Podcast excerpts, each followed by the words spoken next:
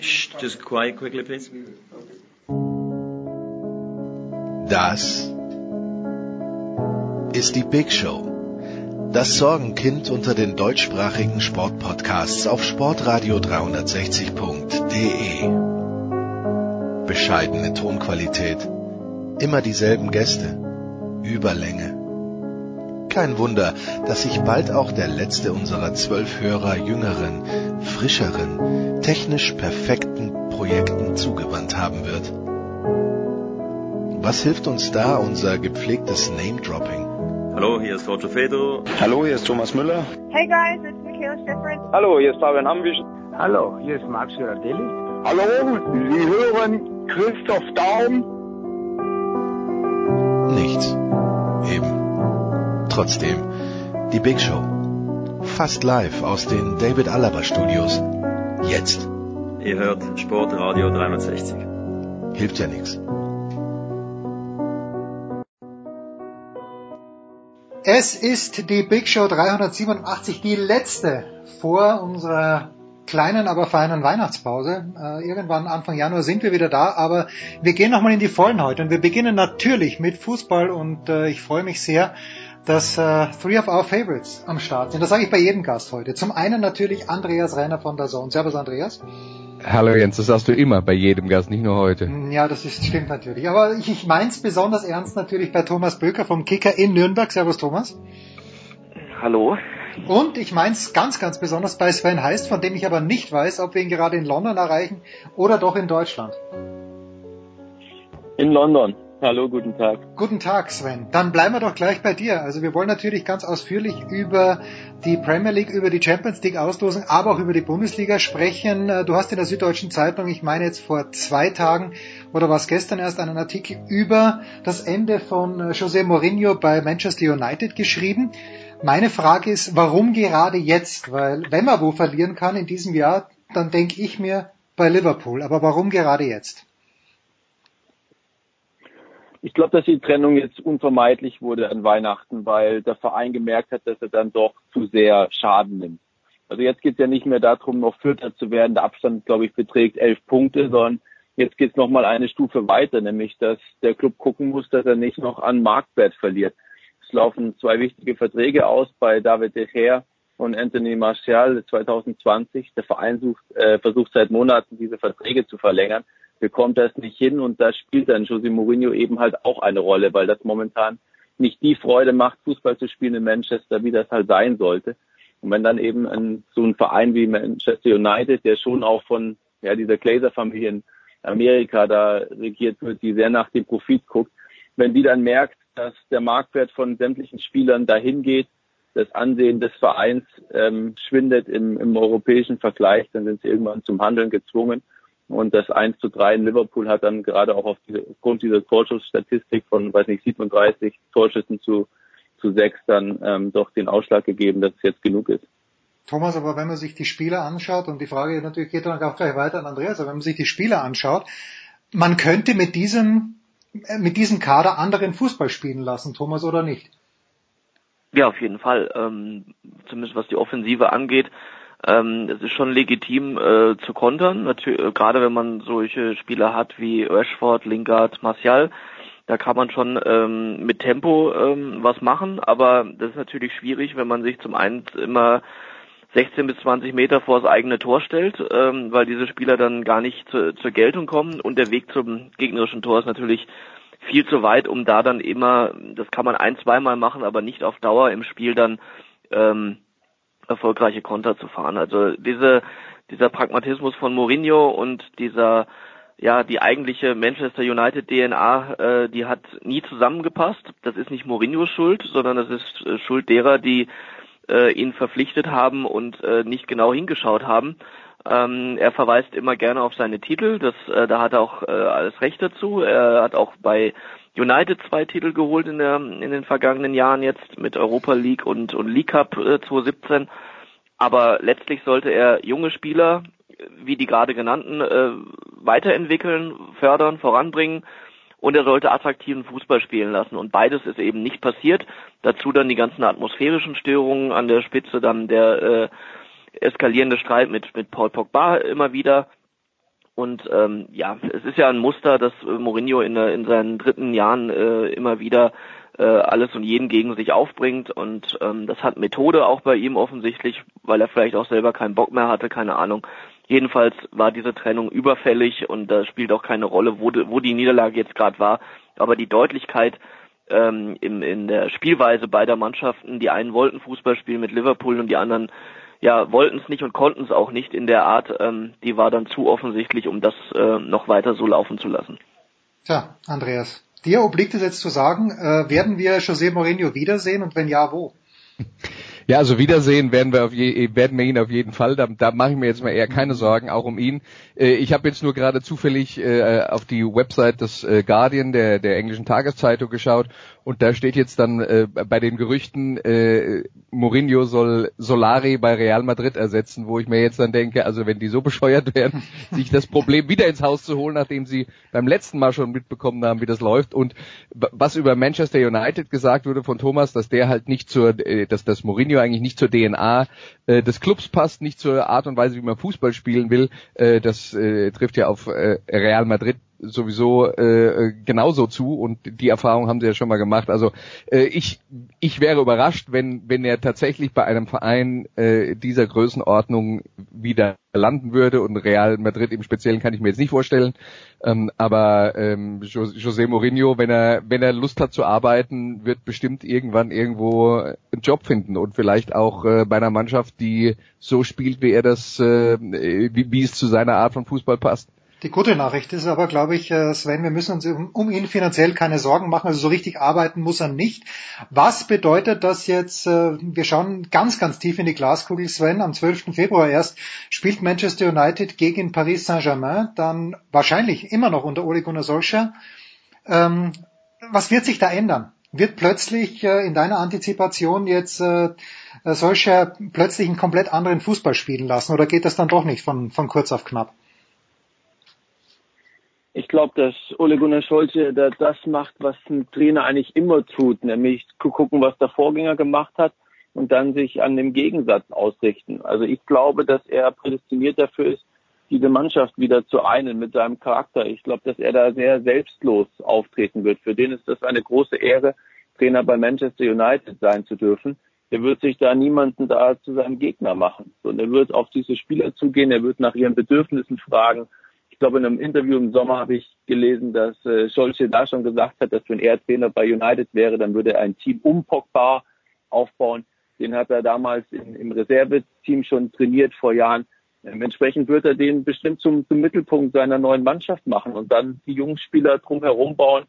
Er war früher ehemaliger Stürmer, insofern kann er ja vermutlich gar nicht anders als dieses Team nach vorne spielen lassen. Und ich glaube, dass das dann den Spielern schon sehr entgegenkommt das, was ich nicht beurteilen kann. Ich glaube, das tut sich generell jemand schwer, das zu beurteilen, weil Scholze dafür halt dann doch keinen großen Verein bislang trainiert hat. Inwieweit sein Fachwissen dann ausreicht, ähm, zum Beispiel solche Achtelfinals wie gegen Paris Saint-Germain dann zu coachen und einer Mannschaft eine Strategie mitzugeben, die dann gut genug ist, um damit Thomas Tuchel mitzuhalten. Aber ich glaube jetzt in, im ersten Schritt hier in Manchester wird er dafür sorgen, dass die Atmosphäre im Team steigt, dass da irgendwo ein Gemeinschaftsgefühl entsteht und auch eine Verbindung wieder zu den Fans herrscht. Also ich glaube, man muss halt auch angesichts des Gegners in, äh, in, in der Champions League, äh, muss man halt auch einfach ein bisschen den Fuß vom Gas nehmen, was die Erwartungen angeht. Also wenn die Erwartung jetzt ist, dass, äh, dass sie unter solcher jedes Spiel gewinnen und in der Champions League dann auch Paris rauswerfen, das ist vielleicht ein bisschen arg viel verlangt. Ähm, aber was du schon erwarten kannst, ist, dass er die Mannschaft eben wieder so, äh, so umbaut, dass sie Fußball spielt, wie man es von Manchester United erwartet. Und dann, äh, ich glaube schon, dass das funktionieren kann, weil wir wissen ja auch alle, äh, dass die Mannschaft äh, im Moment so spielt, wie sie spielt, liegt ja nicht daran, dass der Verein äh, über die letzten zwei, drei Jahre äh, sich geweigert hat, äh, teure Spieler einzukaufen. Im Gegenteil, Manchester United hat extrem viel Geld ausgegeben äh, in den letzten zwei, drei Jahren, äh, um, die, um die Mannschaft wieder umzustellen. Und äh, umso äh, frustrierender ist es dann natürlich, dass, äh, dass der Trainer offensichtlich äh, keine äh, Spielweise gefunden hat, die zu dieser Mannschaft dann passt. Aber was sie nicht gemacht haben, ist, äh, sie haben die Abwehr nicht verstärkt. Die Abwehr ist international nicht konkurrenzfähig und da äh, schwant einem natürlich dann nichts Gutes, wenn es gerade gegen den Supersturm von PSG dann geht, da kann glaube ich Trainer sein, wer will. Ähm, da muss erstmal äh, noch irgendeine äh, Stabilisierung dann hinten her, ob sie die jetzt schon im, im Winter bekommen, wage ich zu bezweifeln, aber ähm, die müssen jetzt dann spätestens im Sommer ähm, richtig dann auf dem Transfermarkt, du hast richtig gesagt, sie haben viel Geld ausgegeben, aber sie haben es dann äh, auch an der falschen Stelle ausgegeben, weil ähm, da ist keiner von von internationalem Format in der Abwehr, wenn ich jetzt mal De Gea als Torwart rausnehme, ähm, da sehe ich keinen einzigen, der der, der Champions League Niveau, äh, hohes Champions League Niveau verkörpert und dementsprechend wird es, äh, wie gesagt, egal wer der Trainer ist, gegen Paris nur darum gehen, meiner Ansicht nach äh, den Schaden zu begrenzen und nicht ähm, sang- und klanglos unterzugehen. Über Abwehrprobleme wollte man dann noch erst bei den Bayern sprechen. Aber gut, Thomas prescht ein bisschen vor. Äh, in London übrigens, äh, ich war ja, ich habe mich mit Sven getroffen im Anfang November und äh, außer uns beiden, Sven, war noch ein zweiter junger Mann aus Bayern in London und dessen Bruder ist Architekt. Und äh, der Achim Fessler, der durfte damals schon ins neue Stadion von Tottenham rein. Und er sagt, das ist Wahnsinn. Unvorstellbar, großartig, fantastisch. Jetzt habe ich das aber so verstanden, dass das erst in, ja, keine Ahnung wann fertig wird. Wie realistisch ist es denn, Sven, dass am 13. Februar Tottenham Dortmund schon im neuen, fantastischen, unglaublichen, in der neuen White Hart Lane empfängt? Wenn uns dieser Stadionbau jetzt eines gelehrt hat, dann glaube ich, dass es nicht gut ist, jegliche Prognosen abzugeben. okay, gut. Also Insofern möchte ich mich da auch zurückhalten, weil so ganz sicher kann man sich, sicher sein kann man sich da nicht. Ähm, ich habe gelesen, vor, vor ein paar Wochen waren mal ein paar Fans, durften rein, ein paar Dauerkarteninhaber, also haben praktisch als, als Testlauf für, für die, die Sicherheit und so weiter, durften die rein und sich umgucken und die haben dann davon geschwärmt und es sieht in der Tat auch großartig aus, was man so an Bildern erkennen kann. Aber das ist jetzt schon so häufig verschoben worden, dass ich mir nicht sicher bin, wann sich da ein genauer Termin festlegen lässt. Ähm, was klar ist, ist, dass Tottenham so schnell wie möglich aus Wembley heraus möchte. Die Frustration bei den Fans und auch vor allem innerhalb der Mannschaft, die ist jetzt nochmal erheblich gestiegen. Am vergangenen Wochenende gegen Burnley waren, glaube ich, knapp über 36.000 Menschen im Wembley. Also mhm. das ist ja dann vernichtend leer, dieses Stadion. Das drückt auf die Atmosphäre, das drückt auch auf die Leistung der Mannschaft. Und ich glaube, wenn sie da umziehen, würde das nochmal sehr viel Potenzial freisetzen. Insofern glaube ich, dass der Verein alles äh, dafür tun wird, dass sie im neuen Jahr schon in dem neuen Stadion spielen können. Ich bleibe noch ganz kurz bei dir, äh, Sven. Tottenham, Dortmund, das hatten wir im vergangenen Jahr auch in der Champions League. Tottenham ist ein kleines bisschen, ich möchte nicht sagen zufällig, natürlich war es verdient am Ende des Tages, aber so richtig rechnen konnte man ja nicht mehr vor dem letzten Spieltag in äh, dieses Achtelfinale gekommen. Wie siehst du das Ganze sportlich? Das spricht für Tottenham, dass sie das noch geschafft haben. Diese Zähigkeit ist bemerkenswert innerhalb der Mannschaft, auch gerade aufgrund der Probleme, die der Club besitzt, die ja jetzt über die vergangenen Jahre kaum etwas in diese Mannschaft investieren konnten, weil sie das ganze Geld für ihre, zuerst für die Jugendakademie ausgeben mussten, jetzt für Stadion. Trotzdem finden sie dann immer wieder einen Weg, mit ihren Kräften so hauszuhalten, dass sie am Ende die Spiele gewinnen. ist ja fast ein Wunder, dass sie auch in der Liga nur sechs Punkte hinter Liverpool momentan stehen.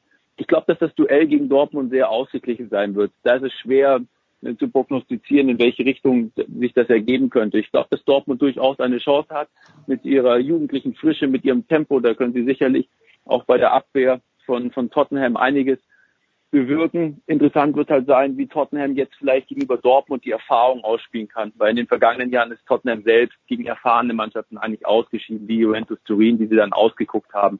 Jetzt hat Tottenham eher den Vorteil, dass sie sich auf diesem Niveau mehr etabliert haben als diese junge Dortmunder Mannschaft. Thomas, ähm, ich, ich lese so, ich weiß gar nicht, bei wem ich es auf Twitter gelesen habe oder habe ich es im Guardian gelesen, bin mir nicht ganz sicher, aber müsste Pochettini nicht bald irgendwann oder Pochettini bald irgendwann mal einen Titel gewinnen oder irgendwas gewinnen. Da, jeder lobt ihn, aber am Ende ist äh, nicht wahnsinnig viel Silverware da. Ja, das stimmt. Das gilt aber für Liverpool auch. Also äh, von ja, daher. Zu denen kommen äh, wir ja gleich, ja.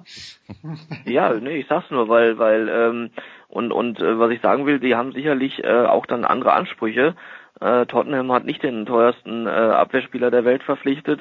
Tottenham hat überhaupt niemanden verpflichtet vor dieser Saison. Äh, Sven hat die Gründe unter anderem genannt. Aber es war, glaube ich, nicht nur das Geld, sondern sie haben einfach gesagt, nee, da war nichts da, äh, was uns jetzt äh, in dem Sinne verstärken könnte. Also lassen wir einfach eine eingespielte Mannschaft äh, und den Trainer zusammen. Und Pochettino ist ja auch äh, bei, bei Manchester United dann ab kommenden Sommer einer der großen Favoriten auf den Posten. Also seine Arbeit wird unheimlich geschätzt. Und natürlich ähm, wäre es wäre es schön für ihn, wenn da noch Titel dazukommen. Aber da gehört Tottenham jetzt nicht unbedingt dazu, dass man sagt, mit denen muss man Titel holen. Da, da gibt es andere Premier League Clubs, die das äh, diesen Anspruch äh, verfolgen. Aber ähm, ja, Tottenham ist äh, sicherlich eine kleine Wundertüte. Die können mal so, mal so spielen. Also die Konstanz fehlen ihnen noch und äh, ich bin auch gespannt, ob sie aus diesen äh, Niederlagen oder aus der Niederlage dann letztes Jahr gegen Juventus daheim gelernt haben, weil das, da waren sie eigentlich die bessere Mannschaft und sind einfach nur an ihrer ähm, Naivität dann letztlich gescheitert. Und wenn sie das ähm, diesmal besser machen, dann sehe ich ein absolutes 50-50-Spiel gegen Dortmund. Tja, was haben wir aus Düsseldorf gelernt, Andreas? Dienstagabend 1 zu 2, klar, war, wenn man es wenn blöd sagt, nicht die erste Aufstellung, mit der Dortmund gekommen ist, aber Lucien Fabre sagt, das ist Blödsinn, ja. Muss gut genug sein zu gewinnen. Ausrutscher oder ein ähm, paar, paar Sachen offensichtlich geworden, auf denen die Gegner in Zukunft, wie man so schön sagt, aufbauen können? Ja, also solange das nur einmal passiert, würde ich das erstmal in die Kategorie Ausrutscher äh, reinschieben. Äh, da würde ich jetzt würde ich jetzt noch nicht versuchen, ein Muster rein zu äh, interpretieren, dass ähm, dass äh, der Trainer äh, dann am Ende einer wirklich äh, langen Phase mit äh, jeder Woche zwei Spielen dann auch äh, einfach mal rotieren muss. Das gehört einfach dazu heutzutage. Ähm, dann, dann kommt noch dazu, man darf auch nicht äh, Fortuna Düsseldorf unterschätzen, die ja lange, sehr lange äh, danach, also nach einer äh, funktionierenden Spielweise in der Fußball-Bundesliga äh, gesucht haben und das jetzt dann in den letzten zwei, drei Wochen tatsächlich hingekriegt haben und auch tatsächlich ähm, äh, Akzente nach vorne gesetzt haben. Das heißt, da kamen dann halt ein paar Sachen vermutlich zusammen äh, und ähm, ja, vielleicht war es dann halt auch zwischen zwei schweren Aufgaben für Dortmund das eine Spiel, bei dem man nicht so hundertprozentig konzentriert an die Sache rangegangen ist. Sowas passiert halt auch mal im Fußball nach einer äh, nach einer intensiven Phase, dass dann da vielleicht also zum einen eine körperliche, zum anderen auch eine mentale Müdigkeit dann mal äh, reinkommt und bei so einer jungen Mannschaft wie Dortmund äh, das immer noch äh, ist unterm Strich, würde ich das jetzt nicht zu hoch hängen. Ähm, ich wäre eher überrascht gewesen, wenn Dortmund äh, bis bis zum Saisonende äh, ohne jedes Problem durch die Bundesliga gesegelt wäre, weil dass das gleich so gut läuft äh, unter Lucien Favre ist ja ohnehin schon eine Überraschung und wenn ähm, wenn da das jetzt also wirklich so ohne ähm, äh, ohne jede äh, jedes Schlagloch auf der äh, Landstraße für Dortmund gelaufen wäre, das, ähm, das hätte mich mehr überrascht. Tja. Letzte Frage vor einer kurzen Pause geht an Sven. Ähm, Christian Pulis, äh, Pulisic, Pulisic, ich sag Pulisic, egal wie er heißt, äh, ich sag's einfach so, aber Chris. Das stimmt auch so. Ja, Pulisic, äh, Sven, wird ja mit Chelsea sehr konkret in, äh, in Zusammenhang gebracht. Die wollen auch sehr viel Geld auf den Tisch legen. Jetzt spielt der Junge gar nicht mal so oft. Ist diese Liebe, die potenzielle Liebe schon ein bisschen abgekühlt in London? Chelsea beschäftigt sich, glaube ich, per se mit relativ vielen Spielern immer. Insofern wundern mich da sämtliche Gerüchte jetzt auch um ihn eher nicht. Fakt ist, finde ich schon, dass sie auf diesen Flügelpositionen was tun müssen. Sie haben mit äh, Edin Hassan einen fantastischen Spieler, dazu noch äh, Peto und und William, aber ihm würde was was Dynamisches, einen, einen jungen Spieler, der sich da entwickeln kann, sicherlich gut tun und auch ein bisschen unberechenbarer zu werden. Es wäre eine zusätzliche Entlastung auch ähm, zu Hazard, weil weil Petro und, und William dann schon sehr gefordert sind und William ist jetzt auch nicht dieser klassische Dribbelstürmer, der kommt ja auch sehr viel über über seine Wucht, über über seine Dynamik. Insofern würde es da sicherlich der Mannschaft gut zu Gesicht stehen, wenn sie eine weitere Option haben. Ob das dann tatsächlich auf Pulisic hinausläuft, also das würde ich dann schon bezweifeln. Ich glaube, da gibt es noch einige andere Spieler, die, die Chelsea im Fokus haben. Ja. Wir schauen mal. Sturm Graz hat auch einige im Fokus, aber ich fürchte leider nicht äh, Christian Pulisic. Na gut. Kurze Pause in der Big Show 387, dann machen wir hier weiter.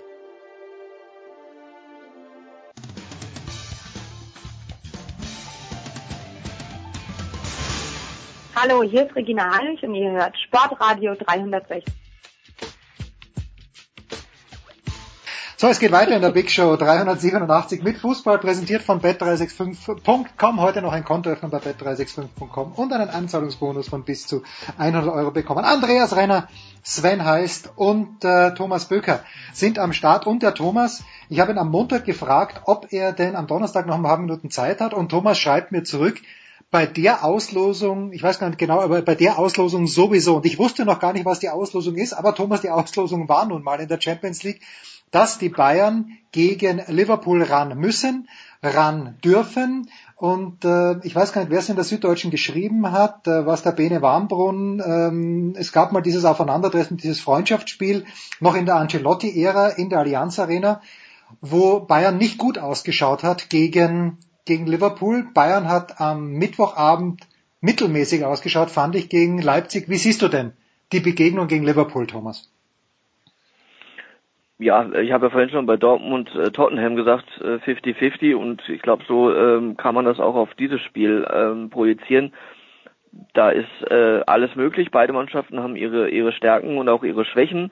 Äh, natürlich ist Liverpool im Moment ähm, aufgrund der Tabellenführung ähm, scheinen die leicht im Vorteil zu sein, aber das Spiel ist erst in, ein, äh, in, in zwei Monaten ungefähr. Äh, bis dahin wird vor allem in England noch sehr sehr viel gespielt und Liverpools Kader ähm, trotz einiger Verstärkungen, wie zum Beispiel auch, auch guter Verstärkungen wie Shakiri, fehlt meiner Ansicht nach noch immer so ein bisschen ähm, die, die absolute Tiefe, die es, äh, es gerade dann auf dem Niveau braucht und ähm, soll heißen, wenn da nicht die ersten 11, 12, 13 am Start sind, ähm, dann gibt es, glaube ich, auch gleich einen Qualitätsverlust. Sie haben auch in der Abwehr ähm, da das Problem, dass Van Dijk ausfällt äh, im Hinspiel. Und ähm, ja, es wird einfach äh, ein sehr, sehr spannendes Spiel und oder spannende Spiele, du, spannendes Duell, sehr ausgeglichen. Und ähm, Bayern hat jetzt gegen äh, Leipzig, da gebe ich dir recht, ähm, nicht geglänzt, aber sie haben es äh, viel schlauer gespielt. Ich behaupte mal, dass sie vor ein paar Wochen das Spiel noch verloren hätten sogar, weil sie äh, zu ungeduldig agiert hätten.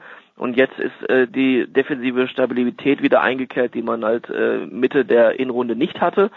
Und ähm, ja, dann ist dann in jedem Moment dann doch auch noch immer die individuelle Klasse selbst eines 35-Jährigen dann noch vorhanden, äh, der das Tor sensationell macht, meiner Ansicht nach. Hat sonst ein äh, ziemlich schwaches Spiel abgeliefert, Ribery, aber das Tor war, war klasse, das machen nicht viele so. Und ähm, dementsprechend sind sie äh, ohne Glanz, aber mit sehr viel ähm, ja, mit sehr viel Cleverness, glaube ich, zu diesem letztlich dann verdienten Sieg gekommen gestern. Jetzt ist Jürgen Klopp ein Mann, Andreas, der immer gute Ideen gehabt hat für die Bayern in seiner Zeit beim BVB. Ähm, wird er gute Ideen haben oder hat er, äh, gibt es nicht mehr so viele gute Ideen, wie man die Bayern auseinandernehmen könnte? Äh, warum soll es die nicht geben? Also es gibt immer für jede Spielweise diverse Antworten, wie man darauf reagieren kann. Und du hast es richtig gesagt, Jürgen Klopp hat mit Dortmund öfter mal äh, gute Ideen gehabt. Das waren ja meistens defensiv gute Ideen die er mit Dortmund hat. Man darf ja nicht vergessen, als äh, Klopp mit Dortmund Meister wurde, die Spiele, die er in der Zeit gegen Bayern gewonnen hat, die hat er meistens mit 30 Prozent Ballbesitz gewonnen. Und ähm, ja, da bin ich mir jetzt halt nicht sicher, ob er dafür die Mannschaft hat zurzeit. Ähm, aber ähm, der, der, was ich jetzt gedacht habe, als Thomas über dieses äh, über dieses Spiel geredet hat, ähm, er hat natürlich recht, wenn man sagt, die die Tiefe im Kader ist bei bei Liverpool nicht so vorhanden. Das heißt, äh, wenn da zwei, drei Verletzungen an der falschen Stelle kommen, gibt es ein Problem und das überspielt werden sein könnten nach der Winterpause, sehe ich auch so. Aber die Tiefe im Kader bei Bayern ist ja auch ein Problem. Also da müssen wir uns ja nichts vormachen.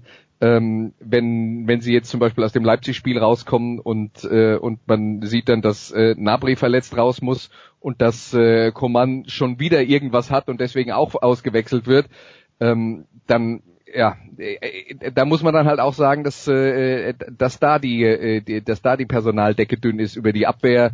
Ähm, ist, ist ja vieles schon gesprochen worden. Auch da, also Jerome Boateng, da muss man ja langsam mal, muss man ja langsam mal Buch führen, wie viele der Pflichtspiele er in den letzten zwei Jahren tatsächlich bestreiten konnte. Und ich weiß nicht, ob die Quote da deutlich über 50 Prozent liegt. Also das ist, ähm, insofern finde ich es ein bisschen äh, schwer zu beurteilen. Ich würde aber trotzdem sagen, unterm Strich äh, ist aufgrund der gezeigten Leistung in den in der in dieser Saison, wenn beide Mannschaften in Bestbesetzung spielen, sehe ich das nicht als 50-50 Spiel, sondern eher als 60-40 oder 70-30 Liverpool. Ja, wobei man darf nicht vergessen, wir haben in Belgrad verloren, was äh, was unfassbar ist, aber okay. Ja, das werde ich nicht vergessen, ich habe es nicht kommentiert. Aber ja, okay, ja. Aber äh, es ist halt. Es ja, die ist haben halt, sogar alle drei Auswärtsspiele ja, verloren. Ja ne? gut, also, aber in, in Paris sage ich ja nichts, in Neapel sage ich auch nichts, aber gegen... Nein, nein, ich sage aber nur, Liverpool zu Hause und Liverpool auswärts, äh, das ist schon ein Unterschied. Und Premier League Tabellenführer sind sie ja. Das wird man auch nicht, äh, wie Mourinho neulich meinte, äh, mit Glück, sondern da gehört eine ganze Portion Können dazu. Aber Sie haben gegen, gegen Chelsea mit viel Glück ein Unentschieden geholt, in dem Spiel tatsächlich, und gegen Manchester City auch 0-0, ist auch aller Ehren wert, vor allem die 0, dass die steht gegen City. Aber äh, auch da war Liverpool nicht die bessere Mannschaft. Also man muss Liverpool jetzt auch nicht zur Übermannschaft erhöhen, ähm, sondern ich bleibe dabei, das ist ein 50-50-Spiel, weil auch ähm, natürlich ist die Personaldecke bei Bayern im Moment dünn, aber wenn, wenn vorausgesetzt alle sind an Bord, und das meinte ich ja, dann ist ein Robben wieder da, ein Tolisso wieder da, ein James wieder da und so weiter. Und dann hat dieser Bayern-Kader mit Sicherheit viel mehr Alternativen und viel mehr Tiefe als, als Liverpool. Und äh, wie gesagt, Van Dijk fällt aus. Ähm, da bin ich gespannt, wie, wie das qualitativ aufgefangen wird. Also ähm, ich sehe da Liverpool nicht als Favorit in, in diesem Duell.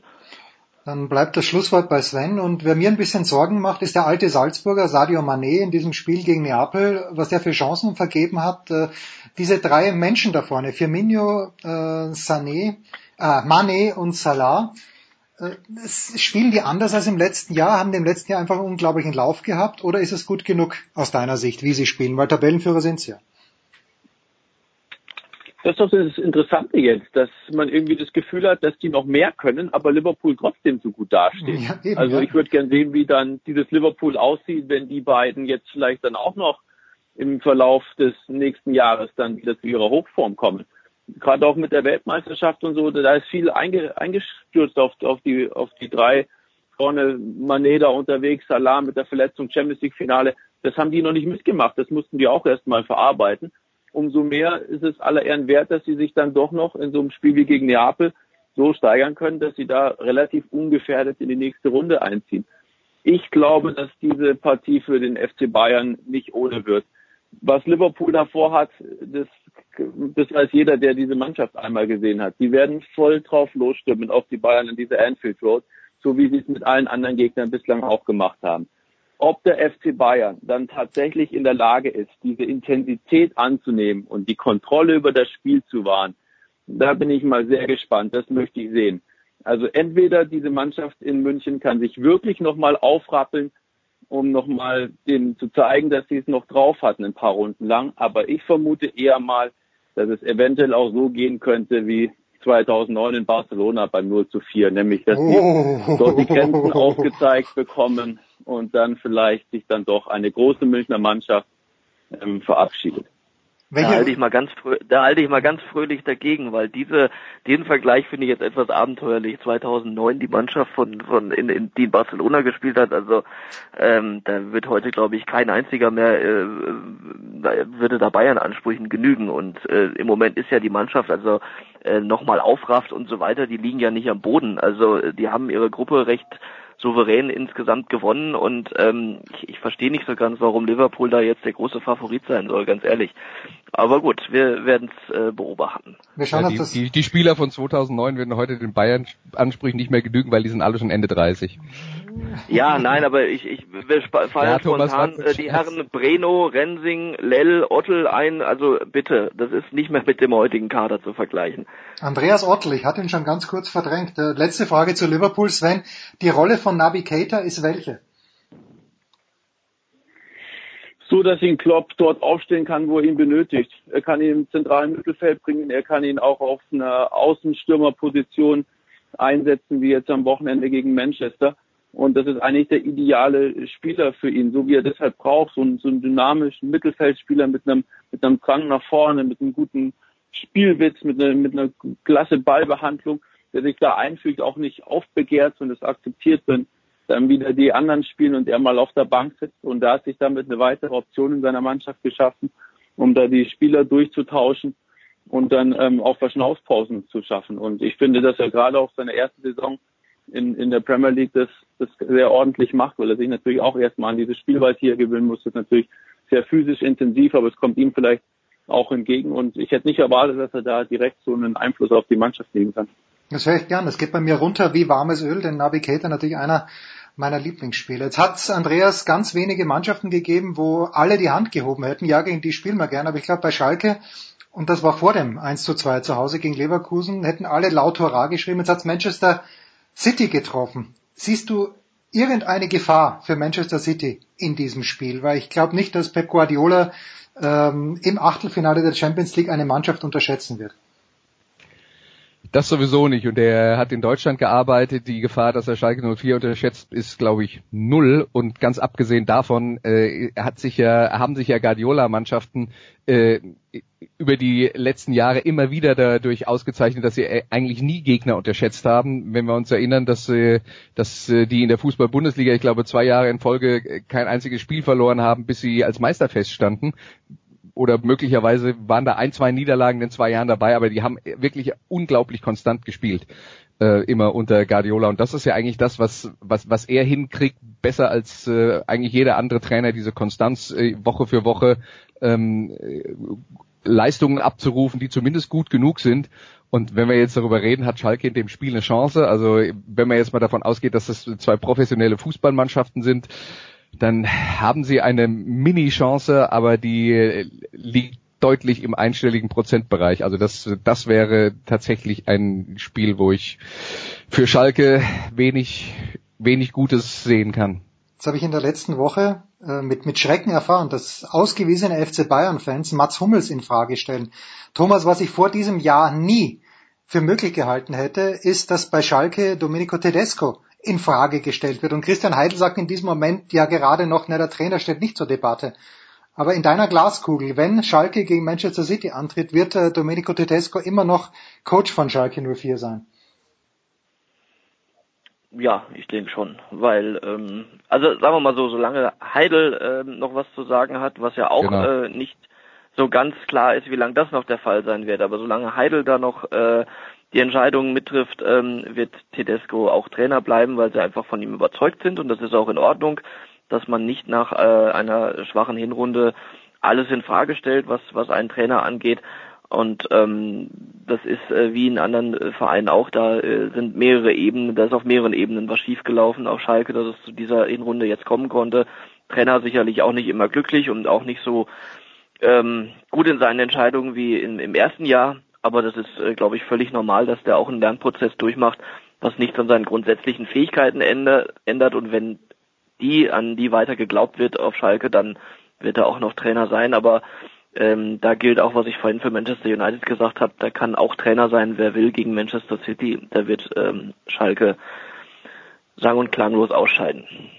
Also nur um das nochmal zu unterstreichen, die Geschichte mit Christian Heidel, der war Manager in Mainz, als äh, Mainz 05 mit Jürgen Klopp zusammen abgestiegen ist.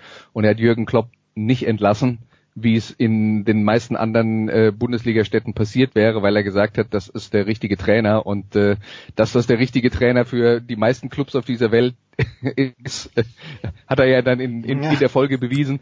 Äh, insofern, äh, das ist äh, Christian Heidel hat schon immer dafür gestanden, dass er an den Leuten festhält, wenn er an sie glaubt und dass er ein gutes Näschen hat. Ähm, für Trainer, er hat ja dann auch irgendwann mal äh, einen gewissen Thomas Tuchel zum Cheftrainer gemacht. Also das äh, das sollte man auch nicht, äh, ähm, äh, nicht über, ähm, äh, übersehen. Insofern sehe ich das genauso wie Thomas, wenn Heidel da weiter in der entscheidenden Position ist, was ich hoffe, weil äh, wenn Schalke da jetzt wieder die Nerven verliert, weil es mal nicht gut läuft und dann ähm, alles über den Haufen wirft, dann schießen sie sich halt wieder, aus meiner Sicht schießen sie sich dann ein Eigentor. Ja, so die, die abschließende Frage zu diesem Duell geht wieder an Sven. Wenn ich sage, bei den drei Stürmern von Liverpool hat man den Eindruck, da geht noch mehr. Gilt das auch für die ganze Mannschaft von Manchester City in diesem Jahr? Auf die Gefahr hin, dass ich mir da jetzt wieder keine Freude mache, weil ja da doch auch ein Manchester City-Fan unter, unter uns ist. Ich, mich überzeugt dieses Konstrukt bei, bei City in dieser Saison nicht so wirklich. Ähm, sie kriegen noch die Ergebnisse in, in der Premier League, weil auch diese Liga an Qualität verloren hat. Aber ich finde, dass es da durchaus an, weiß ich, ein, zwei frischen Ideen mal fehlt und auch ein bisschen der größeren Bandbreite von Pep Guardiola. Das ist jetzt doch schon sehr extrem das, was er über die Jahre gepredigt hat. Mir war da in der vergangenen Saison eine andere Flexibilität da, auch von den Formationen. Er hat da sehr viel gemischt und jetzt hängt schon, finde ich, einiges an seinen Flügelspielern ab, an, an, an Sané, Mares oder auch Sterling die einfach mit ihrer Dribbelstärke in der Lage sind, irgendwie einen, einen Gegner hinten aus den Angeln zu heben. Wenn das eine Mannschaft gut verteidigt bekommt, wie der FC Chelsea, der dann auch vernünftige Außenverteidiger hat, dann tun sie sich dann doch irgendwohin schwer. Und auch Fernandinho im defensiven Mittelfeld, der hat langsam auch schon ein Alter, der muss da extrem viel arbeiten, ist alleine dort auf der Position, bekommt kaum Unterstützung. Ich glaube, dass das an die Substanz geht und in der Abwehr haben sie, finde ich, auch ein paar Schwächen aufgezeigt, die, finde ich, der Konkurrenz durchaus Anlass geben, dass sie sich ähm, gegenüber Manchester City nicht verstecken müssen. Und Olympique Lyon hat es ja, glaube ich, auch bei den beiden Duellen in der Champions League ganz gut vorgeführt, dass man da durchaus eine Chance hat, wenn man ähm, sich da gut drauf einstellt und einen, ja, einen guten Tag hat. Ja, Olympique Lyon übrigens vergangene Woche. Alexi Menüsch hat gesagt, das ist die Mannschaft, äh, die er keinem wünschen würde. Und wer hat sie bekommen? Die Lieblingsmannschaft meines Sohnes, der FC Barcelona. So musste es nicht laufen. Andreas bleibt noch ein paar Minuten bei uns. Wir sprechen gleich über die NFL. Was Thomas und Sven noch nicht wissen, der Rausschmeißer in unserer Weihnachtssendung ist traditionell die Frage nach dem traditionellen Essen am Heiligabend. Wie schaut das bei Bökers aus? Was wird auf den Tisch gebracht? Äh, ich habe einen ganz bestimmten Verdacht und wenn sich der nicht erhärtet, Thomas, bin ich schwer enttäuscht. Bitte.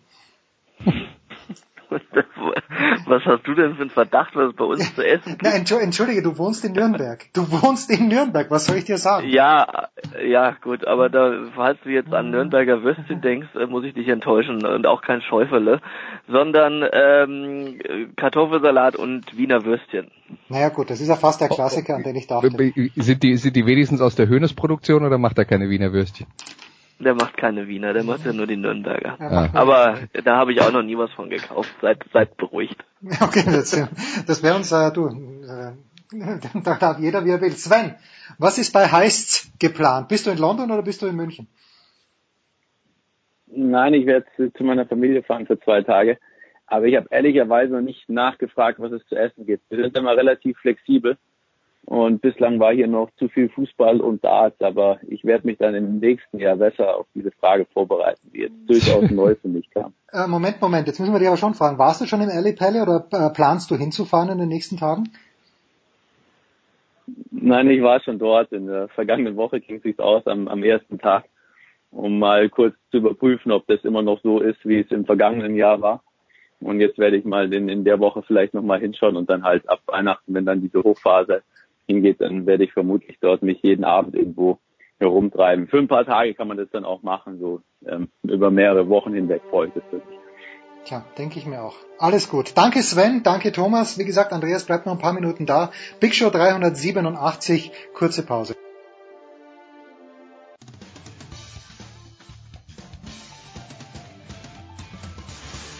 Ja, hallo, hier ist Josef Haber, auch wenn Sie mich nicht kennen. Sie kennen sicher Sportradio 360. Bleiben Sie dran, wechseln Sie jetzt nicht den Kanal, schrauben Sie nicht am Radio rum oder am Computer, wo auch immer das gesendet wird. Sie hören genau das Richtige, verstellen Sie nur mehr die Lautstärke. So, es ist die, die Laune ist besten. Es ist die Big Show 387 und das ist so großartig, weil wir, wir, wir mögen uns vorhin schon, bevor wir überhaupt anfangen. Und wir, das ist zum einen. Ja. das ist zum einen. In der, in der Branche ist das ein Riesenvorteil, oder? Ja, das ist, äh, da, da, kann man, da kann man nicht falsch liegen. Das ist zum einen Martin Konrad von Sky Austria in Graz. Servus Martin. Hallo, grüß euch. Und dann natürlich der Coach, den ich, wenn es jetzt den Marco Rose nicht gäbe, dann würde ich sagen, der österreichische Trainer des Jahres. Und eigentlich ist er der österreichische Trainer des Jahres. Und wir kommen gleich dazu, warum. Das ist der Werner Gregoritsch. Servus Werner, schön, dass du mal wieder ein paar Minuten Zeit hast. Ja, hallo, grüß dich. Werner, bevor wir anfangen, warum du eigentlich der Trainer des Jahres sein solltest und sein müsstest, äh, wegen du 21 natürlich, du weißt schon, warum alle deutschen Fußballkommentatoren mittlerweile den Nachnamen deines Sohnes, der ja auch deines, richtig aussprechen, oder? Weil ich habe reingegrätscht, weil die immer Gregoritsch gesagt haben. Hättest du damit ja, leben können oder ist es in Ordnung? Nein, bin ich dir sehr dankbar, weil das klingt sehr, sehr unnatürlich und äh, du kannst dir vorstellen, was in meiner Heimat oft los ist wenn diverse Leute diesen Namen so ausgesprochen hören, wie es manchmal in Deutschland passiert. Also ich bin sehr froh, wenn das richtig gestellt wird. Dankeschön. Du, gerne. Bist du jetzt öfter, schaust du den Michael öfter live zu, weil er in Augsburg ist, oder ist es für dich vollkommen wurscht, ob es von Graz nach Hamburg fliegst oder von Graz nach Augsburg? Nein, ich bin schon sehr froh, dass er in Augsburg äh, spielt. Vor allem äh, ist natürlich sehr, sehr viel kürzer. Wir fahren mit dem Auto aber auch natürlich nicht so oft, so alle fünf, sechs Wochen. Mhm. Äh, habe natürlich auch einige Dinge hier zu tun, habe natürlich als Teamchef auch die Aufgabe, äh, die Spiele unserer Meisterschaft äh, zu beobachten. Es sind ja einige Bundesligaspieler von uns in dem erfolgreichen unter 21 Team äh, Stammspieler dabei. Und ich glaube also auch, dass wir immer wieder Kontakt haben, aber ich schaue eigentlich jedes Spiel von Michi dann auch im Fernsehen an, beziehungsweise nehmen es mir auf. Und wir haben dann immer einen sehr, sehr guten Kontakt. Ja, 2-2 haben sie bei der Hertha gespielt am Dienstagabend. Das, das werten wir mal alle als Erfolg. Martin, ich habe beim, beim Durchsäubern in den David Alaba Studios ein ganz altes Sportmagazin gefunden. Und da ist es um eine Next Generation quasi gegangen im österreichischen Fußball. Titelbild, glaube ich, Roman Wallner. Und so der Tenor war, mit dem Wallner werden wir alles niederreißen. Ist die Gefahr groß, dass wir jetzt, äh, was heißt wir, aber dass die österreichischen Fußballfans, nachdem sich die Mannschaft von Werner qualifiziert hat für die Europameisterschaft erstmals, dass wieder eine leichte Selbstüberschätzung eintritt? Oder wird der Werner auf die Bremse treten, Martin? Na, aber das war eine Schwarz-Weiß-Ausgabe, oder? Das Sportmagazin. ja, genau, da gab's noch keine, gab's noch keine Farbfotografie, das ist richtig. ja 20 Jahre her. Naja, das kann man nicht. Inzwischen ist ja eine goldene Generation, Gott sei Dank äh, entstanden. Ich glaube, das ist ja allgemein bekannt. Allein, allein die Anzahl der Legionäre in Deutschland in der höchsten Bundesliga-Leistungsstufe oder auch in der zweiten Liga. Dazu auch noch in, in, in anderen Ländern und anderen Nationen, wo, wo auf höchstem Niveau österreichische Fußballspiele im Einsatz sind. Und ja, und es gibt ja dann eben auch noch so Mannschaften wie Salzburg, wo ja auch zwei, drei äh, herausragende Österreicher im Einsatz sind. Also ich glaube, äh, man kann sagen, seit, seit etwa fünf Jahren äh, zeigt eben die die Akademie, die da eingeführt wurde vor, ja, man muss sagen, fast 20 Jahren, äh, zeigen einfach die Früchte. Ich glaube, der Werner wird das bestätigen, weil er war damals ja auch einer der ersten da, wie in Graz zum Beispiel die Akademien gegründet wurden. Werner, kannst du das bestätigen, was der Martin sagt? Ja, ich war der Begründer der damaligen GRK-Akademie, die mittlerweile ist, äh, in der, in der Schule äh, Liebenau, HIP Liebenau, äh, von Sturm weitergeführt äh, wurde kann ich nur etwas äh, auch dem, dem Martin recht geben. Seitdem äh, die Akademien, seitdem Strukturen geschaffen wurden im Nachwuchs, äh, sind die Spieler bei Weitem viel besser ausgebildet. Es gibt auch sehr, sehr viele gute äh, Trainer auf diesem Gebiet. Also ich habe mit den Akademietrainern zu tun, habe unter anderem auch den Akademiechef äh, der jetzigen äh, Akademie Sturm Graz, den Didi Begam als, als äh, Co-Trainer bei mir und muss dazu sagen, dass es wirklich eine Freude ist. Sie sind sehr innovativ, die Trainer, aber auch die Spieler sind sehr, sehr professionell geworden.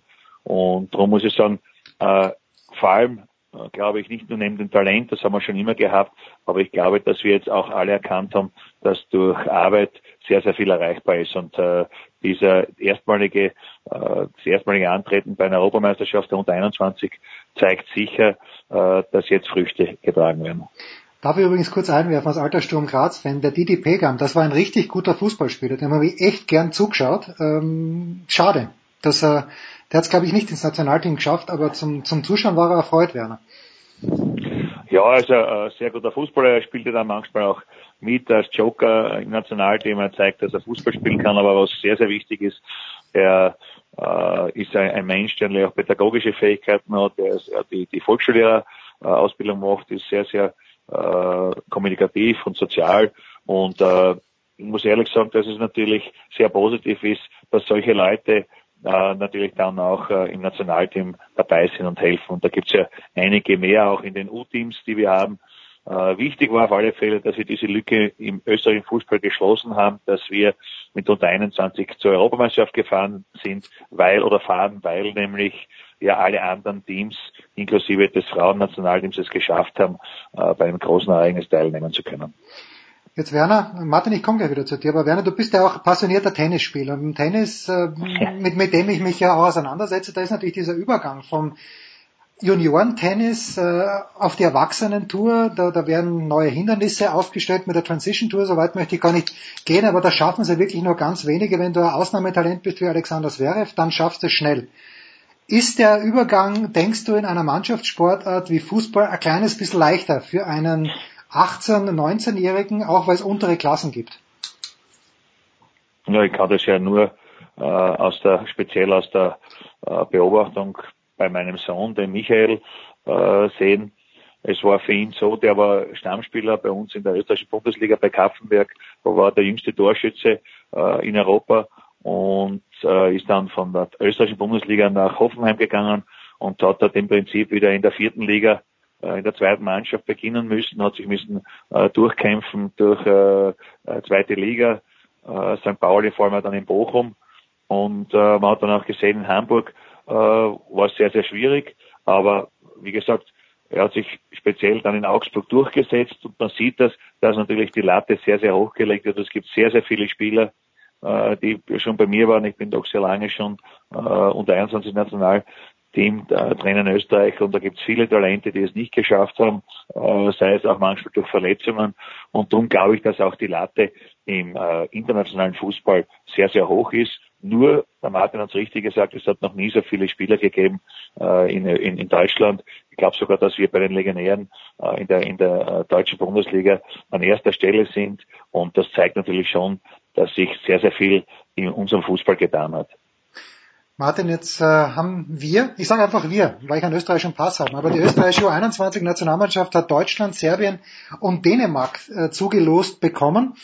Deutschland ist gut, das ahne ich. Äh, Serbien und Dänemark kann ich nicht einschätzen. Mit welchen Erwartungen dürfen wir Martin den Werner nach Italien schicken?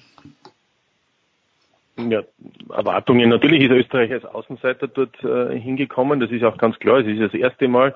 Deutschland ist immer sehr selbstbewusst, egal ob man dann auch in der Vorrunde etwa bei einer Fußball-WM in Russland ausscheidet, aber davor waren ja auch alle von der Weltmeisterschaft überzeugt und das wird auch diesmal so sein. Äh, die Serben waren Gegner, äh, der Österreicher in der Qualifikation. Die haben diese Gruppe gewonnen, deshalb musste Österreich ins Playoff. Das heißt, die sind stark und die Dänen sind mittlerweile, aber das kann der Werner alles besser sagen, ja seit Jahren eigentlich immer wieder dabei. Also die, die haben eine, verfügen ja schon über äh, einige Jahre über eine herausragende Nachwuchsnationalmannschaft oder über Nachwuchsnationalmannschaften, ähm, was sich dann nicht immer auch in der A-Nationalmannschaft widerspiegelt. Also ich glaube, das kann sogar ein Vorteil sein, wenn Österreich äh, von einigen vielleicht nicht hundertprozentig geschätzt wird. Für mich entscheidend ist, und das kann man aus heutiger Sicht noch nicht sagen, welche Spieler stehen Werner Gregoritsch im kommenden Juni bei diesen drei Spielen zur Verfügung, nämlich A, welche sind fit, das weiß man heute nicht, und B, welche Spieler sind unter Anführungszeichen ein paar Tage davor für die A-Nationalmannschaft bei der ähm, Qualifikation zur Europameisterschaft im Einsatz. Insofern also welche Spieler sind da zur Verfügung, denn da reden wir von den Besten im Jahrgang, die da möglich sind. Das sind Spieler, das sind Legionäre wie Lazaro, das ist Wöber, das sind also Spieler, die einfach auch für die A-Nationalmannschaft schon ein Thema sind, wie Xaver Schlager, wie Konrad Leimer. Die könnten alle auch für die U21-Nationalmannschaft spielen und allein die Namen sagen ja schon, die spielen in der deutschen Bundesliga oder bei Ajax Amsterdam und damit ist auch schon gesagt, dass Österreich mit Sicherheit, wenn diese Spieler zur Verfügung stehen, Außenseiterchancen hat, die in dieser Gruppe auch ganz vorne dabei zu sein. Und äh, wenn man Zweiter wird, hat man sogar die Chance, sich für Olympia 2020 zu qualifizieren. Also gerade wenn man sieht, wie der Lazaro im Moment spielt, das ist natürlich Wahnsinn. Da denkt man gar nicht, dass Franco Foda auf den würde verzichten können. Wie schaut denn da der Abstimmungsprozess aus, Werner? Passiert das zwei Wochen vorher oder setzt man sich da mit Franco Foda schon zu Beginn des Jahres zusammen und äh, bald obert das ein kleines bisschen aus? Es ist so, dass die Europameisterschaft ja nicht den Termin des A-Nationalteams äh, überschneidet, sondern im Gegenteil, wenn wir uns vorbereiten, einen Lehrgang haben, äh, praktisch einen Trainingslehrgang mit einem Abschlussspiel gegen Frankreich, ist es so, dass da das A-Team äh, praktisch die Qualifikationsspiele hat und dann sind ja eine Woche ist äh, Pause, mehr oder weniger, und dann könnten die Spieler wie Schlager, Xaver oder auch äh, Lazaro, äh, Wöber, die könnten natürlich dann bei der Europameisterschaft mitspielen und da ist natürlich äh, ist sehr, sehr wichtig und es wird jetzt dann auch mit dem Sportdirektor Peter Schöttl und mir gemacht. Wir werden die, die, die Vereine besuchen, vor allem im Ausland auch und mit allen äh, Leuten sprechen. Für mich ist das Schöne, dass schon beim Playoff-Spiel in Griechenland oder bei dem Playoff-Spiel in Griechenland äh, äh, Schlager Xaver ganz klar dokumentiert hat, dass er gerne Österreich helfen würde, äh, zur äh, EM zu fahren. Es hat es noch nie gegeben, dass A-Team-Spieler äh, lieber in der Unter 21 spielen würden. Das zeigt, dass auch ein enormer äh, Teamgeist entstanden ist. Äh, die Spieler sind alle sehr, sehr hungrig. Sie haben auch wirklich gezeigt, dass sie, dass sie eine Einheit sind und das macht natürlich die Arbeit äh, für mich als Trainer und auch meinen Betreuerstab sehr, sehr äh, angenehm und, und ich freue mich sehr. Wobei ich sagen muss, man muss jetzt natürlich auch die Kirche im Dorf lassen. Äh, die Mannschaften, gegen die wir antreten, sind alle im Top 1 in, in der Unter 21. Das heißt also, äh, wir haben es knapp nicht geschafft. Wir sind die Nummer 10 in Europa, mhm. glaube ich, äh, erstmals äh, sehr positiv. Aber wie gesagt, wenn äh, die beste Mannschaft zur Verfügung stehen kann, dann sind wir sicher für einiges, äh, so jetzt mal, äh, äh, so für einiges, äh, also ist einiges zu erwarten für uns. Aber wie gesagt, man muss die Kirche im Dorf lassen. Man muss jetzt sich auf die WM freuen und dann auch richtig vorbereiten.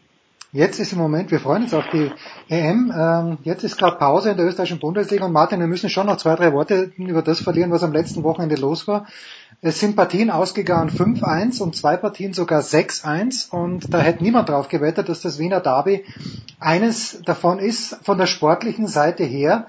Was ist da passiert? Martin, 1 zu 1 ist es gestanden, als ich den letzten Zwischenstand gehabt habe. Dann bin ich, habe ins Auto gesetzt und das nächste Mal, wenn ich schaue, sehe ich, die Austria hat 6-1 gewonnen. Das ist bemerkenswert. Warum? Ja, das ist der höchste Doublesieg in der Geschichte der österreichischen Fußball-Bundesliga und wir befinden uns im 45. Jahr. Äh, das ist allerdings also dann ein bemerkenswertes Ergebnis. Was dann passiert ist, ist, dass obwohl Rapid nach dem 1 zu 1, aber auch davor etwas initiativer war, dominanter war, gab es ein äh, Foul eines Rapid-Spielers Lubicic und das war Torraub, rote Karte und mit diesem Freistoß der dann auch noch ein Tor wurde, gab es also sozusagen äh, Rot plus ein Gegentor, 1 zu 2 aus der Sicht von Rapid. Und danach war die Mannschaft für ein paar Minuten völlig von der Rolle. Auch die erfahrenen Spieler, wie etwa der Kapitän Stefan Schwab, die dann einfach auch grobe Fehlpässe gemacht haben, der unmittelbar darauf zum 1 zu 3 geführt hat und dann gab es gleich das 1-4 nach einer weiteren Standardsituation. Das heißt, das war eigentlich in der Pause erledigt und in Hälfte 2 ähm, war Rapid äh, nicht mehr in der Lage, nur annähernd äh, da überhaupt diesen Druck, wenn es oder zumindest äh, dem Spiel nur irgendwie auch der Austria Widerstand zu leisten. Dazu kam dann natürlich auch noch, dass die Austria auch noch den Raum von Rapid zur Verfügung gestellt bekommen hat. Rapid hat drei Tage davor ja gegen die Rangers immerhin eine positive Überraschung geschafft, dass man gewonnen hat und damit international auch in die Zwischenrunde der Europa League einzieht, ebenso wie Salzburg. Das heißt, da war dann einfach der Ofen aus. Macht die Sache für Rapid natürlich in der Meisterschaft sehr schwierig, denn es gibt noch vier Runden im Frühjahr und dann gibt es diese Punkteteilung erstmals und die Teilung auch für die Meistergruppe und die Qualifikationsgruppe. Und ich sage mal so, Rapid müsste vier Spiele gewinnen und hoffen, dass eben die Austria oder Sturm dort tatsächlich einige Male patzt, um noch unter die besten sechs zu kommen. Werner, wäre das für den österreichischen, Fußball schlimm, wenn die, was die Fans angeht, natürlich nach wie vor populärste Mannschaft Österreichs, nämlich Rapid, nicht im Meister-Playoff spielen würde? Ja, es ist sicher natürlich, äh, wenn man die zu Beginn der Meisterschaft darüber gesprochen hätte, dass es eine Überraschung gewesen wäre, aber wenn man die Herbstmeisterschaft äh, betrachtet, den Trainerwechsel äh, zu Didi Kübauer hin, dann natürlich dieses große Erfolgserlebnis äh, in der Europa League, wo derselbe Spieler, der dann ausgeschlossen wurde, das entscheidende Tor gemacht hat. Das war ein Spieler von mir, mhm. äh, der Lubicic. Das ist natürlich, man sieht so den Fußball. Ich sage mal eins, ich glaube, dass äh, Rapid noch äh, sicher in den restlichen vier Spielen noch Außenseiterchancen hat. Aber äh, es ist so viel äh, bei Rapid passiert, dass auch äh, dieser Worst Case dass man nicht in, die, in, die, in das Meisterplayoff kommt, auch passieren. Aber ich glaube ganz einfach, dass man jetzt einen Trainer hat, der dann auch eine Mannschaft aufbauen kann, der dann, äh, wie gesagt, vielleicht aus, aus diesem negativen äh, Moment dann das Positive ziehen kann. Er hat das in seinem Bölten gezeigt. Und für mich ist es ganz einfach so, dass äh, auch diese Ergebnisse der anderen, das 6-1 von Alltag gegen Hartberg oder das 5-1 äh, von Salzburg äh, gegen St. Pölten, das sind natürlich für mich auch mentale Momente, äh, denn gerade im, im letzten Spielen passiert auf einer Meisterschaft sehr viel. Weil da kommt es äh, wirklich auch auf den Willen drauf an, da kommt es auch auf die Fitness drauf an. Es kommt ganz einfach sehr viel auf, auf, auf Dinge an, die äh, dann sehr, sehr wichtig sind. Und da muss man dazu sagen, passieren dann auch solche, solche äh, äh, Ergebnisse. Ich kann mich erinnern, dass ich in meiner Mannschaft ja, eigentlich, wo wir immer um einen Abstieg gekämpft haben, dann in den letzten drei Runden immer wieder äh, sehr viele Punkte geholt haben, weil ich immer wieder gesagt habe, weil wir gut vorbereitet sind vom, vom Sommer aus und auch den, den Willen haben, jeder will eigentlich in die Winterpause und das aber dann trotzdem noch professionell angeht, dann kann man natürlich Erfolgserlebnisse erzielen und das ist sicher jetzt auch mhm. äh, passiert.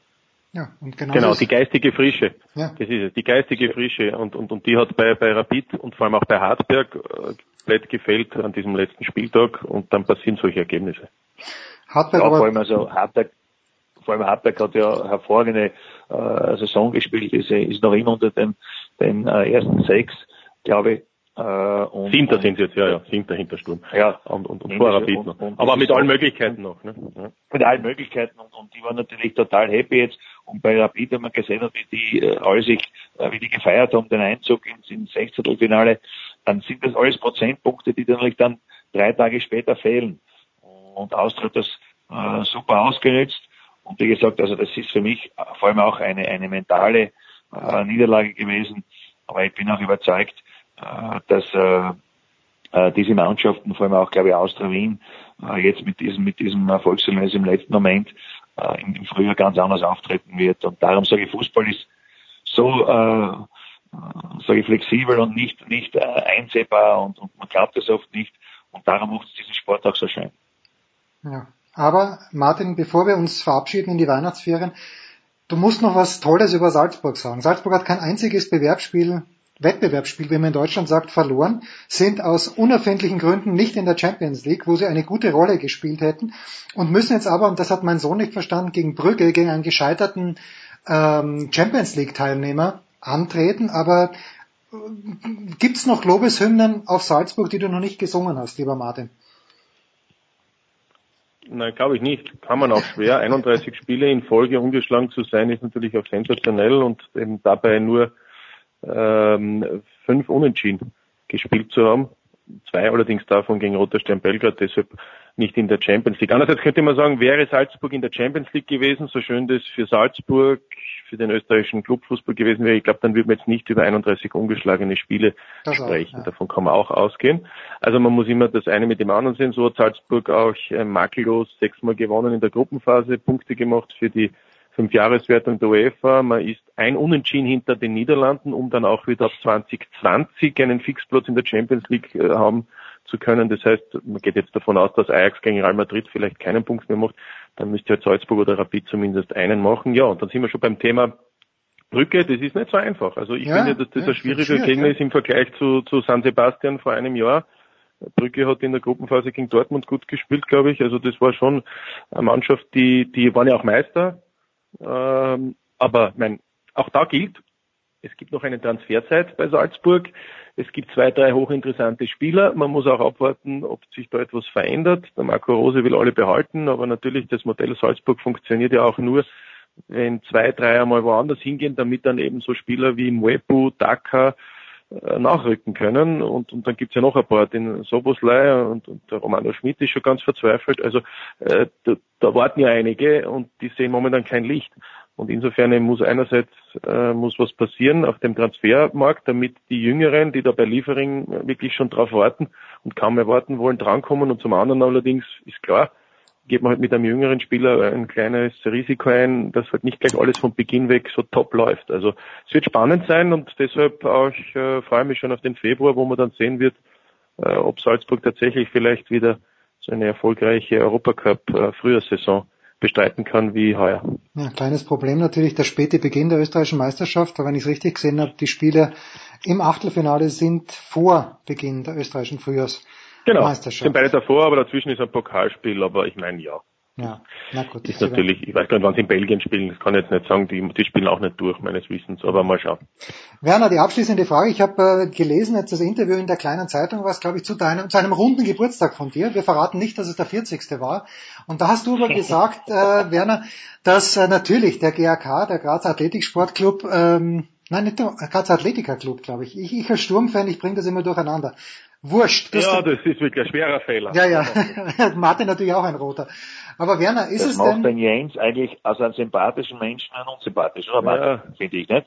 Ja. das ist unglaublich. Ich höre gar nicht mehr mehr. Oder mal Frage ja, das ist unglaublich. Dass wir vor Weihnachten das hören müssen, gell? Das ist, äh, das ist, das ist furchtbar, ne? Aber wie, wie groß ist die Wahrscheinlichkeit, Werner, dass du, wenn der GAK wirklich wieder an, an zweiter an, und vielleicht sogar an erster Liga schnuppern sollte, dass du nochmal zum GAK zurückgehst? Also es ist einmal so, dass ich mich jetzt total freue, dass einmal, äh, dass meine Arbeit äh, als unter 21 Dienstchef auch äh, wirklich die Früchte getragen hat und dass, glaube ich, es so viele Gratulationen von fremden Menschen und, und von Fachleuten, äh, auch äh, aus dem Ausland, von Deutschland, die ich bekommen habe, eigentlich das schon gezeigt hat, wie wichtig dieses, dieses, äh, dieser Erfolg war für uns. Aber ich muss dazu sagen, dass der GRK mein Herzensverein ist, das weiß jeder. Und wie gesagt, was im Fußball passiert, äh, in den nächsten Jahren kann ich nicht sagen. Jetzt freue ich mich, dass ich, dass ich das unter 21 Team äh, dorthin geführt habe. Ich möchte auch, äh, wenn ich ehrlich bin, auch mit der, mit der nächsten Generation äh, weiterarbeiten, es sind sehr viele Spieler auch schon jetzt dabei und damit sehen, äh, es kommt immer darauf an, aber äh, kann man schon vorstellen, dass ich zum Abschluss meiner Karriere in, in, in irgendeiner Funktion äh, beim TRK dann auch äh, dabei sein könnte. Dann gegen den Meistertrainer der Schwarz-Weißen, Roman Melich. Das ist fantastisch. So.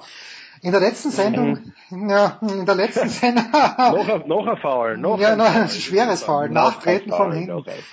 Also pass auf, ihr wisst es natürlich nicht, aber in der letzten äh, Sendung vor Weihnachten auf Sportradio 360 wird äh, den Gästen immer folgende Frage gestellt. Ich beginne mit dir, Martin. Das traditionelle Essen am Heiligen Abend im Hause Konrad ist welches? Eine Rinderbouillonsuppe mit ähm, einer Einlage, die ich im Moment noch nicht weiß, wurde mir noch nicht verraten. Spannend. Und danach gibt's äh, Lachs, guten Lachs und und und natürlich Toastbrot und alles, was so dazugehört. Also sehr, wie soll ich sagen, ähm, klassisch. Wir sind nicht auf Diät, aber trotzdem sehr korrekt, dass man also nicht dann äh, gleich ein Problem hat. Und man kann also noch am nächsten Tag viel Weihnachtsbäckereien essen. Siehste? Werner, was wird bei euch aufgetischt, traditionell im Hause Gregoritsch? Ja, äh, ist immer natürlich auch sehr abhängig von unserem äh, Sohn Michael, der ja sehr lange schon im Ausland lebt, in Deutschland. Dort natürlich auch zum Teil sehr gute Küche erlebt. Naja, äh, aber übertreiben wir das aber nicht. Schwer, schweres Foul. Na, wir sind sehr zufrieden. In Augsburg haben wir schon sehr, sehr viele gute Lokale äh, erlebt, und vor allem auch in Hamburg. Das war so ein Traum, muss ich sagen, äh, dort auch zu leben für ihn. Aber wir haben äh, im Prinzip eigentlich seit Jahren äh, eine, eine Cremesuppe, entweder eine Gemüsecremesuppe oder, oder eine, eine Kürbiscremesuppe, dann ein äh, Schweinskarree, sehr, sehr mager, mit äh, Blaukraut und äh, Semmelknödel oder, oder Kartoffelknödel. Und äh, im Prinzip zur Nachspeise dann äh, meine Frau macht ein besonderes Zimteis, also das heißt also sehr, sehr delikat, es ist nämlich sehr schön, weil wir sind das einzige Mal dann als Familie wirklich zusammen, weil es ganz selten ist, weil ja die, die, die, der Fußball doch sehr wenig Zeit lässt für meine Söhne. Also und äh, da freue ich mich schon sehr. Und wenn ich das so, erzähle, dann bin ich so richtig hungrig schon, wenn ich an Weihnachten denke. Genau, du Werner, zu deiner Information, ich bin am 24. in der Steiermark, ich komme dann am Vormittag vorbei und nehme so zwei, drei Krapfen vom, vom Zinteis, würde, ich dann mitnehmen. Alles gut. Hervorragend. Ja, du wirst lachen, Jens, du wirst lachen, wir haben immer auch äh, einen, einen Gast dabei, im Prinzip also schon seit Jahren einen, einen Freund, dem es nicht so gut geht, der vielleicht äh, also jetzt private Probleme hat oder auch Menschen, äh, die wir gut kennen, denen die aber aus diversen Gründen, weil eben der Partner äh, bei der Arbeit ist, äh, als also Arbeit, eine, eine, eine Tätigkeit äh, am 24.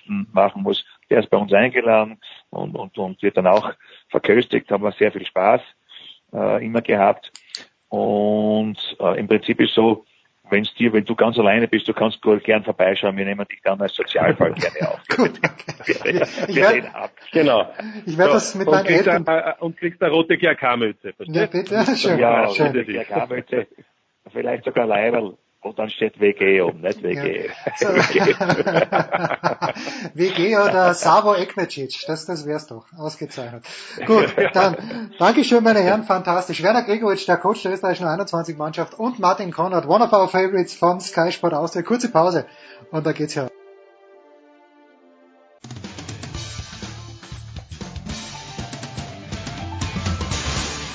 Hoi, ik ben Robin Haase en jullie luisteren naar Sport 360. So, es geht weiter in der Big Show 387. Andreas Renner ist dabei geblieben, neu dazugekommen von GFL, von GFL TV und Radio Nicolas Martin. Servus Nicolas. Hallo. Und äh, von der Zone Telekom Sport Günther Zapp. Servus Günther. Servus, hallo. Jetzt haben die mir alle gesagt hier, jetzt reden wir schon wieder über Pittsburgh. Wir müssen über Pittsburgh reden, denn Günther, Pittsburgh hat Und ich sag dir, wie es ist, ich sehe diesen Ausgleich von den Patriots am letzten Sonntag kurz vor 23 Uhr und denke mir, das geht wieder sowas von den Bach runter. Da schaue ich gar nicht weiter und checke am nächsten Tag das Ergebnis 17 zu 10. Warum sollte mir das Hoffnung machen, dass es mit Pittsburgh in diesem Jahr doch noch was wird, Günther? Ja, weil sie endlich mal äh, New England geschlagen haben. Und das ist ja auch nicht alltäglich. Aber äh, gut, Hoffnung hast du ja immer. Nur äh, mit den Running Backs ist ein Problem, Connor immer noch nicht richtig fit. Mal schauen, ob's ob's reicht für die Playoffs. Das ist ja alles alles noch nicht sicher. Also es war natürlich ein wichtiger Erfolg, klar, aber wir wissen alle auch, dass New England dieses Jahr nicht äh, ganz so stark ist, wie wir sie zum Beispiel letztes Jahr gesehen haben, vor allem auswärts. Es ist eine andere Truppe. Trotzdem natürlich vor allem, weil die Defense auch mal überzeugt hat. Äh, klarer Aufwärtstrend bei den Steelers, aber ich würde da immer noch kein Geld drauf setzen, dass die A-Playoffs erreichen und B dann weit kommen. Aber es war so wichtig, der Sieg, weil die äh, Ravens ja auch gegen Tampa sich gequält haben oder gewonnen haben. Jetzt haben am Wochenende beide ein schweres Auswärtsspiel, die einen bei den Saints, die anderen bei den Chargers. Also durch dieses eine Unentschieden sind die Steelers dann halt immer noch vorne, wenn beide verlieren sollten. Und dann am letzten Wochenende haben die Steelers die Bengals und die Ravens die Browns. Also das ist auch für die Ravens ein Tick schwieriger. Der Sieg war für die Playoff-Chancen der Patriots, meine, äh, der, der, der Steelers, ähm, fast schon überlebensnotwendig. Es ist noch keine Garantie, aber hätten sie das verloren, wäre es wahrscheinlich schwieriger gewesen. Ja, Nicola, dann bleiben wir aber doch gleich und ich übergebe jetzt wieder zu deinen treuen Händen. Du sprichst das an, die Steelers spielen in New Orleans, die, die, bei denen läuft es ziemlich gut in diesem Jahr, möchte man sagen. Wie seht ihr dieses Spiel? Nicola, take it away mit den Fachfragen. Das ist das Lustige. Die hat äh, Günther vor drei Wochen hier noch als Übermannschaft bezeichnet. Und Andreas. Das war das Ende für sie. Ja, genau. seitdem wurden sie noch ziemlich geerdet, oder? Was ist los bei den Saints? Ja, ähm, es gilt doch jetzt insgesamt, äh, also die, die zwei Überteams in der NFC, das waren die Saints und die Rams und die sind äh, beide auf den Boden der Tatsachen zurückgeholt worden, wobei äh, bei den Saints ja äh, zumindest das, äh, dann äh, meistens noch Siege bei rauskamen. Aber ähm, ja, es, äh, äh, es gelten dann halt ein paar Weisheiten, die in der NFL schon immer gelten, nämlich das beste Team im September ist nicht zwangsläufig das beste Team im Februar, sogar eher selten, dass das äh, passiert. Ähm, und äh, als zweites über so eine über so eine äh, lange Saison die Konstanz zu wahren, ist auch extrem schwierig, weil auch das ist ja jetzt äh, schon wiederholt gesagt worden an dieser Stelle. Ähm, die schlechten Teams in der NFL sind immer noch verdammt gut. Das heißt, ähm, jeder kleinste Durchhänger wird sofort bestraft. Was ich jetzt, also bei, bei, bei den Rams sehe ich jetzt ähm, relativ klar identifizierbar, was Verteidigungsreihen machen, um äh, um sie äh, einzubremsen, nämlich mit zwei tiefen Verteidigern zu spielen und sie dazu zwingen, die Bälle kurz vor, ähm, äh, vor die Verteidiger zu werfen ähm, und äh, ihnen äh, so die Big Plays wegnehmen. Das habe ich bei den äh, Saints äh, jetzt äh, kann ich bei den Saints so gut nicht beurteilen, weil ich äh, zwar das Spiel gegen Dallas gesehen habe, die letzten beiden aber nicht. Vielleicht kann das äh, Günther besser sagen. Sehr Günther. Äh, ja, also da kommt einiges zusammen. Zum einen glaube ich, dass, äh, dass die Verteidigungsreihen sich natürlich äh, ganz gut eingestellt haben. Zum anderen, dass die auch nicht mehr voll ihr Playbook ausspielen. Also ich habe ja auch das, das äh, Rams-Spiel jetzt am Wochenende kommentiert und das war schon irgendwie sehr, sehr einfallslos. Und da kann ich mir nicht vorstellen, dass, dass Sean McVay äh, da nichts mehr einfällt, sondern dass er eher sagt, äh, gut, Platz eins werde ich nicht mehr erreichen, dazu sind die Saints zu stark oder aller Voraussicht nach nicht mehr erreichen. Also äh, sind wir da auf Platz zwei in der NFC ziemlich sicher und ich mache jetzt mal mein Playbook ein bisschen zu, um, um die Vorbereitung der anderen Teams nicht zu zu vereinfachen. Mehr Sorgen bei den Rams mache ich mir um, um die Defense, weil wie die personell bestückt ist, müsste da viel mehr drin sein. Äh, Saints ist, äh, ist ein bisschen äh, komplizierter, denn da die versuchen nach wie vor alles, auch ihre Trickspielzüge und ihre Gimmick-Plays und was sie alles drauf haben. Und von daher äh, ist es da, glaube ich, eher das Problem mit der Offense Line. Armstead äh, spielt nicht und das tut dann schon mal eine Lücke auf. Also wenn du, wenn du Druck machst, das wissen wir alle, Breeze ist nicht der beweglichste Quarterback wenn, wenn du den einigermaßen von vorne attackieren kannst, natürlich auch durch seine geringere Größe als manch anderer Quarterback bedingt, dann, dann hat man ganz ordentliche Chancen. Thomas wegnehmen gelingt teilweise auch nicht immer. Also das sind so Ansätze, die momentan die Defense reinfinden, aber auch da bin ich überzeugt, dass, dass Sean Payton Antworten finden wird. Deshalb äh, würde ich sagen, ist ein, ist ein Durchhänger im Dezember. Natürlich einer, der auf jeden Fall äh, Sorgen machen sollte. Auch äh, Kansas City, Heimniederlage gegen, gegen, gegen die sehr starken Chargers, sollten auch nochmal ein bisschen aufs Gaspedal drücken. Von daher ist es jetzt noch interessanter, als wir uns das eigentlich schon gedacht haben, Richtung Playoffs. Wobei die Saints nur noch einen Sieg brauchen, dann haben sie das Heimrecht in den Playoffs sicher und äh, sie spielen nach den Steelers noch gegen die Panthers, die ja jetzt äh, Cam Newton äh, für die Saison äh, quasi verabschiedet haben. Der ist verletzt. Ja, wo, wobei, ja. äh, wenn, wenn man äh, wenn man dann liest, was dazu gesagt wird, äh, steht da auch, sollten wir am letzten Spieltag noch eine Chance haben, die Playoffs zu erreichen, spielt er vielleicht doch nochmal. Ja, aber das, also sagen wir es mal so, die, die, die Chance erscheint mir sehr theoretisch. Ja. Ähm, das, äh, das wird schwierig, allein schon, weil, weil da noch Seattle mit rumhüpft, über die wir gleich sprechen. Aber Andreas, wenn du dir hier angehört, angehört hast, was Günther äh, jetzt über die Saints gesagt hast, ist das was, wo Jens Hoffnung haben kann, dass seine Steelers das attackieren können? Also jetzt mal ganz grundsätzlich reden wir ja bei den Steelers auch von einer äh, äh, stark besetzten Mannschaft, die in beiden Mannschaftsteilen viel Talent hat. Ähm, in, in der Offensive ähm, mit, mit, mit, mit Brown und äh, Smith Schuster zwei zwei Receiver, um die sie die gesamte NFL beneidet. Also da ist natürlich eine Menge an Potenzial da bei Pittsburgh. Äh, es wäre jetzt vermutlich auch eine äh, eine Analyse, die den Rahmen dieser Sendung sprengen würde, wenn wir jetzt genau gucken würden, woran es liegt, dass die Steelers äh, für ihr für ihre Qualitäten eine relativ bescheidene Bilanz erspielt haben. Aber natürlich für die Steelers dürfen wir jeden Rahmen sprengen in dieser Sendung. Ja, das machen wir lieber nicht. Aber ähm, aber dass die, äh, dass die Steelers da keine Chance haben in New Orleans, das, äh, das äh, sehe ich natürlich überhaupt nicht so.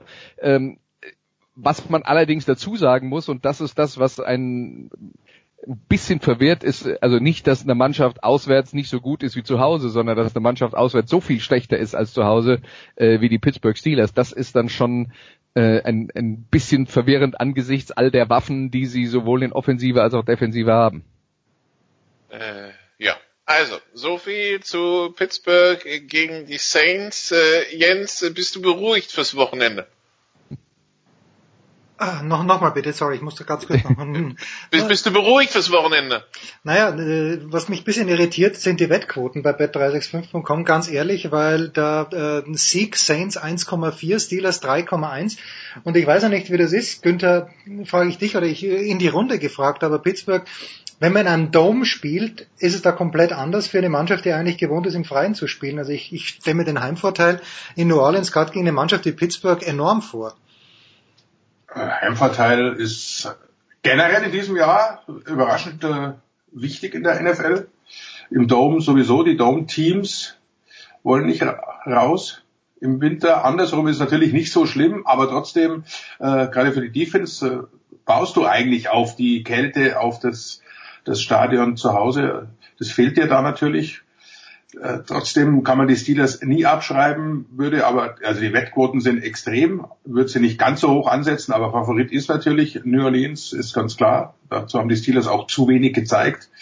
Äh, die drei Niederlagen zuvor doch Dämlich. Ganz, ganz bitter. Dämlich. Und Dämliche Niederlagen. Eine dämlich, unglücklich, kommt, kommt alles zusammen, aber du hast halt dreimal verloren in Folge und, und auch äh, Big Ben kann sich rausreißen, jetzt ist er wieder angeschlagen, also keiner weiß, wie so, so Rippenverletzungen, das zieht sich ewig hin, äh, kriegt er nochmal einen Hit ab, kann es sein, dass er draußen ist, äh, Connor kann aller Voraussicht nach wieder nicht spielen am Wochenende, also dann hast du extreme Probleme und die Defense ist eben, und das ist das, das Problem, das ich sehe, ist eben nicht äh, in der Lage, permanent Druck äh, auf den Quarterback auszuüben. Das, das hat, fehlt ein bisschen bei den Steelers.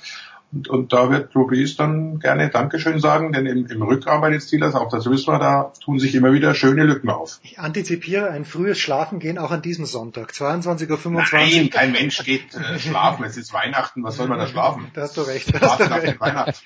Ja, wir warten vor allem, der, der, nächste Kracher kommt ja direkt hinterher. Ja, ich wollte gerade sagen, also um, um 2.20 Uhr dann, äh, ich weiß nicht, äh, wer es kommentieren wird. Günther, bist du dann am Start, Chiefs gegen Seahawks? Selbstverständlich. Wer soll denn Weihnachten sonst Dienst machen? Ja, das ist richtig. Also Der Einzige mit erwachsenen Kindern. Äh, mit Günther kann man es ja machen. Naja, dann äh, äh, hier ist ein bisschen ausgeglichener. Also da sind die Chiefs Favorit, obwohl es für Seattle, äh, geht's da für Seattle um mehr oder geht's für die Chiefs um mehr, Günther? Ähm, uh. Das ist eine gute Frage. Für beide gleich eigentlich, würde ich sagen. Wobei Seattle ziemlich, also da kann ich mir nicht vorstellen, dass die noch aus den Playoffs rausfliegen. Äh, werden auf Platz 5 enden, können ja nicht mehr ihre Division gewinnen. Von daher ist es eher für Kansas City, dass sie natürlich da oben bleiben. Denn Heimrecht gerade in der, in der AFC und in ihrem Stadion Arrowhead, äh, glaube ich, bringt schon gewaltig viel. Wobei Playoffs und Kansas City ist wieder eine andere Geschichte, aber da reden wir dann im Januar drüber. Haben die nicht die letzten sechs Heimspiele in Playoffs alle verloren? Ja, genau. So aber, aber auch auswärts sieht es nicht viel besser aus. Also, ja, ja. Und es wäre vor allem Sie, Sie sollten sich einfach besser dann. nicht für die Playoffs qualifizieren. Sollten halt den Coach wechseln vor den Playoffs oder was auch immer. Aber wie gesagt, da reden wir im Januar drüber. Äh, jetzt, das ist natürlich ein, ein, ein tolles Spiel, weil es theoretisch natürlich äh, auch äh, der Super Bowl so lauten könnte. Also das ist durchaus eine Geschichte, die, die, die nicht an den Haaren herbeigezogen ist. In Seattle ist es so ein Team, wir haben es oft genug gesagt und, und, und, und äh, auch in, in, in dieser Sendung schon wieder angeklungen, dass du eben im Dezember heiß sein musst und im Januar und nicht im September und, und Oktober. Und da ist Seattle natürlich ganz vorne zu nennen und die Chiefs ein Team, die, die könnten durchmarschieren, wenn wir an die Probleme der Patriots denken, in diesem Jahr auswärts und wenn sie Wildcard spielen müssen. Also durchaus sehenswert und dann, dann wird man mal sehen, ob die inzwischen wieder erstarkte, sehr erstarkte und vor allem im, im, im Rückraum erstarkte Seattle Defense da äh, Pat Mahomes, den Pro Bowler, stoppen kann. So, aber wie in also, Gottes Namen, Andreas, entschuldige, aber wie in Gottes Namen kann dann Seattle letzte Woche gegen San Francisco verlieren? Auch da sind wir wieder beim Thema, die schlechten Mannschaften sind nicht so schlecht, wie man denkt, wenn man auf die äh, auf die ähm, Tabelle schaut. Das ist äh, ist tatsächlich so. Ähm, Wobei sie und, und zwei was Wochen vorher noch mit vier Scores weggebügelt haben. Ne? Was haben sie die zwei Wochen vorher? Die, die Seahawks haben die, die, die 49ers zwei Wochen vorher mit, was war denn das? Ja, ja, 45, aber 15 was, so was, ich meine, das ist doch nichts, wir, wir können doch nicht aus einem Ergebnis äh, nee, nee, schließen, dass zwei Wochen später das gleiche Ergebnis wieder rauskommt. Äh, ich meine, was, wenn ich mir die Seahawks anschaue äh, und schaue, was sie machen und was sie dahin gebracht hat, äh, wo sie jetzt sind, das ist ein Power-Running-Team mit, äh, mit einer guten Verteidigung die müssen ihr Spiel, die, was sie, also die, die, die Spielanlage ist, dass sie mit Laufspiel gewinnen wollen, dass nicht Russell Wilson den Ball 50 Mal im Spiel werfen muss. Das ist die Spielanlage der Seahawks. Und ähm, wenn ich mir anschaue, welche Spiele Kansas City in dieser Saison verloren hat, die haben nie, also das heißt, ich gehe noch mal einen Schritt zurück, äh, sage über die Seahawks, das bedeutet, wenn die gewinnen, dann gewinnen sie Spiele, in denen der Score nicht äh, aus dem Leim gerät. Das heißt, die gewinnen irgendwas bis, äh, bis Mitte 20 Punkte oder so äh, und danach wird's halt zu dünn, weil dafür die Offense äh, schlicht und einfach nicht gebaut wird, ähm, äh, gebaut ist. Und wenn ich mir anschaue, welche Spiele die Chiefs verloren haben, die haben Shootouts verloren gegen Mannschaften, die 40 oder 50 Punkte gegen sie gemacht haben, wo sie, wo sie dann offensiv irgendwann nicht mehr mithalten konnten. Das sehe ich halt bei Seattle nicht. Deswegen ist für mich Kansas City äh, der, äh, der Favorit in diesem Spiel, weil was Mahomes ähm, tatsächlich gezeigt hat, ist, dass er nicht nur gegen ähm, in diesen Shootouts vier, fünf Touchdown-Pässe pro Spiel werfen kann, sondern dass er auch die knappen Spiele äh, gegen Mannschaften, die gut verteidigen, wie zum Beispiel äh, Baltimore vor ein paar Wochen, dass er die trotzdem dann eben auch gewinnt, weil die, äh, weil die Offense äh, der Chiefs dann gut genug ist, um dann immer noch einen draufzusetzen. Und da, das ist das Problem, das ich bei den äh, bei den Seahawks sehe. Ich glaube, glaube nicht, dass sie, äh, dass die Mannschaft gebaut ist, um die Chiefs zu schlagen. Was habe ich diesen Sieg gefeiert? Von äh, Kansas City gegen Baltimore. War der wichtig, gerade auch wie am Ende zustande gekommen ist. Äh, jetzt habe ich äh, bei meiner Lieblings... Da rutscht der Steelers-Kicker aus, ja, ja. Naja, natürlich. Also, äh, und jetzt habe ich aber auf äh, meiner Lieblingsshow, der Dan Lebertat Show, der Producer dort, der heißt Mike Ryan und der ist großer äh, Cleveland Browns Fans, Günther, und der sagt, er hätte nicht gedacht, dass er irgendwann mal so früh einen Quarterback sieht, der gleich gut oder möglicherweise sogar besser ist als Aaron Rodgers. Sind wir da ein bisschen zu voreilig oder ist Pat Mahomes wirklich auf dem besten Weg, dass er mal so gut wird wie Aaron Rodgers? Die Anlagen sind auf jeden Fall so gut. Von daher kann man das durchaus vergleichen. Er hat ein paar Würfe drauf, die gibt's halt sonst nicht. Äh, da spreche ich jetzt nicht unbedingt vom No-Look-Pass, sondern eben auch die, die Technik, wie er Seitarm Pässe raushaut, einfach fast, fast nur aus dem Handgelenk 20 Yard Dinger, weil er Fähigkeiten hat, die es eben so normalerweise nicht gibt, die man bisher in, in der Form bei, bei Brad Favre gesehen hat und bei jetzt Aaron Rodgers, aber sonst ist es ganz, ganz selten. Der lebt also nicht von, von einer glänzenden Technik und einem System wie, wie, wie Brady zum Beispiel, der, der wirklich jeden Pass im Prinzip gleich wirft äh, von der Technik her, sondern Mahomes kann da auch mit links, wenn es ist, haben wir auch schon oft genug gesehen und, und zwar erfolgreich werfen. Das ist ein Talent, das ist, äh, das gibt's vielleicht alle 50 Jahre mal in der NFL. Wie weit das führt, das äh, klar, muss man abwarten. Da, da spielt noch einiges äh, mit dazu, wie groß er werden wird, aber die Anlagen sind absolut äh, da und sind absolut vergleichbar. Ja, und wenn wir jetzt, ja, wenn wir jetzt nur über die Saison 2018 reden, dann war Patrick Mahomes besser als Aaron Rodgers. Also da gibt's glaube ich auch keine zwei Meinungen. Da waren ein paar besser. Das ist ja das, ja. das, das Bittere. In, insofern, wenn da die Frage ist, wird er jemals so gut wie Aaron Rodgers, dann ist es jetzt schon. Im Moment ist er das, aber es ist natürlich. Auf jeden äh, Fall. Ja, was in, in der nächsten Saison werden die Karten halt wieder neu gemischt. Also insofern, äh, ob er ob er das äh, konstant über zehn Jahre äh, hinbringen kann, das das ist die Frage. Aber ich glaube, wenn es jetzt wirklich nur darum geht, wer das meiste Talent hat beim reinen Werfen des Balles, dann sind Mahomes und Rodgers die zwei besten in der NFL. Das heißt nicht, dass es unbedingt die besten Quarterbacks äh, sind, wenn es darum geht, alle äh, Elemente des Quarterback-Spiels ähm, einzubeziehen, von denen es sehr viele gibt. Aber wenn es um die um das pure Werfen geht und um die Wurfkraft und die Fähigkeit, Bälle noch in die tiefsten Ecken des Platzes zu feuern, selbst wenn die Beine nicht auf dem Boden stehen und so weiter und so fort. Solche Sachen, das können Rogers und das können Mahomes und dann sind wir eigentlich schon fast durch. Ja, Matthew Stafford vielleicht noch auf einem etwas niedrigeren Level. Gerade deshalb sollten sich vielleicht äh, angehende Chiefs-Fans erkundigen, sollte das nämlich eine lange Karriere werden bei Pat Mahomes, wie man, was für Bitterchen man so nehmen muss, wenn man so Brett Favre-Fan gewesen ist, weil also da gibt's schon ein paar Pässe dabei, da würde ich als Chiefs-Fan mal ganz tief die Luft anhalten. 15 Jahre, das, das, äh, das, äh, der ist halt, äh, diese, diese Ganzlinger-Mentalität macht halt als neutraler Fan zu, äh, Spaß zuzuschauen. Ich weiß halt nicht, wie das so als Chiefs-Fan ist, wenn man den einen oder anderen Pass sieht. Also die, eine Lolo-Geschichte gegen Baltimore jetzt mal ausgeklammert, aber der nimmt jetzt auch gerne, also sag mal so, er scheut das Risiko nicht. Ja, aber äh, ganz ehrlich, äh, das, das war ja das, was wir vor der Saison gesagt haben, äh, was wir über Mahomes schon wussten. Das ist einer, der, ja. der, der Risiko mag, der, ähm, der Pässe versucht, die andere nicht versuchen. Dafür dafür hat er verdammt wenig Fehler gemacht in dieser Saison. Ja. Das, also das muss man mal klar sagen. Und da, in der Kategorie ist er jetzt in seiner ersten Saison schon besser, als es Brett Favre in seiner letzten war. Und davon lebt ja die NFL momentan, muss man auch ganz offen sagen. Vor, vor zwei Jahren war es, war es Dak Prescott mit den Cowboys, der hat da auch völlig unbedarft aufgespielt, wie ein Verrückter, der hat Pässe geworfen, da wird er auch nochmal sagt, um Gottes Willen kann er nie hinwerfen, die kamen an. Vergangenes Jahr war es Carson Wentz bis zu seiner Verletzung. Erinnert euch mal zurück, was der für Dinger geworfen hat, höchst bedrängt, drei Mann hängen, er wirft einfach nach vorne, kommt an, das gibt's immer mal wieder. Solche, solche Jahre, vor allem sind es halt die jungen Quarterbacks, die noch nicht, äh, was, was Vorteil, der Vorteil der Jugend ist, eben an das Negative denken, sondern nur ans Positive. Das wird schon gut gehen, wird sich auch noch ändern, aber diese Fähigkeiten, wenn der sich nicht verletzt und er wird auch den, die richtigen Coaches bekommen, davon gehe ich aus, wenn Andy Reid tatsächlich mal aufhören sollte, das ist ein Jahrhunderttalent. Und, und da kannst du was draus machen, selbst wenn er vielleicht mal ein bisschen eingebremst wird in, in seiner Flexibilität. Überredet.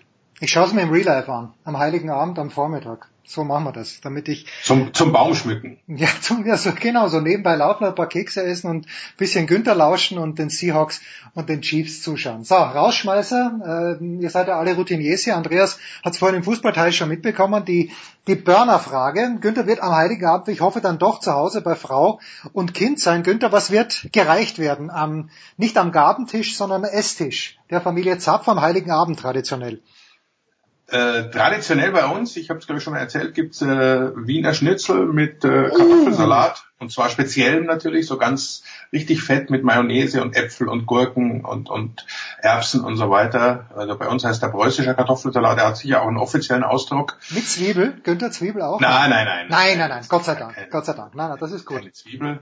Äh, hängt aber noch davon ab, ob ich nicht bei der Familie meiner lieben Frau bin, weil ich jetzt tatsächlich am Heiligabend selbst mal frei habe abends. Ich arbeite nur in der Nacht vorher. Und da gibt's, äh, wenn ich richtig informiere, ein, ein äh, lockeres äh, Fischbuffet, so kalte, kalte Fischleckereien. Kalte Also es- Fischleckereien. Da kann man Also, also Günther hat noch viele Optionen für Heidi. Ja, ja, ja, ja. Am, ersten Feiertag gibt's traditionell natürlich äh, Ganzel. die Ente. Die Ente, ja gut, na gut. Andreas, bitte. Bei uns gibt's immer Lachs, wie jedes Ja, Jahr. da, da war, ja, ja, Lachs ist auch, äh, ich werde ich werd nämlich kombinieren heuer Lachs mit Fondue. Das ist fantastisch. Den, den Lachs im Fondue-Topf zu garen, großartig. Nikola schließlich noch. äh, sagen, keine Ahnung, hier ist es, hier auch weiter ist es so, dass der lokale Supermarkt bekommt irgendeinen Container, der äh, immer zusammengestellt wird. Nee, der bekommt den, der zusammengestellt wird im, äh, im Großmarkt in Rangis in Paris und die äh, die wissen aber meistens vorher nicht, was kommt. Also werde ich mal irgendwann äh, am Wochenende vorbeischauen und und gucken, was der ähm, Das, ist, das der ist ja früher, wie früher in der DDR dann bei euch. Genau, kleines Man geht, man geht in den Supermarkt und schaut, was sie gerade da haben. Und das Ja, der dann. Unterschied, der Unterschied ist aber die, die, die Auswahl, die Auswahl ist dann doch relativ groß. Aber ähm, das, das Praktische ist hier auf Malta auch irgendwie der, also Weihnachten ist gefühlt nur ein paar Stunden am, am 25. Ansonsten 24., 26. sind hier ganz normale Tage. Das heißt, es wird nicht so ganz so stressig. Und der Wetterbericht sagt, es soll sehr schön werden. Kein, kein Regen bis äh, mindestens Mitte nächster Woche, über 20 Grad. Also ähm, es äh, vielleicht vielleicht tut's auch einfach weniger, was auf den Tisch kommt, sondern einfach mal auf die Terrasse setzen, Buch lesen und ja. Es kann. Und Nikola kann's. Dankeschön, meine Herren.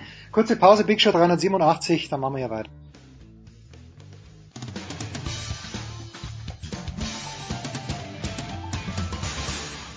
Hallo, hier ist Per Günther von Ratiofarm Ulm. Ihr hört Sportradio 360.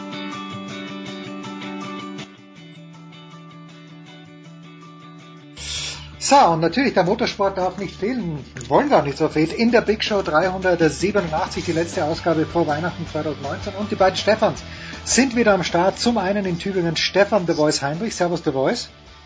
Einen schönen guten Tag euch allen. Und dann äh, in Landshut Stefan Ehlen. Servus Stefan Ehlen. Ja, schöne Grüße. Hallo. Motorsport TV und motorsport.com. Der Herr Ehlen und äh, The Voice Motorsport TV. So, wir haben uns eigentlich als äh, fast Solo-Thema vorgenommen, die Dakar. Stefan hat mir etwas geschickt, was mich unfassbar verwirrt hat. Und zwar, äh, die Überschrift lautet nur Dakar-Stars wechseln zu X-Raid. Jetzt äh, komme ich komplett durcheinander mit den verschiedenen Klassen, die es da überhaupt gibt bei der Dakar. Ich weiß, dass Heinz Kinnegartner dort ich meine, er hat sogar gewonnen zweimal, gefahren ist. Aber was, was, was ist jetzt die große Bewandtnis, dass Carlos Sainz plötzlich ähm, zum Mini geht und dort mit dem Buggy gewinnen will? Wo ist, wo ist die, äh, ja, wo, worum geht's hauptsächlich? Äh, Stefan Peter Hansel, der Name sagt mir sogar auch was.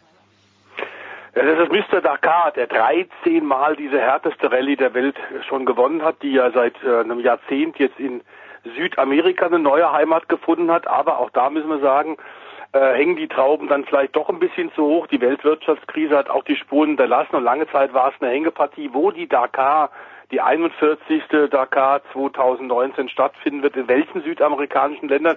Es ist nun noch Peru und das ist zum allerersten Mal in diesen über vier Jahrzehnten, dass die Rallye tatsächlich nur noch in einem Land stattfindet.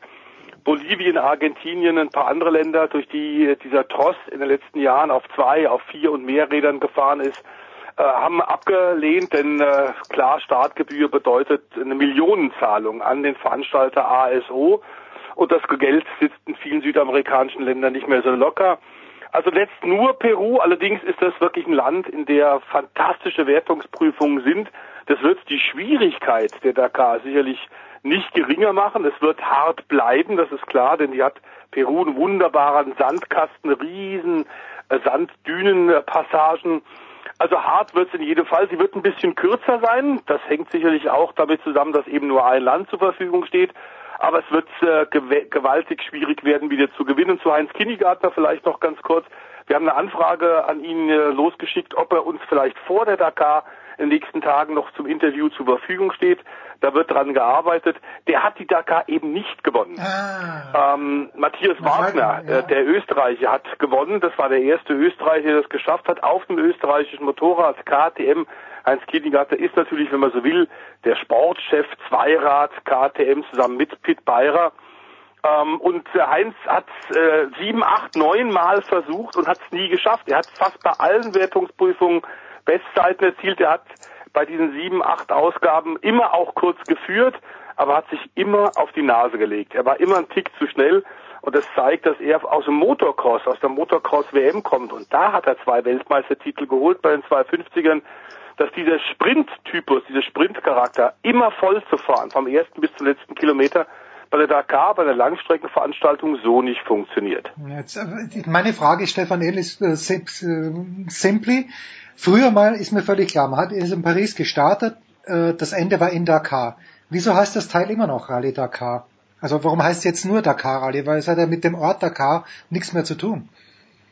Das ist vollkommen richtig, aber da geht es im Prinzip darum, dass der Name historisch gewachsen ist okay. und dass man dieses Image der Dakar eben ausnutzen will. Ähm, gibt auch viele andere Beispiele im Motorsport. Äh, DTM wäre auch so noch was beispielsweise. Ähm, das war original die deutsche Tourenwagenmeisterschaft und das war sie bis Mitte der 90er Jahre. Dann wurde es umgewandelt in ITC, International Touring Car Championship. Äh, und dann hat man die DTM mal wieder neu gestartet. Und äh, das allerdings dann als Tourenwagen Masters. Hat aber dann das gleiche Kürzel genommen und später dann gesagt, eigentlich steht DTM gar nicht mehr für irgendwas Bestimmtes, sondern als Marke DTM. Also man hat da auch versucht, bewusst sich an die Vergangenheit anzulehnen. Bei der Dakar ist es ähnlich.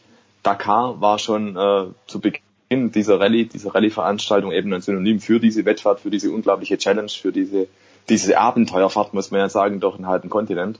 Und ähm, das hat man dann für sich genutzt, um das dann weiter zu betreiben. Das Kuriose an sich ist ja nur, äh, dass das Ding weiter Dakar heißt, obwohl es in Südamerika stattfindet und wie du sagst zu Recht, gar nichts, rein gar nichts mehr mit der Original Dakar zu tun hat. Ja, gut, aber, aber Dakar ist natürlich, das muss man vielleicht noch anschließen an das, was der Stefan völlig richtig gesagt hat, Dakar ist ein Mythos und steht für so unglaubliche Fernsehbilder auch, die nahezu jeder Motorsportfan kennt. Dazu von Thierry Sabine, dem Erfinder der leider vor vielen Jahren ja bei dem Helikopterabsturz während der Dakar Rallye in Afrika abgestürzt ist. Er war auf der Suche nach ein paar verlorenen, versprengten Fahrern, wollte die retten. Ähm, und da ist es leider schiefgegangen. Äh, der hat das natürlich sehr ideal gemacht. Ähm, auf eine große Reise gehen, das ist für viele Franzosen, das endet so ein bisschen an den kleinen Prinz, ähm, dieses legendäre Buch ähm, ist eine ganz, ganz große Geschichte. Wir haben auch nahezu die äh, besten Weltumsegler Einhand, sind fast alles Franzosen.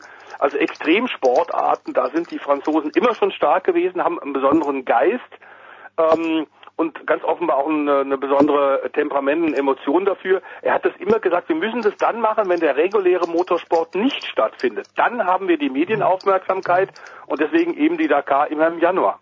Na gut, aber das Gleiche gilt, gilt ja im Grunde genommen auch für die Darts-WM. Und deswegen schauen jetzt alle Leute genau. Darts, die übers Jahr nicht schauen, wollten das eine die große Herausforderung. Aber äh, Stefan Ehlen äh, sind knapp 70 Tote mindestens, die es schon gegeben hat bei der Rallye Dakar. Äh, das gehört das zum Mythos dazu? Oder wäre es nicht langsam an der Zeit zu sagen, äh, die Geschichte so zu machen? Ich weiß nicht, ob man es hundertprozentig sicher machen kann, aber wenigstens zu 85 Prozent sicher. Ähm, ich glaube, Motorsport per se kann nie zu sicher sein. Also es wird immer irgendwie einen sogenannten Freak-Accident geben, eine Situation, mit der du vorher nicht gerechnet hast, dass sie eintreten kann, weil du unmöglich alle Szenarien dir ausmalen kannst. Und äh, die Erfahrung der Vergangenheit aus der vielen Jahrzehnten Motorsport zeigt immer, es passiert immer irgendwas, was du dir nie hättest vorstellen können. Oder so viele blöde Zufälle, führen dann zu einem Zwischenfall, ähm, ja, da kannst du Simulationen laufen lassen und es passiert in 99 Fällen eben nichts und im 100. Fall dann tritt es halt dann mal ein. Insofern, bei Rallye ist das ganze Ding nochmal verschärft. Äh, auf einer Rundstrecke, wenn du nur drei, vier Kilometer hast, dann kannst du was tun. Dann kannst du Auslaufzonen errichten, du kannst Reifenstapel hintun und dergleichen mehr. Sprich Maßnahmen ergreifen, um das ganze Ding zu, abzusichern.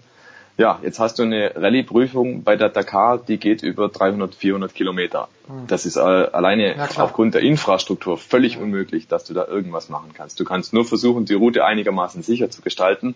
Problem, es soll weiter ja Offroad sein, es soll ja weiter Rallye sein, es soll weiter ein großes Abenteuer sein. Also im Prinzip ist es schon ein klassischer Ritt auf der Rasierklinge. Du spielst ein bisschen mit dem Risiko, du spielst mit der Gefahr, weil ansonsten musst du im Prinzip auf der Autobahn fahren.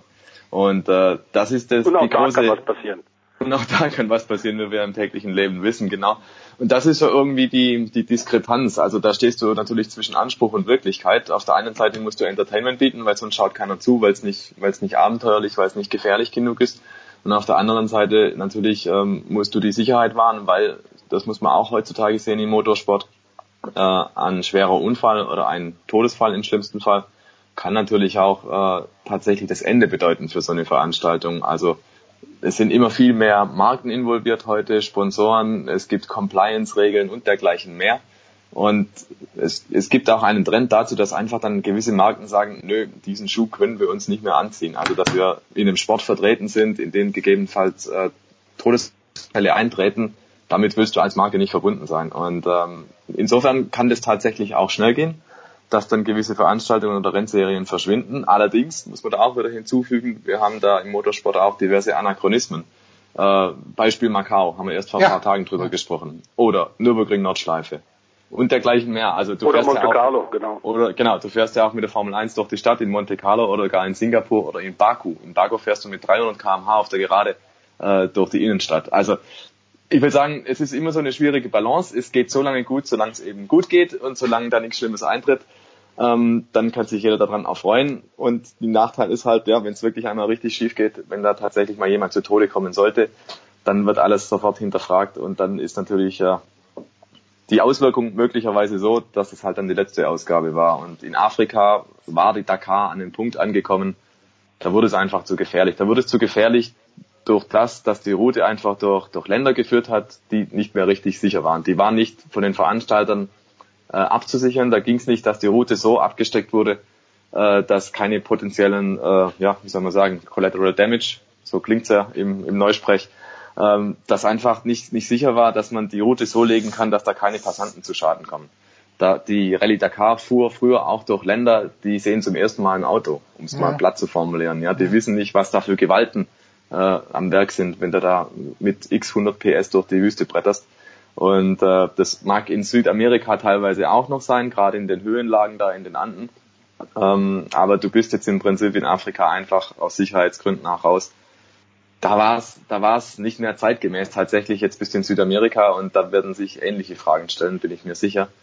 Ja, deswegen mal abwarten. Also die Dakar, finde ich, ist eines der ganz großen Abenteuer der Motorsportgeschichte und eigentlich kaum wegzudenken. Ähm, aber möglicherweise hat alles ein Ablaufdatum. Das kann nur die Zukunft zeigen. Was Dazu sollte man vielleicht noch sagen, dass ähm, neben den Schwierigkeiten, dass ähm, die, die Informationen nicht perfekt immer bei allen ankommt, äh, was Automobilrennsport, Rallye-Sport tatsächlich bedeutet äh, in allen kleinen äh, Orten und Käffern, die entlang der Route liegen, bei teilweise äh, sieben bis zehntausend Kilometer äh, Strecke.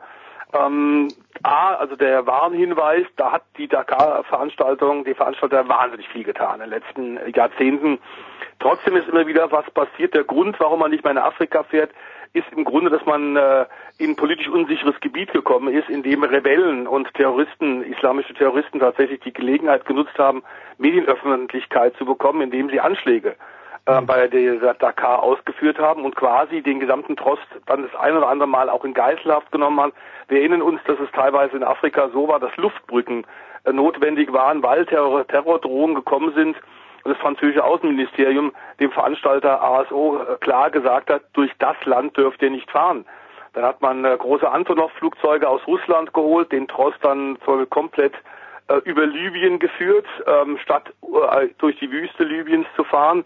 Ähm, hat also das ist das Land umgangen und das ist, war auf Dauer wahnsinnig schwierig, denn äh, Rebellentruppen, Tuaregs und dergleichen, die kannst du, die mit kleinen äh, Allradfahrzeugen äh, in der Sahara irgendwo auf dich lauern hinter der Düne, die kannst du einfach nicht in den Griff kriegen.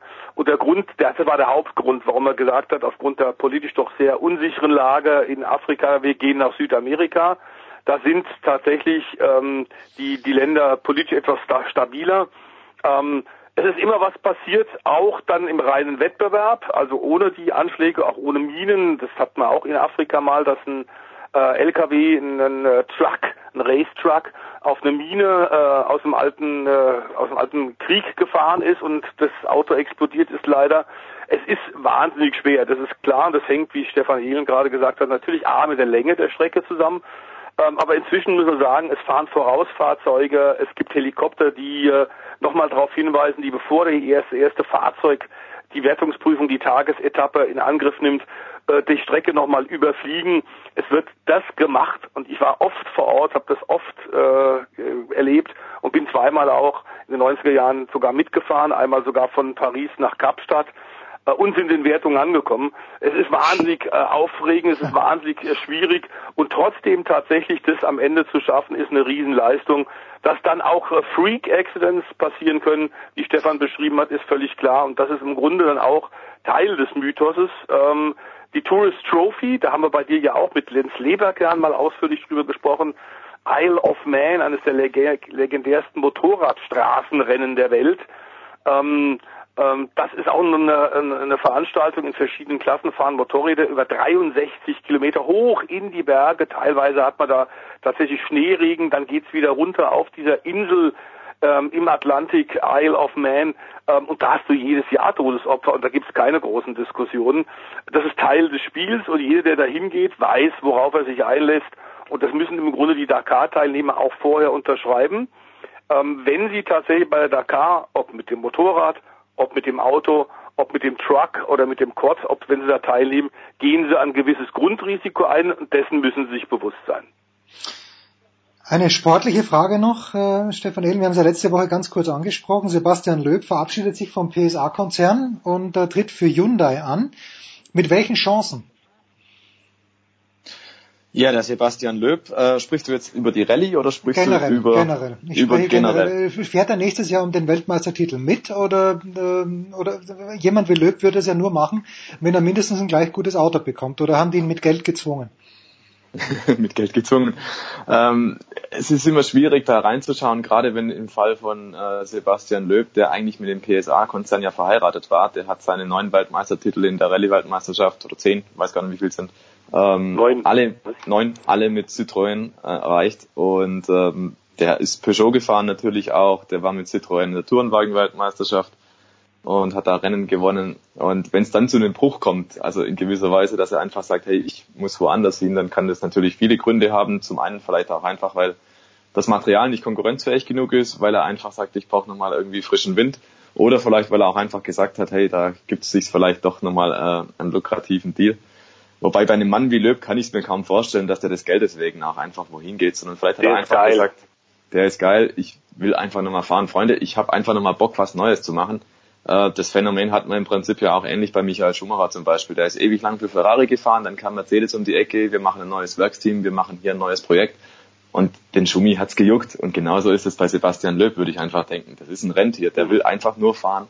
Das hat man in der Vergangenheit immer wieder gesehen. Der kann nicht einfach nur zu Hause sitzen. Das wird nicht funktionieren.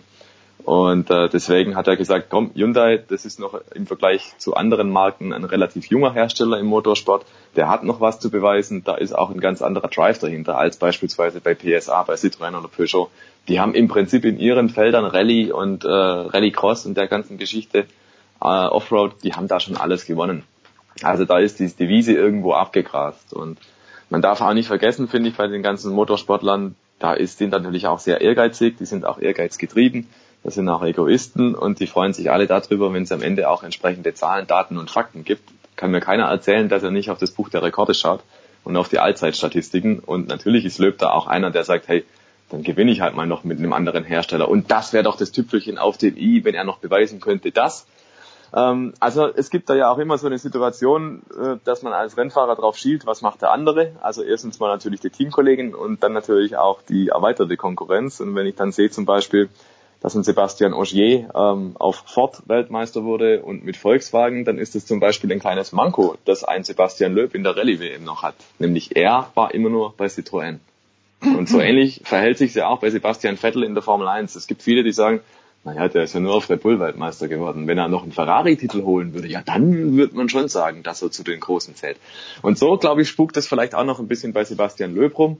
Der wird nächstes Jahr, glaube ich, stand jetzt nicht alle Rallyes bestreiten. Dementsprechend Nur muss man davon aus, genau deswegen muss man davon ausgehen, nee, um den WM-Titel wird er nicht mitfahren. Aber das kann sich im Motorsport auch immer alles sehr schnell ändern. Sollte sich zum Beispiel herausstellen, dass der Löb in den ersten zwei Saisonläufen äh, durchaus bei der Musik dabei ist, vielleicht sogar gewinnt, dann glaube ich schon, dass Hyundai und Löb da bereit dazu wären, ein gewisses Paket zu schnüren, ja, dass er eben doch halt weiter mitfährt. Also wäre nicht das erste Mal, dass man solche Planungen im Motorsport auch nochmal über den Haufen werfen würde. Und äh, gerade im Fall von Sebastian Löb, der ist einfach der prominenteste Name im Rallye-Sport, so wie Michael Schumacher in der Formel 1, ist es einfach Sebastian Löb. Und er fährt noch. Also besser kann die Situation und die Aussicht für nächstes Jahr eigentlich gar nicht sein, sowohl für Sebastian Löb, sowohl für Hyundai, als auch natürlich für uns Beobachter. Einen solchen Mann, ein solches Kaliber in der Meisterschaft zu haben, besser geht's nicht. Ja, ich schiel auch da sollte man vielleicht noch, lieber Jens, noch was äh, anfügen. Er fährt für Peugeot, aber mit der Privatmannschaft noch die Dakar 2019.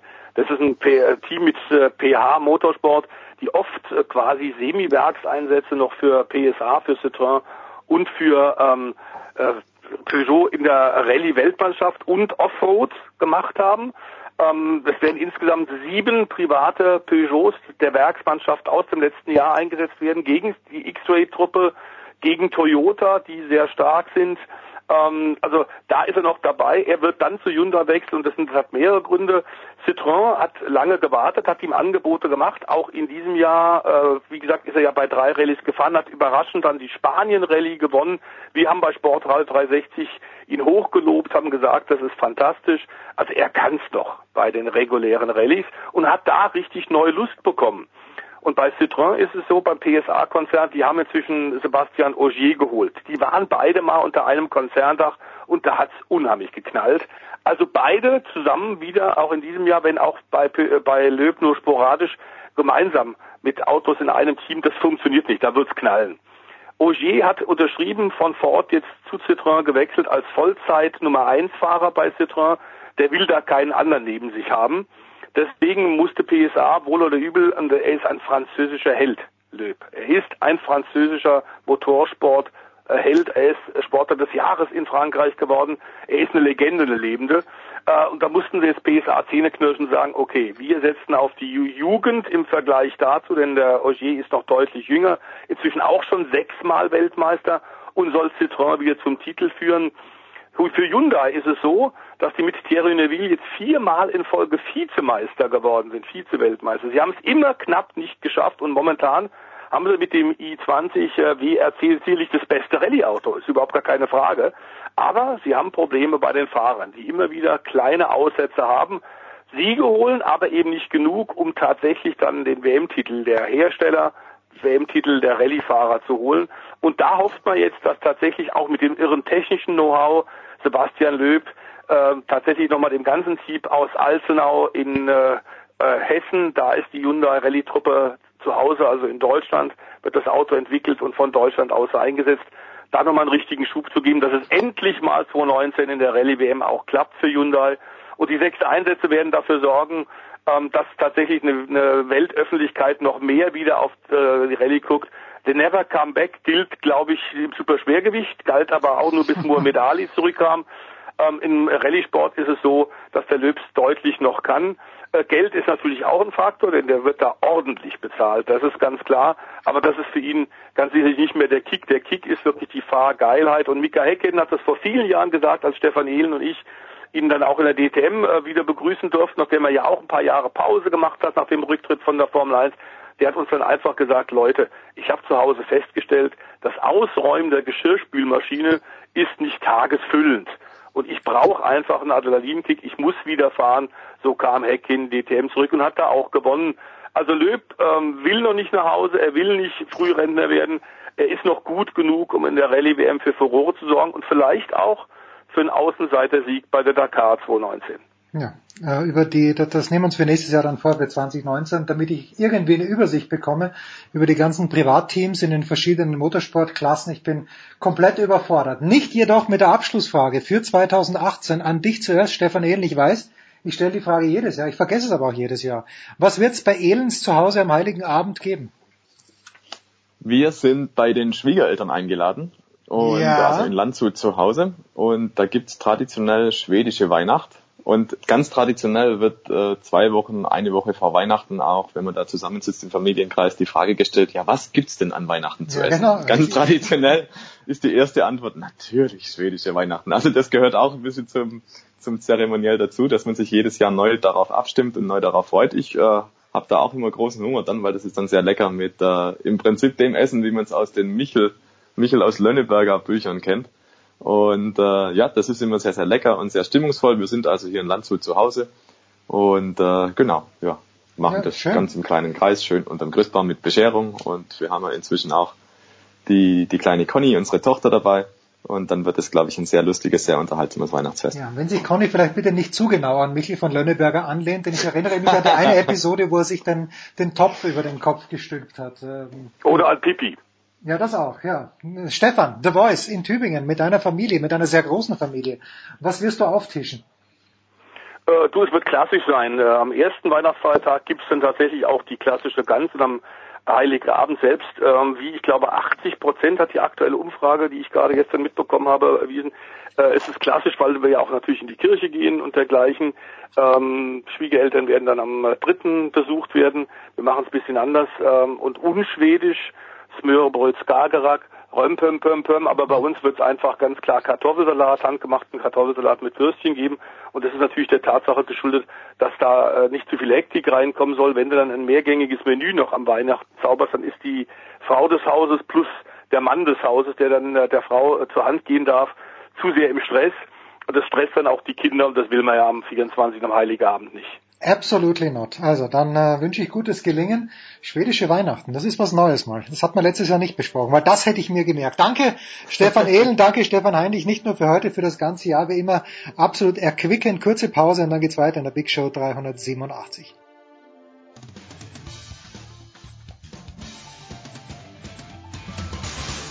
Servus Leute, das ist der Grubi, ich höre Sportradio 360. So, Herrschaften, es geht weiter in der Big Show 387 und kurz vor Weihnachten darf man sich was wünschen. One of our favorites is back. Erstmals fürchte ich sogar in diesem Jahr. Wir haben uns früher nicht getraut, weil Eintracht Braunschweig immer weiter hinabsinkt in die Tiefen des deutschen Fußballs. Die Rede ist natürlich vom großen Tobias Treves. Servus, Tobi. Ja, servus, moin. Ja, müssen wir zuerst das Unangenehme aufarbeiten? Ich habe nur die Überschrift gelesen in der Süddeutschen Zeitung vor ein paar Tagen, aber es läuft weiterhin nicht rund für die Eintracht. Was ist da los? Musst du als Investor einsteigen? Ja, also zuletzt, ja, ich weiß nicht, ob ich da jetzt äh, großartig helfen könnte, egal an welcher Position, wobei man ab und an den Eindruck hat, ich könnte zumindest mitspielen irgendwie, wenn ich da so ein paar Sachen gesehen habe. Aber äh, zuletzt lief es ja wieder besser. Jetzt haben wir ja mal einen äh, Auswärtssieg äh, landen können nach langer Durststrecke und demzufolge irgendwie das, das schlechteste ähm, Ergebnis der Vereinsgeschichte irgendwie äh, abwenden können. Also man hat ja natürlich immer so ein bisschen die Hoffnung, dass irgendwie ein bisschen mehr geht. Ne? Und, und wenn, wenn man schaut, was ähm, die Eintracht noch unter dem alten Trainer ähm, auch so gespielt hat, äh, waren wir zum Teil Ergebnisse dabei, die irgendwie Mut gemacht haben und dann kam auf einmal gar nichts mehr. Und immer dann, wenn man gehofft hat, so jetzt wird heute mal gegen Meppen oder wen auch immer äh, mal der Bock umgestoßen, dann äh, war nicht mal ein Bock da, den man hätte umstoßen können, sondern man lag auf einmal schon wieder so weit hinten, dass gar nichts mehr ging. Also irgendwie, ich habe so ein bisschen äh, jetzt wieder Hoffnung, aber vielleicht bin ich da einfach auch zu optimistisch, dass äh, dass da noch was zu retten ist. Ich meine, man sieht zumindest, dass äh, das Ufer wieder ähm, und die Vereine, die davor äh, spielen und wenn man das jetzt einigermaßen hinbekommt, äh, in der Form, wie man sich zuletzt präsentiert hat, äh, weiterzumachen, dann mag da äh, auch noch der Klassenerhalt drin sein. Aber es ist natürlich schon erschreckend, wenn man schaut, was, was aus dem Verein in so kurzer Zeit ähm, geworden ist irgendwie. Ne? Man, man denkt, der eine ist vielleicht schuld oder der andere ist Lieberknecht ist nicht mehr ganz so scharf und frisch wie früher. Von daher macht das vielleicht Sinn, den Trainer auszutauschen. Ähm, dann ist er woanders erfolgreich und äh, bei meinem, beim eigenen Verein geht überhaupt nichts voran. Ähm, und man wartet auf Hoffnungsträger, die verletzt waren und sich dann wieder zurückmelden und die dann trotzdem äh, auch nichts bringen. Also das ist schon, das ist gerade schon echt ein bisschen beeindruckend, weil man natürlich ein paar Gründe finden kann, warum es so schlecht läuft, aber in der Gesamtheit bleibt es irgendwie doch äh, überraschend, ähm, dass es so so abreißen kann und dass man dann äh, so von von einem ja von von einem guten Platz in der zweiten Liga von einem ansprechenden paar ansprechenden Ergebnissen aus der Bundesliga da so durchgereicht wird und jetzt äh, also mit Abstand vom äh, letzten Platz da in der dritten Liga grüßt und so langsam schon in Richtung vier also Liga vier planen muss. Das ist ähm, das hätte ich in der Form so nicht erwartet. Also das waren die, die großen Hoffnungen, ja, sofortiger wieder Aufstieg, dass das immer gefährlich ist. Das hat man ja mittlerweile auch gelernt und bei anderen Vereinen auch beobachten können. Aber ähm, ich hatte immer die Hoffnung, dass meine Eintracht da äh, eine Sonderrolle einnimmt und äh, stelle mir jetzt also den unter anderem erschreckend fest, äh, erschreckt fest, äh, nee, ist nicht so und mal schauen, wie es da weitergeht. Aber Daumen bleiben gedrückt und äh, im Zweifel auch in, in Liga 4. Tja, da geht's Tobias Dreves wie allen 60er-Fans, die auch denken, dass ihr Verein der besondere Verein ist, der sofort wieder aufsteigt und dann gleich in die Bundesliga durchmarschiert. Aber das ist unsere Hoffnung, die ich auch habe als Anhänger des ASK Sparkasse Volzberg heißt es mittlerweile, glaube ich, in der fünften österreichischen Liga. Tobias, war es ein, also die Schlagzeilen, die mir hängen geblieben sind, im deutschen Boxsport 2018 waren leider zwei Todesfälle. Zum einen Markus Bayer erst vor kurzem verstorben und Graziano Rocchiciani. Ähm, ich weiß, du hast auf Facebook schon und äh, auch auf Sport 1 sicherlich lange Elogen gehalten, aber ist es das, woran wir uns erinnern werden müssen in diesem Jahr oder hat es im deutschen Boxsport 2018 auch gute Seiten gegeben?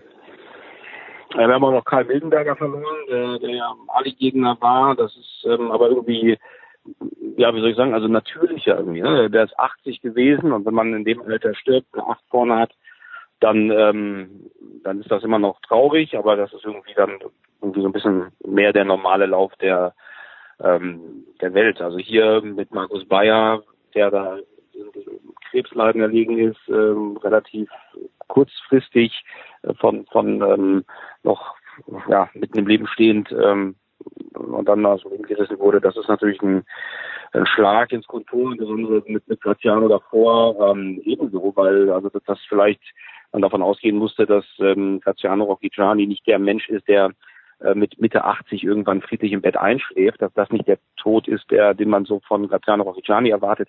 Das glaube ich ähm, war klar oder das, das haben viele so gesehen, aber gerade in der jetzigen Phase, wo er sich doch wieder deutlich erholt hat und, und äh, mit viel Elan und, und mit viel Hoffnung so Projekte angegangen ist und, und viele Probleme hinter sich gelassen hatte oder noch dabei war, viele Probleme wirklich hinter sich zu lassen, war das äh, überraschend, dass das so so kam, dieser Unfall ähm, ja praktisch auch aus, aus unseren Übertragungen daraus gerissen hat mit mit den ähm, mit den vielen Ideen, äh, die er hatte und gerade weil er zuletzt halt doch viel mit mir dann persönlich auch zu tun hatte und wir dann noch ein Verhältnis hatten, das ein bisschen über dieses normale ähm, Kommentator- und Expertenverhältnis beziehungsweise äh, ähm, ja, kollegiales Verhältnis hinausging, habe ich da schon irgendwie ziemlich äh, getroffen oder, oder tut es immer noch. Die Situation im deutschen Boxen, meine, wir hatten ein paar ganz gute Kämpfe, aber wir haben noch einen Weltmeister verloren, also nur sportlich verloren, nicht, nicht äh, darüber hinaus. Von daher ähm, war es jetzt definitiv eher ein Jahr zum Vergessen für den deutschen Boxsport, aber ähm, sicherlich dann auch eins, was nicht viel schlimmer sich nochmal in der Form wiederholen kann. Also von daher kann es eigentlich nur bergauf gehen. Und ich glaube, dass, dass wir auch gute Boxer nach wie vor haben, man muss sich halt diese, diese Hoffnung, wir sind, gehören zur Weltspitze in irgendeiner Form, muss man sich halt einfach ähm, abschminken. Wir haben keinen Weltklasse-Boxer in Deutschland momentan und ähm, können, glaube ich, auf europäischem Niveau ganz gut mithalten äh, und dann mal schauen, ob sich da in den nächsten Jahren was was entwickeln lässt ähm, oder ob der eine Boxer oder der andere, der gerade so ein bisschen in der Europaspitze mitmischen kann, ob der dann auf einmal so einen Schub kriegt, äh, dass es auf einmal doch funktioniert. Also da sehen wir ja in anderen Sportarten, haben wir gerade über Eintracht Braunschweig gesprochen, wo es auf einmal abreißt. Vielleicht gibt es ja diese Entwicklung auch andersrum. Ähm, und das äh, dann kann man das, glaube ich, ähm, kann man dann einigermaßen zukunftsfroh äh, sein und äh, schauen, was da in Zukunft kommt. Aber 2018 als als Jahr an sich mit ähm, ja wie gesagt ein paar ordentlichen Kämpfen, einem Weltmeister, der seinen Gürtel abgibt, äh, und dann mit den, mit den Todesfällen ähm, ist sicherlich eher so ein Jahr, was, was wir nicht nochmal brauchen. Graziano Rocciani, hat der seinen Frieden gefunden? Weil für mich war das halt jemand, ich erinnere mich da an Hans Orsulic so ein kleines bisschen, nur dass der, glaube ich, nicht so ein guter Boxer war wie, wie Rocky hat er dann seinen Frieden gefunden, damit dass er eigentlich ständig über den Tisch gezogen wurde, war so mein Eindruck von Kampfrichtern, von Managern. War der mit sich im Reinen einigermaßen, so wie du ihn dann kennengelernt hast am Ende? Er konnte sich über, über Fehlurteile durch, äh, die ihm da passiert sind, durchaus noch ordentlich aufregen. Ähm, gerade so der erste Maskelkampf, das war was, da also gab viele Dinge, konnte man ähm, Scherze mit ihm machen, aber das muss halt im ersten äh, Maskenkampf jetzt eher nicht so. Da war er doch noch, äh, das fühlte sich doch noch so an, als ob da der Stachel doch noch einigermaßen tief sitzt. Ansonsten haben wir wirklich äh, auch in der Zeit ja einiges, habe ich also miterlebt, beziehungsweise was er mir auch dann erzählt hat, da waren ja immer noch mal irgendwelche Forderungen von irgendwelchen Ex-Managern oder, oder Ex-Beratern oder Leute, die sich dafür hielten. Und dann flattert wieder irgendwie so ein Schreiben ähm, vom, vom Rechtsanwalt ins Haus und, und so irgendwelche Steuernachzahlungen und so. Also da kam schon einiges zusammen, was, glaube ich, immer mal wieder so, so ein Treffer ist, äh, der, der eben dann mal wehgetan hat, weil er halt irgendwie immer wieder versucht, irgendwie auf die Beine zu kommen und der immer noch so ein paar Ansätze er hatte und, und sobald es dann mal wieder so ein bisschen so, so aussah, als ob es in die richtige Richtung geht, kam mal wieder irgendwie so ein, so ein Wirkungstreffer von, von oben so gefühlt. Aber äh, mit seiner Familie da äh, auf Sizilien, ähm, da war ja irgendwie eine neue neue Qualität grundsätzlich da, auch mit seiner Tochter aus einer früheren Ehe, mit der Nina, mit der er Kontakt hatte ähm, und, und den auch versucht hat, ähm, sehr intensiv zu pflegen. Also das waren, waren so Dinge, ich bin schon in in vielen Bereichen seines Lebens mit, mit den, den negativen Dingen abgeschlossen hatte und irgendwie da eben auf dem, auf dem Weg war, äh, mit Mitte 50 oder fast Mitte 50 da so ein bisschen äh, da mit sich und mit anderen Sachen ins Reine zu kommen. Ähm, und hatte das eigentlich auch ganz gut im Griff. Also ich kann, wie gesagt, nicht, das jetzt nicht, weil man nicht negativ über Tote sprechen soll oder will oder so, sondern wir haben nie ähm, ihn unpünktlich erlebt. Er war immer äh, zum vereinbarten Zeitpunkt am vereinbarten Ort.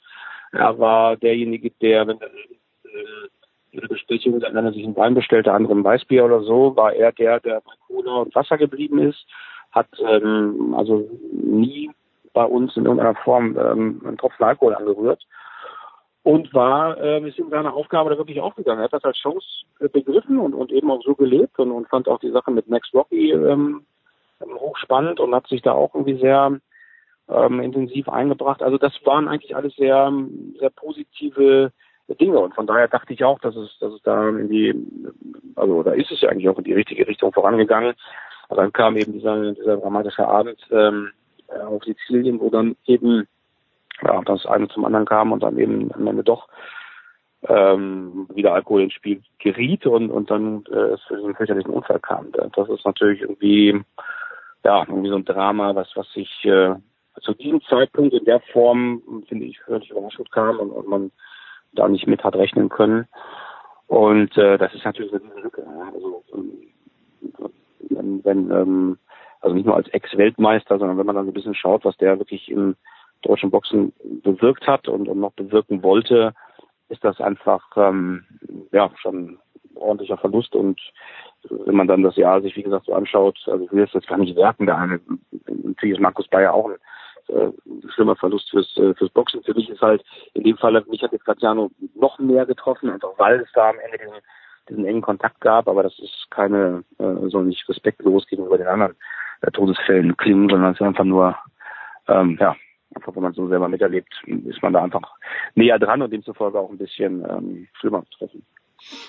Lass uns zum aktuellen Boxen kommen. Ähm, der Name Canelo Alvarez, der ist mir von Max Kellerman seit Jahren um die Ohren gehauen worden. Ich habe, glaube ich, drei Minuten seiner Kämpfe gesehen. Mein Eindruck ist dennoch gerade in den letzten Tagen, dass der gute Canelo, der gar nicht so heißt, eigentlich die heißeste Aktie im Boxsport im Moment ist. Trügt dieser Eindruck? Ja, das ist ein guter Eindruck. Das ist definitiv ein guter Eindruck. Eben kann natürlich echt eine ganze Menge. Ich meine, ist auch relativ früh, relativ hoch gehypt worden ähm, dann gab es diesen Kampf gegen Floyd Mayweather, wo er ähm, wenig Land gesehen hat und, und langsam wirkte oder eben man hat da gesehen, wie schnell Floyd Mayweather wirklich ist. Und ähm, das waren, aber da war schon klar, der gehört auf jeden Fall in die Weltspitze und kann da ganz oben mit äh, den ganz Großen mithalten. Und das hat er ja jetzt in mehreren äh, Fights auch, auch bewiesen gegen äh, Golovkin und Co. und viele andere. Amir Khan, klasse K.O.-Quote, auch spektakuläre Knockouts die er da in den Ring gezaubert hat und jetzt eben ähm, auch noch im Supermittelgewicht Weltmeister geworden. Das war eine Vorstellung vom Weltmeister Rocky Fielding, die ja eigentlich blutleer war. Der hat also gleich irgendwie die, die ersten zwei, drei Treffer zum Körper haben ihm komplett die Luft und alles weitere genommen. Da, da war ja nicht mehr viel Gegenwehr dann da. Und, und Canelo Alvarez ist definitiv einer von denen, die jetzt zu den absoluten Topstars im, im Weltboxen gehören. Und ähm, da gibt's jetzt schöne und interessante Möglichkeiten. Also gerade im Supermittelgewicht hört man jetzt, vielleicht gibt's da einen großen Kampf in England. Wembley gegen Callum Smith, äh, WBSF-Sieger oder andere Dinge. Also da kann man hochinteressante Kämpfe draus stricken. Der Junge ist halt deswegen auch so interessant, weil es ist halt so ein bisschen diese klassische mexikanische Boxschule. Ich meine, der kann gut boxen, aber der ist eben auch einer, der es über die Kraft probiert und auch gerne dahin geht, wo es dann mal scheppert. Und ähm, er ist zu treffen, aber vor allen Dingen hat er selber halt auch ordentlich Power drin und, und diese Körpertreffer jetzt im letzten Kampf gegen Rocky Fielding, also Supermittelgewichtsweltmeister äh, werden konnte, das, äh, das war schon absolute Weltspitze so, so gut zum Körper zu treffen, auch in der Härte, in der Häufigkeit, ähm, das siehst du auch nicht alle Tage. Also von daher ist das definitiv ein Name Saul Canelo Alvarez, den man sich merken sollte oder vielleicht gar nicht merken muss, da man ihn noch ganz oft hören wird, denn das ist definitiv ähm, der, also einer der, der Top drei Namen, ähm, die es da im Weltboxen gerade gibt. Joshua gehört natürlich auch dazu und den dritten kann man sich dann noch dazu würfeln, wahrscheinlich Musik oder Musik. So, ja, und die, die Frage, die ich dir ohnehin stellen wollte, wenn du Anthony Joshua schon ansprichst, wie wie ist denn deine Prognose für das äh, Heavyweight Year 2019? Stehen da extrem große Kämpfe an, die man nicht versäumen sollte? Wer sitzt denn da im Moment fest im Sattel? Ja, wir haben ja gerade das, äh, das Unentschieden gehabt von äh, Fury gegen Wilder und dann sich natürlich dann noch wahrscheinlich einen Rückkampf direkt anschließen. Dann wird Anthony Joshua äh, sich das nicht nur anschauen, sondern natürlich auch überlegen, wie er da eingreifen kann. Also das sind die drei großen Namen, um die es auch im Jahr äh, 2019 gehen wird in der Konstellation wie auch immer, also einer gegen den anderen oder gegen wen dann Joshua am Ende kämpfen will.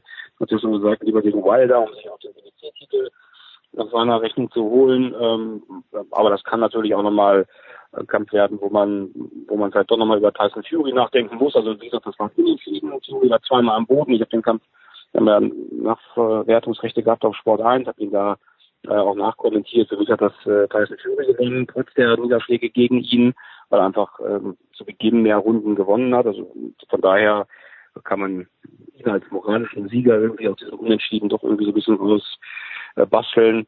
Irgendwas in der Art ähm, wird passieren, aber es sind auf jeden Fall große Kämpfe im Jahr 2019, ähm, die, die spektakulär werden. Also nicht einfach nur irgendwie, ich suche mir lockeren Herausforderer außer Top 15, sondern äh, da werden die, die großen Namen auch miteinander gejagt werden im Jahr 2019 und das äh, spricht eigentlich dafür, dass das gute Kämpfe werden. Ich glaube, dass Tyson Fury die große Chance anzuschlagen, einfach weil er und seiner Körpergröße und der Art zu boxen extrem schwer zu bezwingen sein wird. Ähm, auf der anderen Seite glaube ich, dass Joshua ansonsten Anthony, äh, Deontay Wilder äh, bezwingen wird und äh, solange er nicht gegen Fury boxt, glaube ich auch erstmal ungeschlagen bleibt. Ich kann mir schon vorstellen, dass er Fury auch schlagen kann. Ähm, aber momentan ist Fury für mich so ein bisschen der, der jedem die Hölle heiß machen kann. Aber ähm, eigentlich der, der beste pure Boxer ist äh, Anthony Joshua.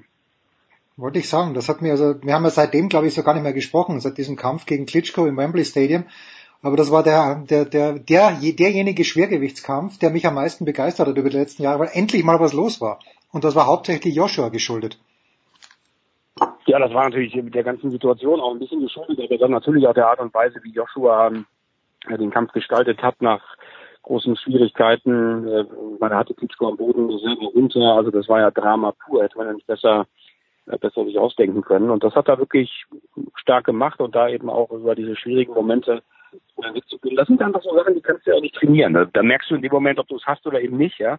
Und äh, äh, wenn er da verloren hätte, hätte, weiß ich nicht, wie das dann weitergelaufen wäre, ob Klitschko dann noch weiter geboxt hätte oder auch seine Karriere beendet hätte. Aber das war natürlich so eine Coming-out-Party, die war, die war großartig, weil er da wirklich äh, nicht nur irgendwie einen schnellen K.O. hingezaubert hat und alle haben gesagt, naja, war ein alter Klitschko, sondern er musste wirklich durchs Feuer und hat wirklich harte Treffer gekriegt und war war im Grunde auch schon stehend K.O. und hat sich dann aber über diese Situation hinweggerettet, um dann am Ende das Ding noch vorzeitig zu machen. Also das war, war schon einer der mit Abstand spektakulärsten Schwergewichtskämpfe der letzten Jahre. Tja, und auch die Kulisse natürlich beeindruckend. Tobi, ich habe zwei knallharte Fragen zum Abschluss. Erste knallharte Frage, und du weißt, wir lieben Basti Schwele, wir lieben Sascha Bandermann und wir lieben natürlich auch Elmar Paulke. Aber die erste knallharte Frage, je länger ich Darts anschaue, desto mehr sage ich, es ist kein Sport. Stimmst du mir dazu? Nein. Gut. Zwei okay, na gut. Und zweite knallharte Frage, wo werden wir dich äh, möglicherweise sogar in den nächsten Tagen hören? Oder bist du erst wieder 2019 auf Sport 1 zu vernehmen? Ich bin, ich bin, also ich bin raus für dieses Jahr, da, da kommt nichts mehr. Ähm, ich werde einfach nur mir ein bisschen natürlich Darts anschauen, anhören. Ähm, aber da bin ich raus. Ende Januar ähm, besitze ich wieder ein Mikro. Vincent Feigenputz, 26. Januar aus äh, der Ufgau-Halle in Rheinstetten. Bis dahin habe ich, äh, also ich muss natürlich trotzdem ins Büro und hart und schwer arbeiten, so das ist klar. wie es sich halt gehört, aber ähm, so richtig ähm, ins Mikro reinreden darf ich erst wieder Ende Januar. Bis dahin werde ich also mein Stimmchen schonen und dann geht's wieder los. Hat Vincent Feigenbutz, jetzt muss ich doch noch eine Anschlussfrage stellen, immer noch den gleichen Manager, von dem ich ja eigentlich Vorsitzender des Fanclubs ja, ja. bin. Der ist großartig. Der Typ gefällt mir sehr hat gut. Er. er hat den und er hat auch, und der hat auch immer noch seine Sonnenbrille. Das ist herrlich, weil anders kennen und wollen wir ihn nicht. Tobias Drews von äh, Sport 1, äh, Boxguru, danke ganz, ganz herzlich, Tobi, dass du noch mal ein paar Minuten Zeit gehabt hast in diesem Jahr. Wir machen eine kurze Pause in der Big Show 387 und dann schauen wir mal, wie es weitergeht.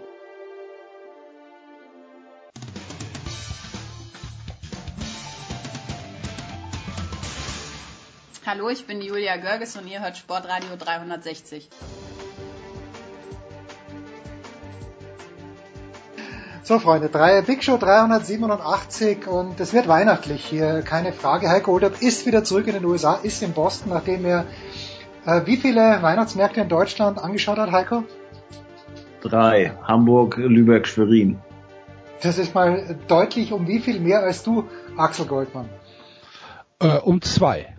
Okay. Ich war nur, ich war ja alle nicht zu schätzen wissen, wie gut es euch geht. Es ist ein, so kann nur jemand reden, der jeden Tag die Möglichkeit hat, nicht nur zum Weihnachtsmarkt zu gehen, sondern auch Ente mit Grotkohl und Klößen zu essen oder Kassler und ähm, ähm, ähm, Grünkohl und so. Also Leute in Deutschland, ihr wisst es nicht, wie gut es euch geht. Ich wäre so gerne, wir haben hier herrlichstes Bostoner Winterwetter, blauer Himmel, minus fünf Grad, die Sonne scheint super. Ich wäre lieber im Hamburger oder Lübecker Regen und hätte das schön irgendwelche fettige deutsche Weihnachtskost. Ich war auf einem einzigen Weihnachtsmarkt bisher und zwar in Engelskirchen, wo es das Christkind-Postamt gibt. Wo also die Briefe, wo also die Briefe an das Christkind hingeschickt werden. Und da war ich mit meinem Patenkind und das hat äh, seinen Wunschzettel beim Christkind abgegeben und hat dann eine Briefmarke bekommen mit äh, sich und dem Christkind drauf als äh, offizielles Post ähm, äh, als offizielle Postmarke. Das war sehr, sehr schön. Wenn da nicht die 500 anderen Kinder gewesen wären. Komm, Axel. Blagen. da muss man als, als Vater, als Vater durch. Äh, natürlich äh, vielleicht ein kleines Wort, dass wir noch über Boston verlieren, über die Red Sox, die ja doch ein klein bisschen was getan haben in der Offseason. Aber Axel, du weißt, auch Heiko ist dem FC tief verbunden. Äh, es schaut natürlich nach Aufstieg aus. Äh, wie, wie ist es denn in Köln? Ich sehe die Ergebnisse. Ich habe preciously wenig Fußball gesehen vom FC in diesem Herbst. Ja, es ist besser geworden, nachdem äh, Markus Anfang sich dazu entschlossen hat, auf äh, die allgemeine ähm, ähm, ja auf die allgemeine Forderung zu reagieren, doch mit einer Doppelspitze zu agieren, äh, ist es besser geworden. Nach der Niederlage in Hamburg äh, folgten dann jetzt fünf doch relativ souveräne Siege. Äh, die Sache ist, dass der FC in meinen Augen genau wie der HSV einfach zu gut für die zweite Liga ist und sehr ungefährdet aufsteigen wird. Das hört sich jetzt dann vielleicht arrogant an, ist aber so.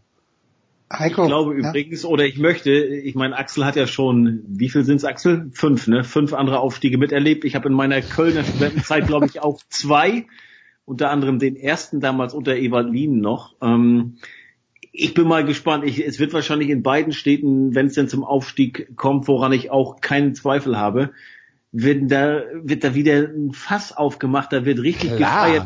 gefeiert. Steinauto, Heiko. Ja, und da sage ich immer, Leute, wenn ich ein Spieler wäre, ähm, dann würde ich einmal kurz klatschen, würde mich duschen gehen, nach Hause fahren und sagen, okay, wir haben das gemacht, wofür wir bezahlt wurden, was die Fans von uns erwartet haben, alles gut. Ich möchte da eigentlich keinen Spieler Bier saufen sehen oder irg irgendwelche Sekt duschen, weil das, was dann mit dem Aufstieg halt gemacht wird, ist nur eine Reparatur, vor allen Dingen beim FC. Beim HSV war das ja äh, absehbar so ein bisschen. Der hat ja seit Jahren darum gebettelt und immer, sag ich mal, die Fußbälle auf der Cliffkante entlang jongliert, aber der FC-Abstieg des vergangenen Jahres, da komme ich immer noch nicht drüber weg, das war der unnötigste wahrscheinlich in der Geschichte der Fußball-Bundesliga und da gibt es bei einer Rückkehr in die Bundesliga aus meiner Sicht einfach nichts zu feiern. Ja gut, aber du kennst ja die Kölner. Wir brauchen ja keinen wirklichen Anlass. ist, aber ist der FC dann gut genug, dass er besser ist als Hannover? Und was ist übrigens so schlimm an Nudelsuppe? Das habe ich nicht ganz verstanden. Ich freue mich jedes Mal über Nudelsuppe, aber andere Breitenreiter sieht die Nudelsuppe als Strafe. Wahnsinn. Anscheinend, ja, anscheinend. Ich habe ich hab diesen, ich habe die ganze Pressekonferenz nicht wirklich verstanden. Das liegt aber wohl auch an meiner ähm, an meiner Distanz zu Hannover. Ich habe das gar nicht so mitbekommen. Äh, ob sie besser sind als Hannover, ja, brauchen sie ja nicht. Hannover spielt ja nächstes Jahr nicht in der ersten Liga. Okay, von daher ist ja alles gut. von, von daher stellt sich die Frage nicht. Aber natürlich müssen sie was tun, um 2020 äh, weiterhin äh, Bundesliga zu spielen. Also mit der Mannschaft spielst du nicht Bundesliga, erste Bundesliga. Es wird übrigens so sein, ich habe gesehen, ich bin jetzt gerade in Österreich, und im ORF läuft die Vorschau auf, äh, da gibt's ja die Audienz beim Kaiser. Ähm, den äh, der Robert Palfrader spielt, ein österreichischer Kabarettist, und in der Weihnachtsausgabe wird Peter Stöger zu Gast sein. Geil. Und dann äh, fragt der, der Kaiser eben den Peter Stöger, na, was macht er beruflich? Und Peter Stöger sagt Hackenstart, mit anderen Worten arbeitslos. Die Frage ist jetzt an die beiden Kölner, hätte der, der Stöger noch rumreisen können, müssen, dürfen, oder war da zwischen ihm und Schmatke und dem Verein, äh, ist da zu viel schiefgelaufen in dieser Zeit, Axel? Ja, also meine meine Meinung äh, war und ist ja weiterhin, dass wir äh, Peter Stöger nie hätten entlassen dürfen. Die Sache ist, äh, wie viel wie viel Zeit haben wir jetzt, wenn wir noch in, wenn wir in die wenn, wenn wir wenn wir in die in die Stunden gehen können, äh, dann könnten wir das ein bisschen eruieren. Das Innenverhältnis äh, beim ersten FC Köln ist sehr sehr schwierig und äh, was nach der Qualifikation für die Europa League im Verein passiert ist, das ist alles ein bisschen, ähm, alles ein bisschen dunkel. Also wir wissen auch noch nicht alles. Ähm, wir wissen, dass es bestimmte Kontrollmechanismen gab, die anscheinend versagt haben äh, in, im Verein. Äh, wir wissen aber nicht genau, äh, wie das Zerwürfnis zwischen Stöger und Schmatke zustande gekommen ist. Wir wissen nicht, warum Schmatke ähm, entlassen worden ist. Wir wissen nicht, warum Stöger entlassen worden ist. Ähm, Fakt ist, dass es nicht gestimmt hat in der äh, in dieser Beziehung, also in der Beziehung der beiden sportlich Verantwortlichen. Da ist irgendwas kaputt gegangen. Warum auch immer. Wie gesagt, Mama, stopp, stopp, stopp, stopp, Axel, stopp, stopp. Es gibt ein Gerücht, das ich Es für gibt ganz viele Gerüchte. Die, die, die ich für, da, ich möchte es nicht hier wiederholen, aber du, du, also du, du kennst auch äh, Gerüchte. Ja klar. Okay, na dann ist ja gut, aber das will ich hier nicht ausbreiten, weil ich weiß ja nicht, ob es stimmt. Aber ich habe es aus einer relativ zuverlässigen Quelle gehört. Ich weiß nicht, ob das gleiche Gerücht ist wie bei dir. Ja, selbstverständlich ist es das gleiche. Okay, na gut. Wollen wir hier aber nicht ausbreiten. Alles gut. Okay. Nein, nein, nein. Okay. Na, Also solche dumm sterben oder was? na, das, sagen, das sagen wir dann in der, wir- in der Werbepause. In der, in der Werbepause, Heiko, werden wir das sagen. Ah, so, so schön. Heiko hat ähm, ähm, für unser Jahresmagazin, um jetzt ein kleines bisschen die Kurve zu bekommen, äh, aus Tryon berichtet. Axel hat, äh, ich meine, ein, ein Epos geschrieben über die Boston Red Sox. Das ist Ja, tut fantastisch leid, geworden. so Nein, es ist großartig. Es ist großartig, Axel, fantastisch. Die habe ich gerne die vier Seiten gegeben, wo alle anderen mit zwei auskommen mussten. Das war völlig, Vor allen Dingen, vor, vor allen Dingen ist das ja noch sauber recherchiert. Wir haben ja, im Vorbereich schon gerade gesprochen über den, äh, die Geschichte mit Klaas Relotius vom Spiegel, Oh, ja, die ja ja, heute genau. hochgegangen ist. Der hat sich da ja fünfeinhalb Seiten aus den Fingern gesogen. Also das ist halt der große Unterschied zu äh, Sportradio 360. Hier wird noch hart und investigativ vom vor Ort recherchiert, vor Ort recherchiert, mitunter mit Hilfe auch. Äh, und hier wird noch mit den Personen gesprochen und nicht irgendwelche fiktiven Gestalten erfunden. Wobei, Heiko, du erinnerst dich ans erste Spiel äh, in Chicago von Bastian Schweinsteiger. Da könnte man in diesem Zusammenhang auch einen jungen Kollegen erwähnen, der es vielleicht nicht ganz so angestellt hat. Wollen wir aber nicht. Was ist mit äh, Nathan Iovaldi? Haben die Red Sox overpaid? Das ist eine knallharte Frage. Axel, eine knallknallharte Frage. Zu viel Geld für Nathan? Nein. Ja, komm, ein bisschen, für, für ein bisschen. Ja. Ja! ja. Nein, das ist der, das ist der, ähm, das ist der, der, der, der World Series Bonus, äh, den er bekommen hat und den er sich auch verdient hat. Ähm, für mich, für mich ist es kein Overpay. Ähm, ja, also ist natürlich äh, von, vom, vom faktischen her kannst du schon sagen, dass es vielleicht ah, die Obergrenze ist von dem, äh, was, was, was man erwarten konnte, ähm, vom Gefühl her. Und ne, der Kölner lebt ja viel vom Gefühl, äh, ist es okay.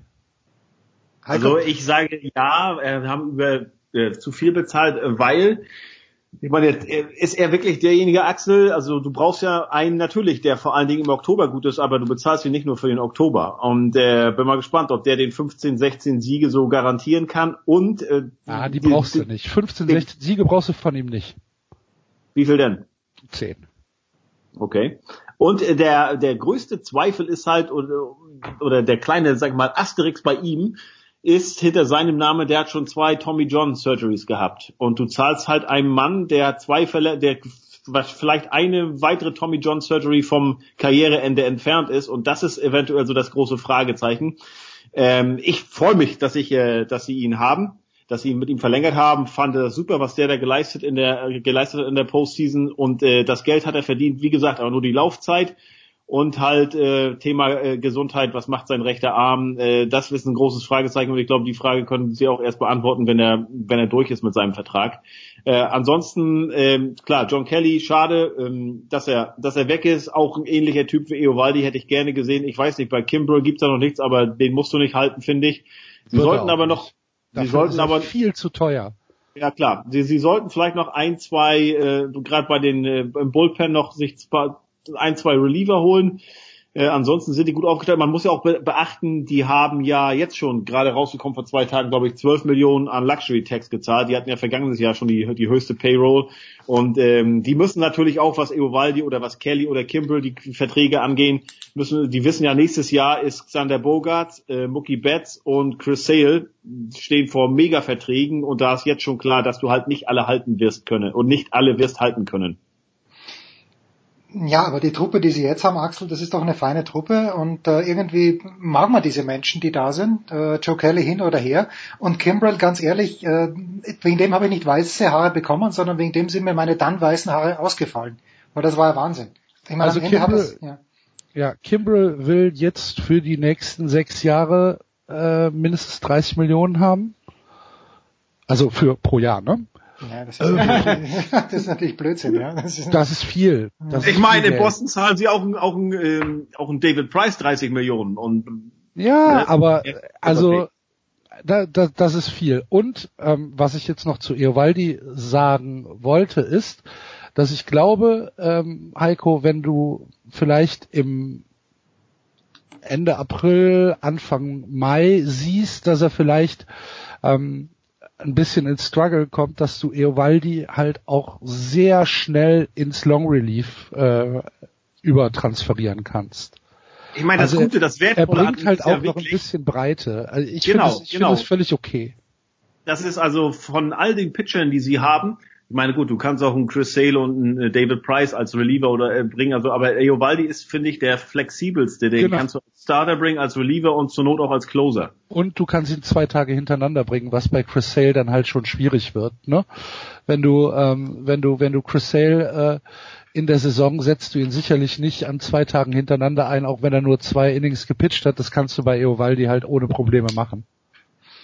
Das ist großartig, wie wir hier reingehen. Dabei geht's erst äh, Ende März, Anfang April wieder los. Ah, Moment. Truck Day, Truck Day ist schon in sieben Wochen oder so hier. Das ist ja, ja immer. Herrlich. Ich glaube, um den, um den, um den 12. Februar. Ich war schon lange nicht mehr auf der Seite Boston Dirt Dogs. Ich weiß nicht, ob es die überhaupt noch gibt, aber da habe ich früher immer meine Red Sox Informationen geholt. Wir sprechen gleich mit Tirschenreuth, mit Schmieder vom Axel. Da danke ich sehr, denn ich weiß, er ist ein großer Fan auch von Bayer Leverkusen und von Schalke 04. Hat äh, ein paar Minuten verzichtet auf dieses großartige Spiel. Wobei Kannst du es überhaupt noch schauen, Axel? Du hast doch bei Sky gekündigt. Ja, aber das geht ja nicht von heute auf morgen. Ah, okay, also du bist noch, du bist noch dabei beim Kurs. der Junkie, der Junkie hängt noch an der Spritze. Ja, ich bin noch, ich bin noch, ich bin noch, äh, ich bin noch äh, Sky.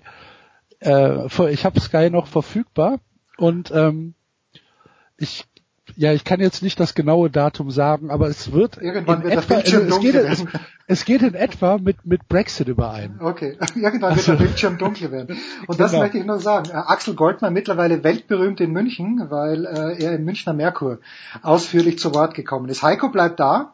Axel, die Frage, die ich an dich noch habe, weil wir heute fast alle Leute das fragen. Was gibt's bei Goldmanns traditionell am Heiligen Abend zu essen? Fondue. Schön. Äh, also Fleischfondue, ne? Ähm, in, ähm, äh, Im Öl oder in der Suppe? In, äh, ja, also eigentlich in Öl, ja, aber ähm, dieses Jahr in Brühe. Brühe ist wunderbar. Äh, Die ist am nächsten Tag dann auch so würzig, oder wie meine Mutter sagt, schmackig, da brauchst du dann, das musst du verdünnen, weil sonst erträgst du das nicht. Großartig. Ja, äh, So, habe ich noch, mal ich noch nie kurz, ne? gehabt. Ganz wichtig, ich drücke jetzt auf Stopp und wir müssen das auflösen mit den Ja, Gerüchten. machen wir hier. ja gleich. Kurze Pause. Kurze Pause.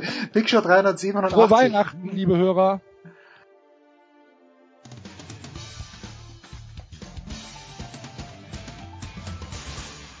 Hier ist Nils Giffey und ihr hört Sportradio 360.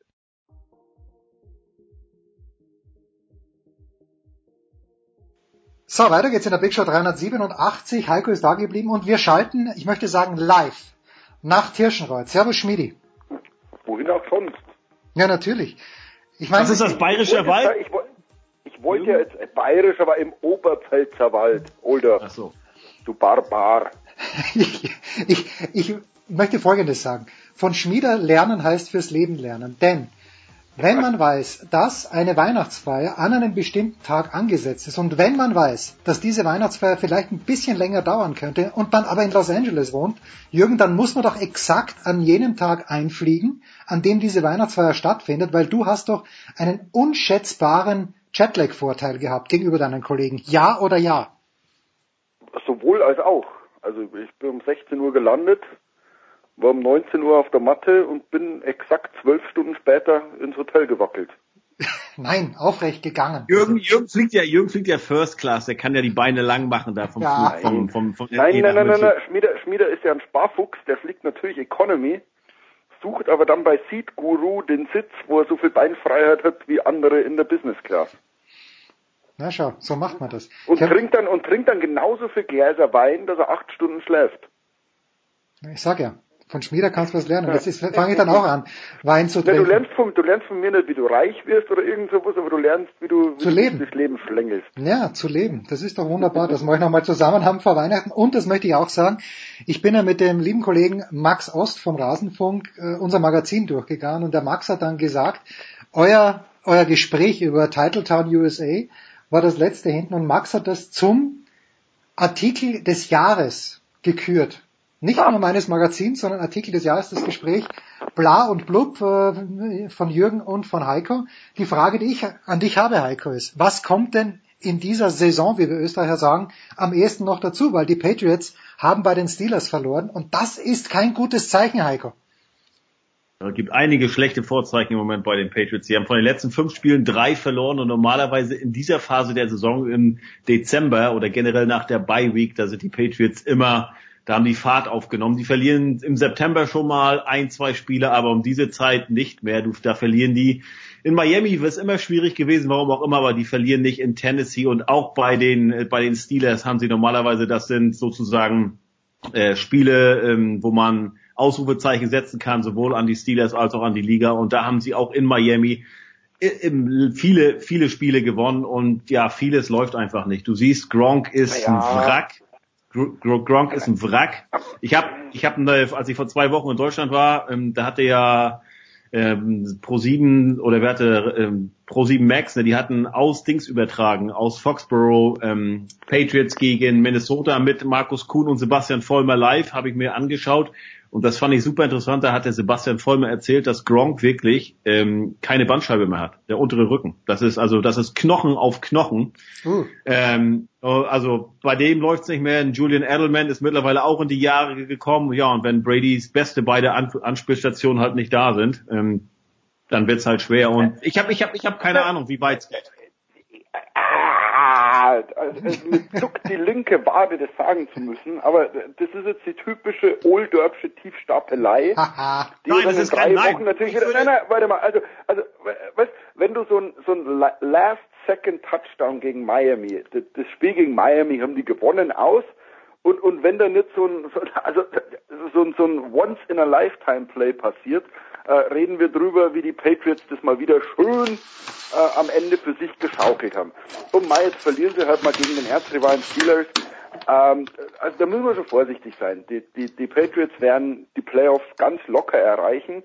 Ja, Und- aber und darüber reden wir ja nicht. und dann, und dann, dann, und dann zitiere ich, nein, nein, Moment mal, also äh, der, der Tiefstapelei Oldorp, ich zitiere dich aus den letzten 37 Jahren, Ähm, die Patriots spielen dann gut, wenn es drauf ankommt. Im Moment kommt es nicht drauf an. Es wird bei denen drauf ankommen nach Weihnachten. Bill Belichick sagt ja, Weihnachten kommt zum ungünstigen Zeitpunkt in der Football-Saison. Äh, und danach werden die wieder da sein. Und irgendwo wird Gronk äh, einen Lendenwirbel finden, den er sich im Januar wieder einsetzt und die Patriots werden trotzdem da sein. Also, hast du nicht das Gefühl, als du, du als neutraler Zuschauer von LA, hast du nicht das Gefühl, irgendwie ist es anders diese Saison? Also so dieses, die haben also, zwar diesen, die haben zwar den Mythos nach wie vor, sind immer doch die Patriots und es sind noch Brady und Belichick, aber irgendwie ist es anders. Ist es tatsächlich, also, also natürlich, ich bin ja der neutrale Beobachter, der dessen linke Brille ein, ein Bolt eingezeichnet ist und in der rechten ein Rambock, weil ich will natürlich das LA-Duell im Super Bowl sehen. Ähm, Gar nicht so unwahrscheinlich aber, übrigens. Aber, aber, aber Heiko, und, und jetzt kommt ja genau dein, dein, dein, äh, wie sagt man, dein Mantra der letzten 47 Jahre. Ähm, man hat genau diesen Eindruck von den Patriots immer. Es läuft nicht. Und heuer ist es soweit. Und ja, und jetzt brechen sie zusammen. Und Brady ist zu alt. Und Belichick hat sein Mojo verloren. Und der Receiver ist doch verletzt. Ob das jetzt Gronk ist oder, oder Amendola äh, vor ein paar Jahren oder Edelman. Ähm, es lief nie. Und plötzlich in Playoffs sind die Patriots wieder da. Und, und, und, und deswegen, ich sehe es genauso wie du. Es läuft nicht. Irgendwas ist anders aber es könnte am Ende doch wieder gleich sein. Aber das, das, äh, der Unterschied ist diesmal, du musst wahrscheinlich jetzt, du wirst nicht diesen, diesen Number One Seed haben, die wirst, äh, die brauchen ja. dabei eigentlich. Also statistisch gesehen haben die Patriots unter Brady und Belichick noch nie einen Super Bowl gewonnen, wenn sie nicht die Bye Week hatten. So, Bye Week ist, also ich sag mal, wenn sie es haben oder selbst wenn sie sie bekommen, dann hätten sie in der ersten Runde nachher irgendwie Tennessee, Baltimore zu Hause, das kann klappen. Aber ich kann in der derzeitigen Form einfach mir nicht vorstellen, dass die in Kansas City oder bei den LA Chargers gewinnen. Das sage ich ja. Das, das ist der, der Heimvorteil hat natürlich immer, du fährst nicht gern äh, zu euch nach Boston, gerade nicht im, im äh, Januar. Und, und äh, das ist jetzt das Argument, das gegen die Patriots natürlich spricht, wenn die im Januar nach LA kämen, äh, 25 Grad ins kleine Chargers oder in, in, also ins StubHub Center, wo, wo eigentlich die, die Galaxy spielen, ähm, das kann der große Nachteil sein, weil du, weil die Chargers dann sagen, ja, komm doch mal nach LA, hier ist schön Wetter, ähm, wir müssen nicht nach Boston bei minus 48 Grad in diesem blöden Stadion. Also so blöd es klingt, aber da gibt's einen Heimvorteil.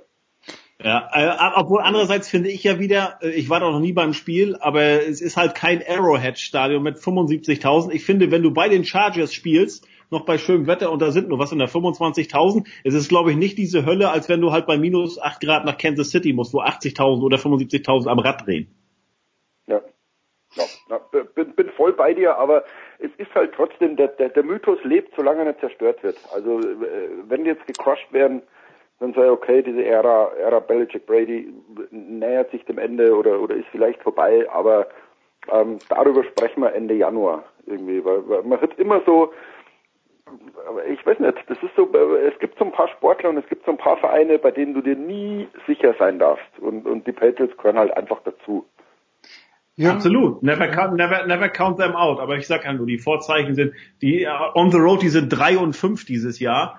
Und wenn die dann jetzt in den Playoffs vielleicht sogar zweimal on the road gewinnen müssen, dann, aber gut. Mer merkt An, andere, andererseits. Merkt ihr eigentlich, dass ich für dieses Boston-Team rede? Ja, wir, wir, ja. Ich wir könnte jetzt eigentlich sagen, Leute, der Super Bowl wird ganz klar Chargers Rams und, und ich laber schon wieder, ich laber jetzt für Boston. Was ist denn los mit mir? Ich bin wahrscheinlich also ich zu gut mich drauf. Freuen, ich, neben mir sitzt meine Mutter, die freut sich, dass ich daheim bin. Wahrscheinlich macht es mit mir, dass ich plötzlich für Boston rede. Irgend, irgendwas stimmt nicht. Ich bin schon in, in vorweihnachtlicher Stimmung. Siehst du, und ich würde mich freuen, echt, würde mich über einen LA, LA Super Bowl freuen, weil das hat es noch nie gegeben. Das wäre, das wäre echt irgendwie cool. Das hätte mal was. Jürgen, gefühlsmäßig war es ja für mich so, dass die Rams, weil sie schon mal dort waren auch, das Team von Los Angeles sind. Äh, die Chargers sind jetzt 11 und 3. Ja. Sind die auch das Team von Los Angeles oder ist das nach wie vor San Diego? Na, das sind sie nicht. Also ähm, es ist schon klar, die, die Rams haben ja hier äh, eine ganz andere Tradition. Die haben ja schon ein paar Mal also haben ja zwei Tennis gehabt und, und ähm, die Leute singen auch nur dieses alte Ramit-Lied, das ich jedem empfehlen kann. Googelt, äh, schaut bei YouTube. Uh, if you ram it right, you can ram it all night. singt der Running Back Dickerson. Also äh, horcht euch den Text an und sagt mir, dass es nicht Absicht ist. Ähm, damit, also die, die Rams haben eine Tradition in Los Angeles, das haben die Chargers nicht. Ähm, die Rams spielen im Coliseum, äh, was halt so ein ehrwürdiges Stadion ist. Die Chargers spielen halt in diesem StubHub Center. Ich war da mal bei den Umbauten dabei. Also es ist ganz skurril, wie die so ein das ist Fußballstadion zum Footballstadion machen. Ähm, und, und 35.000 und das ist nicht mal voll. Und von den von den 30.000, die im Schnitt kommen, glaube ich, von 20.000 aus San Diego hoch. Also äh, die sind noch nicht in LA angekommen, aber durch den Erfolg, der, der Los Angeles äh, Fan ist ein Schönwetterfan, äh, muss man ehrlich sagen, äh, interessieren sich die Leute natürlich dafür. Und, und jetzt gibt es natürlich die Geschichte zu erzählen, könnte es ein Stadtduell äh, im Super Bowl geben. Äh, darüber, dass du eine Geschichte erzählst, wird, wird eine Story draus und die Leute interessieren sich dafür. Aber, aber die Chargers sind noch kein LA-Team, definitiv nicht. Gut. Das ist so. Heiko, ist leider so, weil ja. ich finde die gut, aber. Ja. Heiko und äh, Jürgen haben gestern und vorgestern in den letzten Tagen deutsche ähm, deutsche Vertreter in den diversen Ligen besucht. Heiko, du warst gestern bei Daniel Theiss. Wie geht's ihm? Wie ist es gelaufen? Hat er ein paar Monsterspiele gehabt in letzter Zeit? Ähm, ja, hat das, äh, sag ich mal, die Situation gut ausgenutzt. Ähm, Al Horford oder und auch Baines, der Ersatzmann, die waren beide verletzt und äh, da musste Tyson war ja auch Starter zweimal nacheinander und hat er bei diesem Arschtritt für die Chicago Bulls, diesen Sieg mit 56 Punkten Unterschied auswärts, hat er 22 Punkte gemacht. Das war ein Karrierebestwert. Noch beachtlicher war allerdings seine plus minus 50. Ich glaube, in der NBA-Geschichte hat nur einer einmal mehr gehabt, irgendwie plus 57. Ähm, aber ja, wir haben uns auch so ein bisschen diese typischen Geschichten um diese Jahreszeit, ne, über Weihnachten unterhalten. Ne? Er hat ja eine kleine Tochter, die wird drei und wie sieht das denn aus? Er muss auch am Christmas Day spielen, die ja gegen Philadelphia. Und ähm, sag ich mal, Dirk Nowitzki, der kennt das ja schon. Äh, der hat, glaube ich, 98 zuletzt Weihnachten, richtiges Weihnachten mal gehabt. Und sonst ist er immer nur in der Halle, ja. beim Spiel, beim Training oder auf dem Flughafen. Und Daniel, für den ist es noch ein bisschen neu. Die hatten es letztes Jahr schon mal. Und jetzt haben sie halt wirklich ein, ein interessantes Spiel gegen guten äh, Conference-Rivalen und er sagt, er sieht das nicht als Arbeit, sondern als Privileg, dass du, es gibt 30 Mannschaften in der Liga und du bist eine von zehn. Es gibt ja fünf Spiele, eine von zehn, die wirklich dem im, im landesweiten Fernsehen gezeigt äh, werden und äh, das findet find, sieht er als Privileg an und, äh, und freut sich drauf. Ja. Kann man mal machen, also mei. Ja. Das soll, soll das Basketballprof und ich, ich kann nochmal den großen Bill Belichick zitieren. Dieses Weihnachten kommt mir angesichts der Football-Saison sehr ungelegen.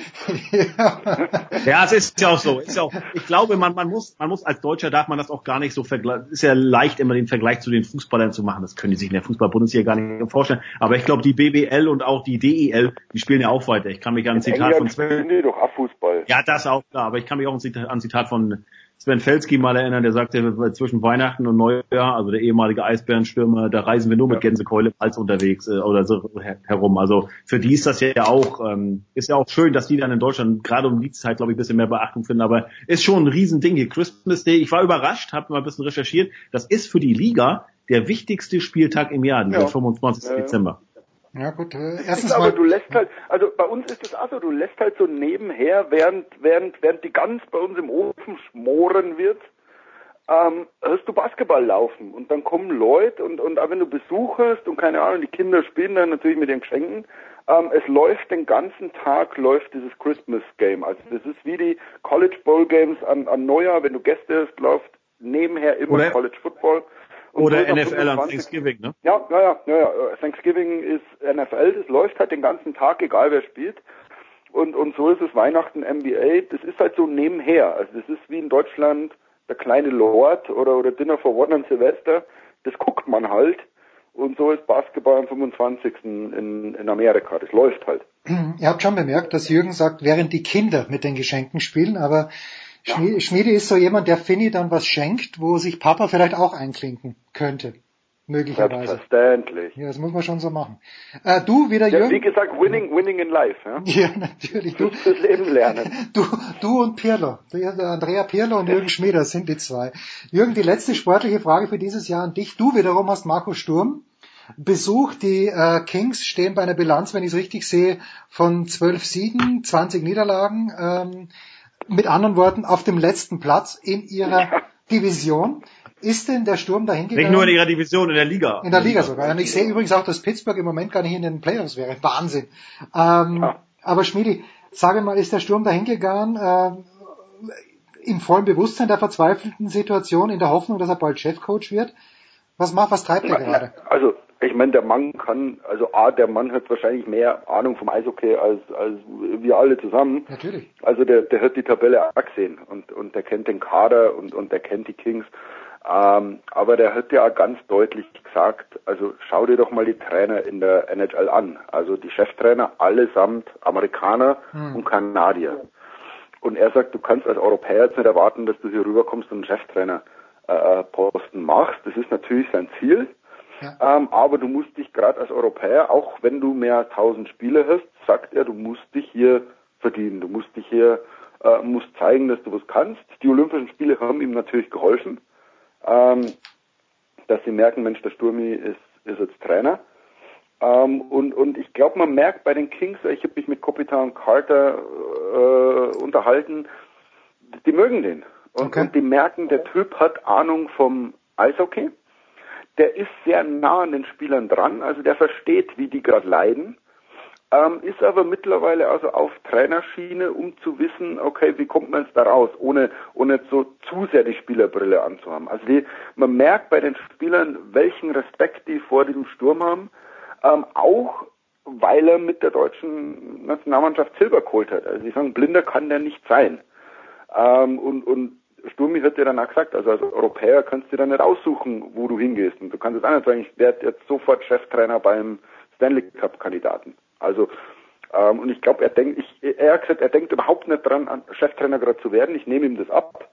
Ähm, der macht hier seine Arbeit und, und ich glaube, wenn er so weiterarbeitet, wie er das tut, wird er irgendwann mal Cheftrainer. Ob bei den Kings oder woanders, weiß ich nicht. Ähm, aber nochmal, das ist ein ganz feiner Kerl und, und ich glaube, der hat einfach richtig, richtig viel Ahnung, nicht nur von Eishockey, sondern von, von der Psyche eines Eishockeyspielers. Und ich finde, das ist äh, mindestens so wichtig, wie Ahnung vom Sport zu haben, ist, ist eine Ahnung zu haben, wie ein Sportler denkt. Ich glaube, die Vorzeichen stehen zumindest von der Papierform her ganz gut an LE. Der Willi Desjardins, der ja Headcoach ist, der hat nur einen Vertrag bis Jahresende und Marco Sturm hat, wenn ich das richtig gehört habe, dreieinhalb Jahre. Und das, das deutet natürlich auch, das heißt nicht automatisch, dass er ab Sommer Headcoach wird, aber dass sie genau. schon, ähm, kann auch sein, dass er weiterhin da Assistant Coach ist und er ist ja für, für Offensive und fürs Powerplay zuständig, aber da kannst du natürlich dir ein bisschen was aufbauen. Und ich glaube, jetzt zu Weihnachten kommt seine Familie auch rüber. Da gab es ja. ja. auch ein paar Probleme mit den Kindern, die waren ja, sind nicht glücklich geworden. Interessant. Also seine Frau Astrid ist ja auch Deutsche und die sind in Miami aufgewachsen, die Kinder, aber halt wirklich amerikanisch aufgewachsen, obwohl beide Engl beide Eltern Deutsche sind. Und Marco hat ja dann, glaube ich, in Landshut nachher gewohnt äh, jetzt und die Kinder sind in München auf die internationale Schule gegangen, sind aber da auch nicht so richtig glücklich geworden.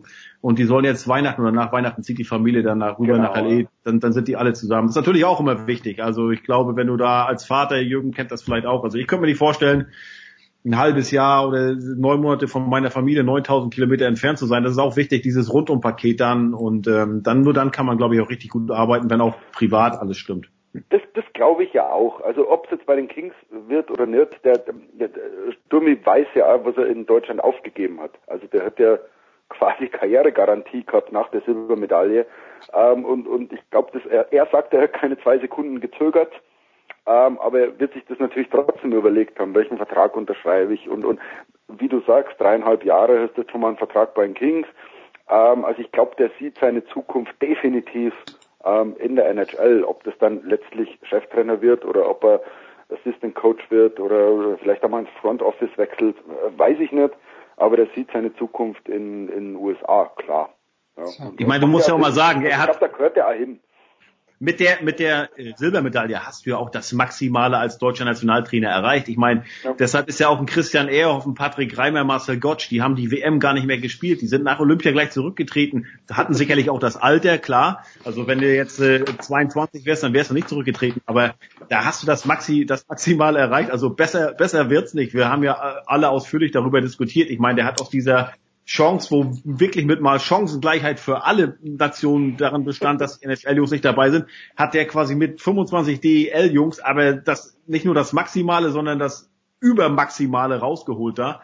Und ähm, ja, dann, dann ist es klar, das war so immer nur ein Sprungbrett, aber höher, mehr kannst du mit der deutschen Eishockey-Nationalmannschaft nicht erreichen. Ja, und schau mal, und es passierte genau das, worüber wir vor Olympia geredet haben, wo wir so über die Qualität debattiert haben und, und ist das Olympia und keine Ahnung und, und ich habe dann gesagt, es ist letztlich scheißegal. Dir hängt eine Silbermedaille bei Olympia rum und, und Sturmi hat selber gesagt, natürlich haben die Amerikaner, auch wenn die NHL-Profis nicht dabei waren, haben die Olympia verfolgt. Und die haben gesehen, mit welcher Mannschaft wir da kamen, mit welcher Begeisterung wir Eishockey gespielt haben. Und wir haben Silber gewonnen. Und er sagt, egal wo du heute hinkommst, in Amerika reden die Leute ihn drauf an und sagen, war das geil, wie die Deutschen damals gespielt haben. Und, und dann sagt man, ja, Turnier zweiter Klasse und keiner ist doch völlig egal. Deutschland hat eine Silbermedaille bei den Olympischen Spielen. Und der, genau. der, und der Rest interessiert keinen mehr. Ja? Und du siehst, siehst ja auch jetzt. Und Sturm sagt, äh, er hat auch diesen Job genau deshalb bekommen. Ja, Jürgen hat es ja gerade gesagt. Sturm sagt, wir haben Silber gewonnen. Ich meine, die sind gerade jetzt vor wenigen Tagen Mannschaft des Jahres äh, ähm, geworden. Äh, wenn das Amerikaner, Kanadier, Russen wären, die würden alle sagen, wir haben Gold verloren um 55 ja. Sekunden. Nein, Deutschland hat Silber gewonnen. Gut. Und, und daran erinnern sich die Leute. Und, und keiner sagt, ah, da haben jetzt die NHL-Leute gefehlt, sondern die sagen, schau mal, der Sturm hat hier Großartiges geleistet und deswegen hat er eine Chance in der in der besten Liga äh, äh verdient und, und schaut sich die Cheftrainer an, das sind allesamt äh, Amerikaner oder Kanadier. Also sonst keiner. Und jetzt gibt's da einen und das ist ein Deutscher.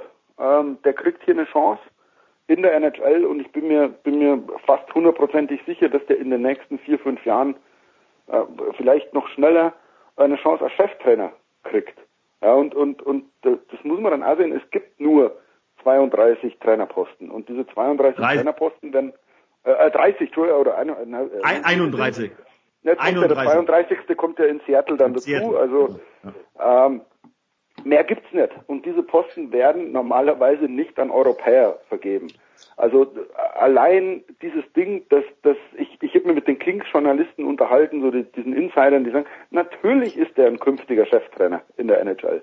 Und, und das sollte man dann schon sagen, also ein bisschen äh, oder ganz viel Respekt vor, vor diesem Menschen Marco Sturm. Also überhaupt da in, in, in Anbetracht gezogen zu werden, ist fantastisch. Ja. Jürgen, was ich mich gerade frage, wenn ich dich so mit deinem kräftigen bayerischen R hier rollen höre, wenn sich da jemand aus Tirschenreuth und jemand aus Landshut, beziehungsweise Ding, äh, äh Dingolfing, Ding, genau, Ding. in L.A. unterhalten, ja. da wurde richtig gebeiert, oder?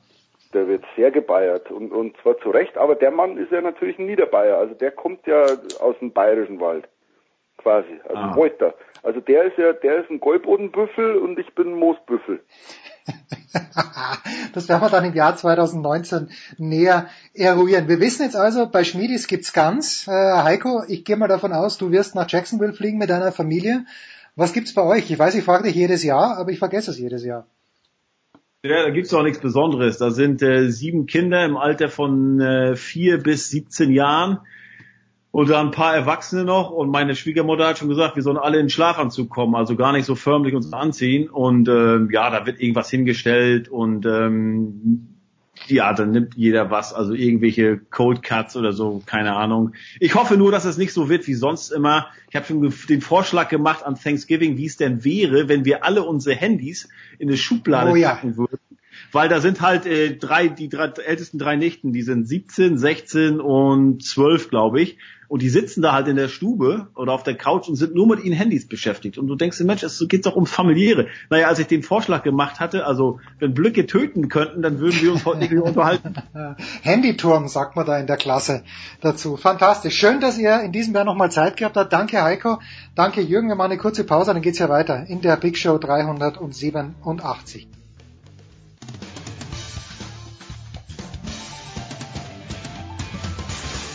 Hallo, hier ist Uwe Gensheimer und ihr hört Sportradio 360. So, Herrschaften, weiter geht's in der Big Show 387 und äh, sowohl Johannes Knut als auch ich haben nebenbei den Fernseher laufen. Wir nehmen auf am Mittwochvormittag. Mats Olsen ist gerade in Saalbach ins Ziel gekommen. Johannes, du bist aber zurück aus Alta Badia. Grüß dich erstmal aus Gröden. Servus. Guten Tag. Und äh, du hast ja in der Süddeutschen Zeitung nach diesem grauslichen Unfall von Marc Gisin ähm, die Sicherheitsdebatte mal wieder aufgemacht, wobei du hast nur, bericht, du, du, du, hast nur berichtet drüber, denn die Sicherheitsdebatte, was, was mich da irritiert ist, dass der Reichelt sagt, äh, man kann mit den Verbänden nicht reden und weil jeder den, den kleinen Wettbewerbsvorteil nicht hergeben möchte. Und dass dann aber jemand wie Max Franz, wenn ich dich richtig zitiere und ich glaube auch der Kilde, dass die sagen, naja, mit dem Airbag wollen wir nicht fahren, weil wir fühlen uns da nicht richtig wohl. Da, da passen ja 34 Dinge nicht zusammen. Wie, wie wird da die Lösung ausschauen? Also ich denke, das, das, das ist, äh, gehört beides äh, zum Problem. Also es sind nicht nur die Verbände, es sind dann auch die Athleten, die eben halt, wenn es dann sowas gibt, äh, den, den Vorteil ähm, auch den sie haben, nämlich ein bisschen Speed, dadurch, dass ich vielleicht irgendetwas nicht äh, trage, was mich irgendwie in, in meinem Bewegungsdrang einschränkt, dass ich das auch nicht aufgeben will. Also einerseits die Verbände, äh, die die vermeintlichen Vorteile nicht aufgeben wollen und auch ein Athlet den kleinen, äh, kleinen Vorteil nicht aufgeben mag, den er durch ähm, ein bisschen weniger an Stoff am Körper hat. Also das stimmt schon. Ich glaube, das Problem da ist halt einfach, dass der Airbag, das ist äh, im Grunde eine gute Idee, nur sie ist auch wie leider so vieles in, in diesem äh, Umfeldverband, Verbände, Entwicklung, Sicherheit nicht so richtig konsequent zu Ende entwickelt und gedacht. Man müsste eigentlich auch da ein Einheitsmodell schaffen, das für alle verpflichtend ist oder eben nicht, wenn es so ein bisschen auf, auf einer ähm, freiwilligen Basis ist, wie, äh, ja, wir haben hier vielleicht etwas mehr Sicherheit, das sieht, das könnte so sein, dass es euch ein bisschen sicherer macht, so ganz genau wissen wir es aber auch nicht, weil wir noch ein bisschen mehr Daten im Wettkampf brauchen. Dann ist es natürlich klar, dass Athleten äh, sich das teilweise nicht leisten wollen oder auch können. Es ist, ich weiß gar nicht, wie das ähm, bei allen äh, Verbänden geregelt ist oder wie bei allen, bei manchen ist ja Dainese im, in diesem Skipool drin, andere mussten sich das am Anfang auch selbst kaufen. Das ist jetzt für einen Skifahrer, ich glaube, äh, niedrigen vierstelligen Bereich. Das ist jetzt nicht so, dass er dadurch gleich ähm, äh, Insolvenzbefürchtungen ähm, haben muss, aber es ist natürlich schon auch äh, eine Belastung und das ist einfach äh, da, da muss man einfach, glaube ich, eine, eine, eine Lösung finden, dass es nicht so, so, ein, so, ein, so ein Mittelding ist, sondern dass es wirklich dann auch verpflichtend ist. Und ähm, auch, auch Hannes Reichel, der sagt, der, ist, der wird jetzt aktiv, aber es gab auch schon Trainer, die gesagt haben, naja, der Reichel ist, ist, schön und gut, aber äh, wie der als Athletenvertreter da auftritt, aber lange Jahre hat er sich, hat auch nur ein vertreten, nämlich sich selbst in erster Linie. Also ja, es ist, ja. es ist auch, äh, ist, ist es lange keine Bewegung drin gewesen und jetzt, jetzt kommt es halt wieder. Ähm, das Problem ist, dass es natürlich auch gerade in diesen Gremien schon Veränderungen immer wahnsinnig viel Zeit nehmen, bis dann dieses Gremium sich mit dem beschäftigt hat und das äh, FIS-Gremium bei der Tagung und äh, bis, bis du da mal vorangekommen bist, ein paar Millimeter haben sich schon wieder fünf weitere das Kreuzband gerissen. Also das ist ähm, schon ein Problem. Ja, und ich finde es natürlich lässig, wenn du sagst, das müsste im Wettkampf getestet werden, ja wie in Gottes Namen, ja, dass man die jetzt alle mal äh, mit, mit Dummies stürzen lässt und mal schaut, was passiert. Also das, das ist natürlich auch das, was ähm, auch in der Vorbereitung oder auch in, dem, in der Hinführung dazu ein Problem war, dass sie gesagt, sie waren quasi bei jedem Trainingssturz, der halbwegs glimpflich ausgegangen ist, waren sie wahnsinnig dankbar, weil sie die Daten halt brauchten. Das stimmt. Das ist natürlich auch ein weiteres Problem. Aber es muss ja auch gar nicht der Airbag sein. Es reicht ja schon, wenn man sagt, man hat einen Anzug, der irgendwie ein bisschen mehr gepolstert ist, äh, der ähm, schnittfest ist, äh, das, das ist einfach verpflichtend für alle, der dann vielleicht auch ein bisschen größer ist, dann sehen die Athleten halt ein bisschen ausgepolsterter aus wie beim Skicross, aber äh, Mai, das, das interessiert doch denjenigen nicht, der sieht, wie die, die sich die Mausefalle runterstürzen. Also von daher glaube ich schon, dass, ähm, dass es da auch einfache Lösungen gibt. Weil es ist ja das gleiche wie bei der Tour de France, ja. Wenn die sich da hochdopen, es ist dem Zuschauer ja völlig Wurst, ob die Alpe d'Huez in 39 oder in 41 Minuten rauffahren. Es ist beides komplett absurd, aber das deswegen, äh, ja, wie du sagst, Lindsay Vonn, wir erinnern uns, wie die verletzt war, wie sie zurückgekommen ist, hat sie auch mal eine massive Schiene, meine ich, war es am Unterarm gehabt, hat halt auch ein bisschen bisschen äh, üppiger ausgeschaut, aber hat ihr nicht weiter geschadet. Äh, was gibt sportlich zu sagen? Ich glaube, nach dem Super-G waren die Deutschen recht zufrieden, ausnahmsweise mal. Und das, äh, obwohl natürlich Thomas Dresen in diesem Jahr nicht mehr zur Verfügung steht. Ja, das hat die schon so ein bisschen mitgenommen am Anfang auch, dass, dass er fehlt, weil er einfach dann doch sich durch das letzte Jahr und auch am Saisonbeginn, man, man merkt einfach, dass er auf einem anderen Niveau unterwegs war, auf ein anderes Selbstbewusstsein hat und ähm, sie haben aber, das muss man ihnen lassen, so verkorkst, wie das in, in Nordamerika teilweise war. Also Peppi Ferstel, der ist ja auch gar nicht so, Josef Ferstel, Entschuldigung. Peppi darf man nicht sagen. Darf man nicht sagen? Okay, ja. Nein, nicht. Also das ist, ist ja auch, ist ja auch okay. Ähm, die äh, waren, er hatte ja auch in, in, in Beaver Creek war er dann schon wieder deutlich besser und war dann im Super G einfach mit Start Nummer eins, da war wirklich Schneeflug damals. Das war schon ein bisschen äh, ungerecht.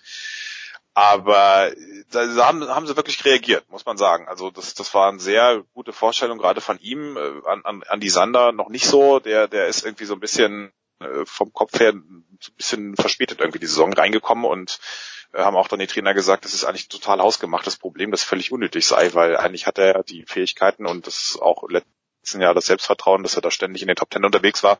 Und das hat er so ein bisschen schleifen lassen und dann, dann wird man halt bei dieser Klasse in der Weltspitze sofort durchgereicht. Und ähm, das, da haben sie aber wirklich gut reagiert und was auch, äh, natürlich nicht unnötig war, ist, dass dann auch die zweite Riege Manuel Schmidt und Dominik Schweiger, die waren ja da alle um, um Platz 20 rum, sehr geballt dann hinter der im erweiterten Spitzenfeld und das ist was, worauf sie, glaube ich, aufbauen können und wo sie dann auch äh, Richtung Top Ten, das ist, glaube ich, das, was auch dann die, die besten beiden so ein bisschen ähm, im, im Fokus haben sollten. Und ähm, ja, es ist absolut äh, nicht leicht. Es ist immer sehr zerbrechlich, dieser Erfolg, aber man sieht dann doch, dass sie dann mittlerweile auf einem bisschen anderen Niveau unterwegs sind, weil sie jetzt schon doch den einen oder anderen Erfolg hatten. Und äh, das sollte für den Rest des Winters jetzt nicht äh, durchaus, ist noch ein bisschen Luft nach oben und sollte da auch dann in die Richtung wieder gehen. Jetzt habe ich mir heute ausnahmsweise in unvorsichtiger Weise, möchte man sagen, die Vorberichterstattung im ORF angeschaut und da hat dann äh, der unsägliche Pariasek gesagt, ja, Pointerot, der Letzte, der äh, vor Marcel Hirscher, also der letzte Riesendorlauf-Sieger, der nicht Marcel Hirscher hieß. Jetzt wissen wir, Luiz äh, eigentlich disqualifiziert. Der DSV hat ähm, Zeit bekommen, ich meine bis zum 26. Dezember, um Stellung zu nehmen. Äh, du hast doch sicher mit den Trainern gesprochen. Wie wird diese Stellungnahme aussehen und wie erfolgversprechend wird diese Stellungnahme sein? Also ich glaube nicht, dass es wahnsinnig erfolgsversprechend ist, weil ähm, es ist nun mal so, sie haben eine Regel gebrochen, die FIS pocht auf Einhaltung. Ähm, das haben sie jetzt ja durch dieses, durch diese, ähm, dieses Anti-Doping-Panel ähm, quasi jetzt durch den Entschluss, dass, dass man dem Stefan das aberkennen will, auch kundgetan. Das ist ihre Haltung, äh, wobei dieses angeblich unabhängige Panel äh, lustigerweise, glaube ich, vom Vizepräsident der FIS äh, geleitet wird, aber gut, das ist nur Das kennen wir aus der äh, FIFA. Das, das kennen wir überall. Genau. Von jedem Verband. Und die aus dem Sport generell, das ist, äh, nein, das ist äh, vielfältige, vielfältige Lebenssachverhalt, heißt es, glaube ich, immer bei Thomas Bach. Also das, äh, das ist natürlich alles total integer. Ähm, das Problem ist, dass sie werden das auf, auf äh, das, das Regelwerk ist relativ eindeutig in der Hinsicht erstmal und äh, da, da werden sie das kaum hinkriegen. Das, die Sache ist halt, die so ein bisschen, die sie sehen, ist, dass natürlich äh, das äh, Verwirrende ist, dass es hier auf der einen Seite einen Welt-Anti-Doping-Code gibt, der das etwas erlaubt und dann gleichzeitig gibt es ein äh, Sonderregelwerk des Verbands, das sagt, nee, das geht nicht. Und da ergeben sich natürlich so viele Konflikte, auch schon allein, ähm, dass es angeblich kein Dopingverstoß ist, dann steht aber die Regel in den Anti-Doping-Regeln der FIS. Dann sagt der eine, äh, das ist kein Regelverstoß, obwohl es äh, ganz klar im Regelwerk äh, steht, doch, wenn man dagegen verstößt, dann ist es ein Anti-Doping-Regelverstoß. Also das geht so, äh, das ist so also die, die Deutschen haben gesagt, dass sie sind da jetzt quasi auf eine Tretmine äh, getreten, die tief im Paragraphendschungel versteckt war. Das Problem ist nur, wenn du natürlich weißt, du begibst dich oder du musst damit rechnen, du bist du durch so ein in so einem Gebiet unterwegs und du bist dann begibst dich trotzdem in dieses Gebiet, obwohl du eigentlich wissen müsst, äh, okay, da könnte was sein, ja. sagst, nee, das passt schon, aber wir machen es trotzdem, dann bist du halt einfach le leider selber schuld und das ist, glaube ich, der Punkt, an dem sie, wo sie schon wissen, dass es, dass sie eigentlich keine Chance haben. Ähm, ein Szenario ist, dass sie sagen, okay, wir akzeptieren die Strafe, aber wir wollen auf gar keinen Fall, dass es in irgendeiner Art und Weise ein, ein Dopingverstoß ist oder es so klassifiziert wird oder auch da irgendwo nur die, ähm, die Rede davon ist. Und das andere ist, dass sie halt das durchfechten, weil sie sagen, ähm, wir haben jetzt mehrere Signale erhalten, dass, dass, dass wir da eine ganz gute Chance hätten. Wir, wir gucken, dass wir da ähm, auch gerichtlich vielleicht bis zum Kass oder in drüber hinweg in, ähm, dagegen vorgehen. Das wird allerdings davon abgehen, äh, abhängen, was ihre Hausjuristen sagen im DSV und es ist natürlich ein sehr langwieriger Streit und ich kann es mir fast nicht vorstellen, nach allem, wenn man sieht, wie sehr Stefan Luiz das auch in den letzten Tagen belastet hat, dass sie diesen Weg so lange beschreiten, dass das so eine lange, dass sie dann noch eine längere Hängepartie draus machen. Also ich könnte mir fast vorstellen, dass sie sagen, okay, wir akzeptieren das aber nur mit dem und dem Wording. Es sei denn, sie Sie, Sie äh, finden jetzt im, im äh, über die Weihnachtsfeiertage quasi unterm Christbaum noch eine, eine, äh, eine bessere Gründung irgendwo. Und ähm, das ist nicht unmöglich, weil man hat es ja auch in anderen Fällen gesehen, wenn Unsicherheiten im Reglement da sind, dann, dann geht das, auch wenn der Athlet einen Fehler macht, geht das auch, kann man das auch gut zum, zu Lasten des Verbandes äh, auslegen. Aber das musst du halt durchfechten und ähm, das, das ist langwierig. Und ob sie das machen wollen, müssen wir mal gucken. Tja, und während wir das sagen, Marcel Hirscher heute mal mit Rückstand, das kennt man gar nicht, nachdem er am Montagabend, äh, wie aus dem Nichts möchte ich sagen, diesen Parallel-Riesentorlauf gewonnen hat, der dieses Mal äh, Johannes ausnahmsweise mal tatsächlich ausgeschaut hat wie ein Parallel-Riesentorlauf, weil ja, sie haben es, glaube ich, einen ganz gutes, äh, ganz guten Mittelweg gekriegt. Das war ja auch die, die, die Befürchtung von, von ähm, äh, Marcel Hirscher, die das gesagt hat, dass ähm, sie so einen ganz guten Kompromiss gemacht haben, einerseits aus Technik, aus Drehen, andererseits aus, dass es auch, dass die Abfahrer auch jetzt nicht völlig chancenlos sind. Und das war ja in den Jahren davor, ich weiß noch beim ersten, ähm, bei der ersten Ausgabe, da war das ja eine bessere, da sind das Winter und Jensrud durchgebügelt. Ja, das war ein ähm, An An An Antauchwettbewerb, das war eigentlich wie ein Langlauf. Ja, und äh, das, das ist, war jetzt schon, fand ich, das hat auch Spaß gemacht zuzuschauen und das war jetzt auch ganz gut, ähm, ganz gut rübergebracht und ähm, nö, das ist, äh, das ist schon dann ja auch äh, nettes Format und äh, die, die Frage, das haben, da haben wir ja darüber diskutiert, wie man sowas dann in die die ganze Saison einbettet mit mit äh, Gesamtweltcup-Wertungen, ja, nein, extra Riesenslalom-Weltcup, da da muss man, glaube ich, noch ein bisschen Klarheit schaffen.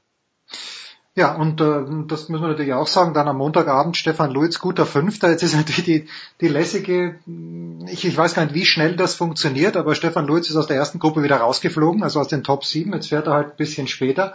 Aber der fünfte Platz, er hat gegen Hirscher verloren dann im Viertelfinale.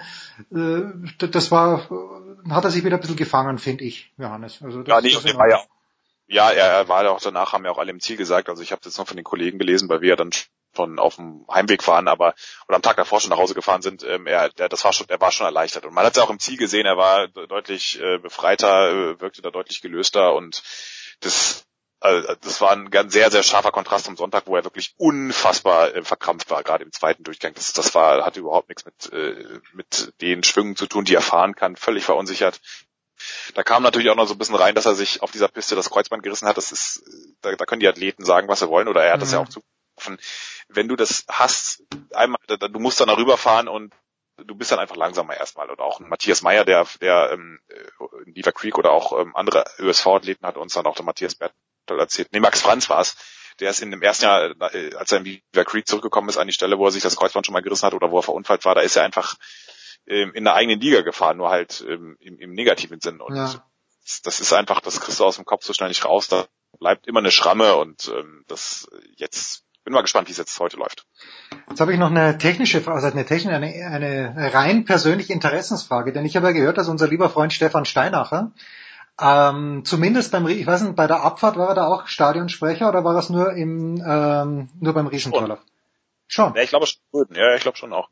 Okay, na, und mein, meine Preisfrage ist jetzt, äh, ich weiß ja, der Stefan spricht eigentlich alle Sprachen, aber hat er das nur in Deutsch gemacht oder hat er auch einen italienischen Widerpart sozusagen gehabt? Weil immerhin haben wir uns ja in Italien befunden.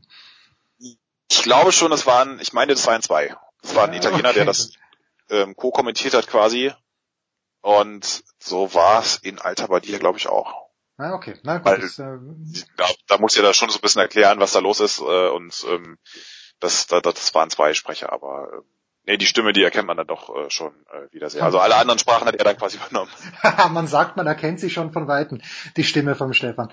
Johannes, das war's für dich für dieses Jahr im Skiweltcup, wie du mir verraten hast, aber verrate auch unseren Millionen Hörer da draußen. Wann wirst du wieder tatsächlich an der Strecke stehen? Äh, vor Kitzbühel gibt's noch was anderes, glaube ich, oder?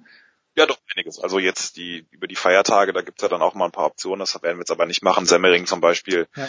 Oder auch Sachbach, das ist jetzt einfach einfach zu viel Aufwand. Ähm, Semmering ist ja dann auch immer eine, doch sogar vor München eine ganz schöne Fahrt. Zagreb geht sich dann auch knapp, ganz knapp nicht aus. Aber, oder Stockholm, wobei das sicherlich schön wäre, aber wir sind jetzt ja auch dann Anfang Februar sowieso in Schweden äh, bei dieser kleinen, lustigen ja. WM. Ja. Und das nächste ist dann tatsächlich, meine ich, Flachau in ähm, der, der Nachtslalom Anfang Januar. Und dann geht's aber Schlag auf Schlag. Äh, das ist dann für uns so die hohe Zeit des Vorortseins mit Adelboden, mit Cortina dann, mit Kitzbühel natürlich. Äh, da wird auch der Kollege Kleffmann, glaube ich, in Garmisch sein dann parallel und Schladming und dann, dann ist ja schon äh, Abreise Richtung Schweden. Also das, da, da geht's dann Schlag auf Schlag und äh, auch äh, alles andere gucken wir dann so ein bisschen aus der Ferne uns an, aber man hat ja mit den Protagonisten oder zumindest mit den Trainern ist, kann man sehr gut Telefon äh, Kontakt halten und da, da ist man auch auf dem Laufenden. Und manchmal ist es sogar fast äh, ergiebiger, als wenn man da nur vor Ort ist und alle gestresst sind. Manchmal ist es dann tatsächlich äh, so dieser Kontakt abends um äh, dann nochmal ein Anruf ist manchmal sogar fast entspannter. Tja. Der große Johannes Knut, ähm, Und übrigens der große, die große Lindsey Vonn, habe ich gestern gehört, wird im Januar zurückkommen und wenn äh, der Gerald dann in Garmisch ist, da hat sie letztes Jahr, meine ich, sogar beide Abfahrten gewonnen. Bin mir nicht ganz sicher, aber ich meine, sie hätte da zweimal realisiert. Fantastisch. Johannes, ich frage dich jedes Jahr, ich vergesse es jedes Jahr wieder, das traditionelle Weihnachtsessen bei den Knuts ist was? ja, eigentlich war das immer Lasagne. Ähm. Klassisch. Mit Pizza mit Meeresfrüchten, hat Josef Hade immer gesagt. Ja. Und ähm, die ist jetzt allerdings, weil meine Eltern umgezogen sind, in, äh, die, die Küche gibt das, glaube ich, nicht mehr ganz her, äh, die, die üppige Vorbereitung, deswegen gibt es jetzt, glaube ich, ganz klassisch Kalbsbraten, der monatelange Vorbereitung vorgekocht, gegart, äh, ja. seziert und dann äh, präpariert und dann am, am 24. Äh, verköstigt wird. Und äh, nee, freue mich schon sehr. Also man bin dann doch immer jetzt immer seltener dann ähm, in, in Göttingen, wo es die, wo wir den schönen Harz übrigens den schönen Brocken haben. Ja. Glaub, da gab es Skilift, aber der jetzt auch äh, nur noch alle 17 Jahre in Betrieb ist, dank des Klimawandels. Aber nein, freue mich und ähm, egal was auf den Tisch kommt. Natürlich. Ähm, denn äh, Mutter Knut kocht den Sauerbraten wie keine zweite. Ich sehe gerade Stefan Lutz mit guter oberer Zwischenzeit. Das haben wir allerdings schon bei ein paar gesehen. Johannes muss sich konzentrieren. Wir müssen uns alle konzentrieren. Ich danke dir, mein Lieber. Wir machen eine kurze Pause in der Big Show 387 und äh, dann geht's ja weiter.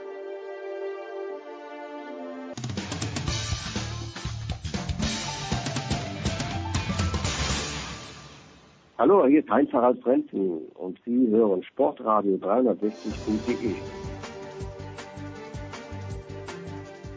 Hello. Hello, Big Show 387 und äh, zum Ende des Jahres kriegen wir doch nochmal die elitärste Basketballrunde Deutschlands zusammen. Beide bei der Zone, beide bei der Five und natürlich beide bei God Next. Bald auch live. Äh, der eine auf jeden Fall, André Vogt, Servus Dre. Servus Jens. Und äh, Sepp, wirst du bei der Live-Show in Berlin auch am Start sein oder wirst du als Special Guest via Skype zugeschaltet? Ich werde live vor Ort dabei sein. Großartig. Ja, ich, leider für mich kein Ticket mehr übrig, sonst würde ich natürlich auch nach Berlin fliegen. Keine Frage. Dre, was ist los mit Dallas? Nachdem Dirk zurückkommt, der SED überschlägt sich. Drittes Spiel von Nowitzki, immer noch kein Sieg für Dallas. Hat es an den Gegnern gelegen oder was? Oder lag es an Dirk?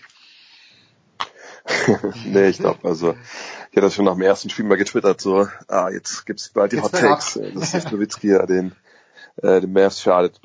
Und ich glaube einfach, wenn man sieht, wie die Conference da sich aufstellt im Westen, ähm, dann gibt's halt das immer mal wieder, dass du ein paar Spiele in Folge verlierst. Äh, selbst dann vielleicht auch die Mannschaften, die, die unter dir stehen. Nö, ich glaube, die hatten einfach ein bisschen Verletzungen rechts und links, ein bisschen Pech gehabt ähm, zwischendurch. Äh, Doncic hat auch jetzt nicht jedes, jeden Abend so, so eine Gala in sich drin. Das wird immer mal wieder geben der Saison, dass sie ein paar Spiele Folge gewinnen. Dann wird man sich fragen, boah, das ist ja krass, dass die das machen. Und dann ein paar Spiele in Folge fragt man sich, boah, ist ja krass. Aber im Endeffekt es ist halt die Western Conference und ähm, ich denke, die Mavs sind das ungefähr, was wir von ihnen erwartet haben. Ja, und die sind nach knapp 30 Spielen selbst nur ein Spiel hinter den Houston Rockets. Äh, haben die jetzt so ein bisschen ihren Rhythmus gefunden? Also die, die paar Schnipsel, die ich sehe, James Harden scheint mir in letzter Zeit äh, die Kugel wieder ein bisschen besser zu sehen. James Harden spielt unfassbar in den letzten fünf Partien alle gewonnen von den Rockets, äh, was 39 Punkte im Schnitt mit über 50 Prozent aus dem Feld und mit mindestens vier bis fünf Schritten bei jeder Aktion. Aber ähm, das brauchen die Rockets, um überhaupt die Playoffs zu erreichen. Eine, eine kleine Spitze, eine kleine Spitze, die ich fast überhört hätte. Na, sprich nur weiter.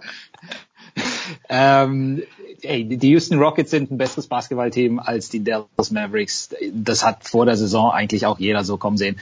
Die Rockets hatten zu Beginn nur so viele Veränderungen, dass es ähm, einfach schwer war. Ähm, Harden war mal raus, Chris Paul war mal raus und die Defensive der Rockets nach wie vor ein Offenbarungseid. Das dürfte auch nicht substanziell besser werden im Laufe der Saison, es sei denn, sie verstärken sich noch personell. Aber äh, das Heil der Rockets lag seit jeher immer in der Offensive und wenn du einen der besten Offensivspieler der Welt in deinen Reihen hast, der momentan völlig am Rad dreht, dann ähm, gewinnst du solche Partien auch. Bei Dallas, äh, dass die Leute das jetzt auf Dirk Nowitzki schieben, ist natürlich sehr pestig. Allerdings sollte man ähm, den Spielplan der Dallas Mavericks vor Nowitzkis Rückkehr auch nicht ähm, unbedingt äh, vernachlässigen. Denn äh, da waren Teams dabei wie Atlanta, wie Orlando, ähm, die Rockets, als sie noch Probleme hatten. Also das äh, waren leichtere Gegner als, sage ich mal, ähm, in Denver antreten zu müssen. Oder jetzt kommen auch die Brocken, Golden State, Portland, New Orleans, Oklahoma City. Also die Maps sind, wie Dre schon gesagt hat, äh, mehr als im Soll. Und äh, jeder, der vor der Saison drauf gewettet hätte, dass die Mavs nach fast der Hälfte der absolvierten Saison, und da sind wir jetzt fast schon bei, äh, was haben wir jetzt, 30, 32 absolvierten Partien, ähm, im Plus stehen und ähm, als eines der Playoff Aspirantenteams ähm, um die Playoffs mitspielen. Das hätte sicherlich jeder gerne genommen. Also die, ich glaube, die Mavs sind besser, als es viele haben kommen sehen, weil einer deiner Lieblingsspieler, Jens, ja, Luka Doncic, so überragt. Ja, natürlich. Entschuldigung, der Bandwagon kann gar nicht groß genug sein, auf den ich aufspringe. Jetzt haben wir Schmieder und Older, äh, Dre, du sagst es ja jedes Jahr und Sepp natürlich auch. Der 25. Dezember ist für die NBA der wichtigste Tag. Und wenn man so schaut, wer da spielt, Philadelphia at Boston, äh, LA Lakers at Golden State Warriors, ähm, wer ist denn der biggest draw? Ist es immer die Mannschaft, bei der LeBron spielt? In diesem Jahr kommt noch dazu, dass mit den LA Lakers das halt auch eine Franchise ist, die in den letzten Jahren am meisten gewonnen hat. Ähm, sind, haben die wirklich alle versorgt? Oder fehlt dir da jetzt bei diesem Lineup, es sind ja noch, noch drei weitere Spiele, fehlt da jemand an diesem 25.12., dass die Knicks da spielen? Das äh, ist, glaube ich, nur dem großen Markt in New York geschuldet. Ach ja, die Knicks sind ja fast schon traditionell dabei. Ich meine, es, geht ja ums Geld, muss man ehrlicherweise sagen. Ähm, die sind natürlich eine Mannschaft, die zieht, auf der ganzen Welt zieht, deswegen spielt sie auch das erste Spiel gegen die Bucks, weil das natürlich auch gerade in Europa dann ähm, ja eine richtig gute Zeit ist um, um 18 Uhr. Ich kommentiere das Spiel gegen die Bucks ja auch dann äh, auf The Zone und ähm, deshalb sind die immer mit dabei. Ähm, so eine kleine Tradition, glaube ich, mittlerweile auch im, im MSG, dass sie da äh, spielen, diese Matinee. Fehlt mir jemand? Ja, ich meine, klar, du hast angesprochen, also immer so diese, immer die großen Teams, immer die Teams, die halt, wie gesagt, ziehen rund um die Welt, aber ich hätte zum Beispiel auch gerne noch mal Denver dabei gehabt, hm. ähm, als Mannschaft. Ähm, ich weiß gar nicht, ist Toronto dieses Jahr dabei? Ne, Toronto sind, nee, sind sie nicht. Toronto ist nie dabei. Genau. Bestes Team der Liga. Zum Glück sind die Knicks dabei. genau, fehlt. Ähm, also da, da muss man sagen, ja, das ist ein bisschen schade. Ähm, da hätte man sicherlich eins Verpaarung noch anders machen können. Andererseits muss man auch die auch sagen, die NBA macht den Spielplan nicht äh, irgendwann Anfang Dezember oder, oder Mitte November, sondern sie machen halt natürlich irgendwann im Sommer, im August. Und ähm, vielleicht hat man damit gerechnet, okay, wenn Paul Singles vielleicht bis dahin wieder spielt, ja, wenn, wenn, wenn, wenn Nelly Konar spielt, wenn Knox spielt, dann ist es vielleicht eine junge Truppe, die man sich auch anschauen kann. Vielleicht haben wir bei Toronto ähm, große, große Fragezeichen gehabt äh, um Kawhi Leonard. Aber alles in allem, ja, fehlen natürlich ein paar Top-Teams, ähm, aber nichtsdestotrotz, glaube ich, kann man sich da am ersten Weihnachtsfeiertag getrost ab 18 Uhr äh, vor The, the Zone setzen und sich das dann alles reinziehen. Äh, nur so wichtig, keine Hast du wieder den Next Day? Ich wollte die na klar. Aber du, du hast doch dann, das, das kann doch nicht alles gewesen sein, oder? Man, man kennt dich ja, da, da kommt doch irgendwie noch ein zweites oder drittes Spiel dazu. Ach so, ja, ich habe natürlich abends dann, also ich habe, äh, letztes Jahr hatte ich drei, du warst der Einzige, der, der alle gemacht hat. Ähm, dieses Jahr haben wir vier, das wäre ein bisschen viel gewesen. Äh, deswegen machen wir es, wir uns aufteilen. Also Alex Vogel macht als Experte das zweite und das vierte Spiel. Ich mache, wie gesagt, Nix Bucks und dann Sixers gegen Celtics. Aber da muss ich sagen, bin ich auch, auch sehr zufrieden mit. Da bist du gut dabei. Und bester Rekord, äh, Sepp, auch bestes Team tatsächlich. Äh, Im Osten sowieso oder vielleicht sogar in der gesamten NBA, die Toronto Raptors? Ja, bisher ähm, völlig ohne Blöße. Also ich, ich glaube, wer die von Anfang an so ein bisschen abgeschrieben hat, weil da nicht so ich sag mal, in Stein gemeißelt war, was mit Kawhi Leonard möglich ist.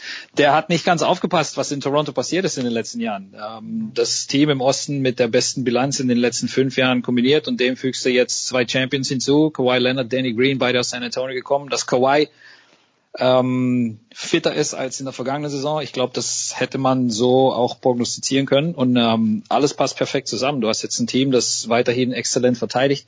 Toronto mit einer Top 10 Defense, mit einem drittbesten Angriff, zweitbestes Net Rating, Liga weit hinter Milwaukee und mit diesem Superstar, der in den letzten Jahren immer gefehlt hat in den Playoffs. Und äh, ähm, das Ziel ist jetzt natürlich so weiterzumachen. Ähm, Milwaukee, Boston, Philly, das sind drei formidable Gegner im Osten, aber wer heute wettet, der sollte definitiv Toronto nicht vernachlässigen, denn die haben, wie gesagt, äh, ein perfekt funktionierendes Team mit einem Coach, der das Team schon in der Vergangenheit betreut hat als in Anführungszeichen Offensivkoordinator. Nick Nurse hat ja Dwayne Casey beerbt und äh, mit Kawhi hast du jetzt einen MVP-Mitkandidaten, der dir in den Playoffs dann die Kohlen aus dem Feuer holen kann. Fantastische Defense, ein sehr, sehr tiefes Team.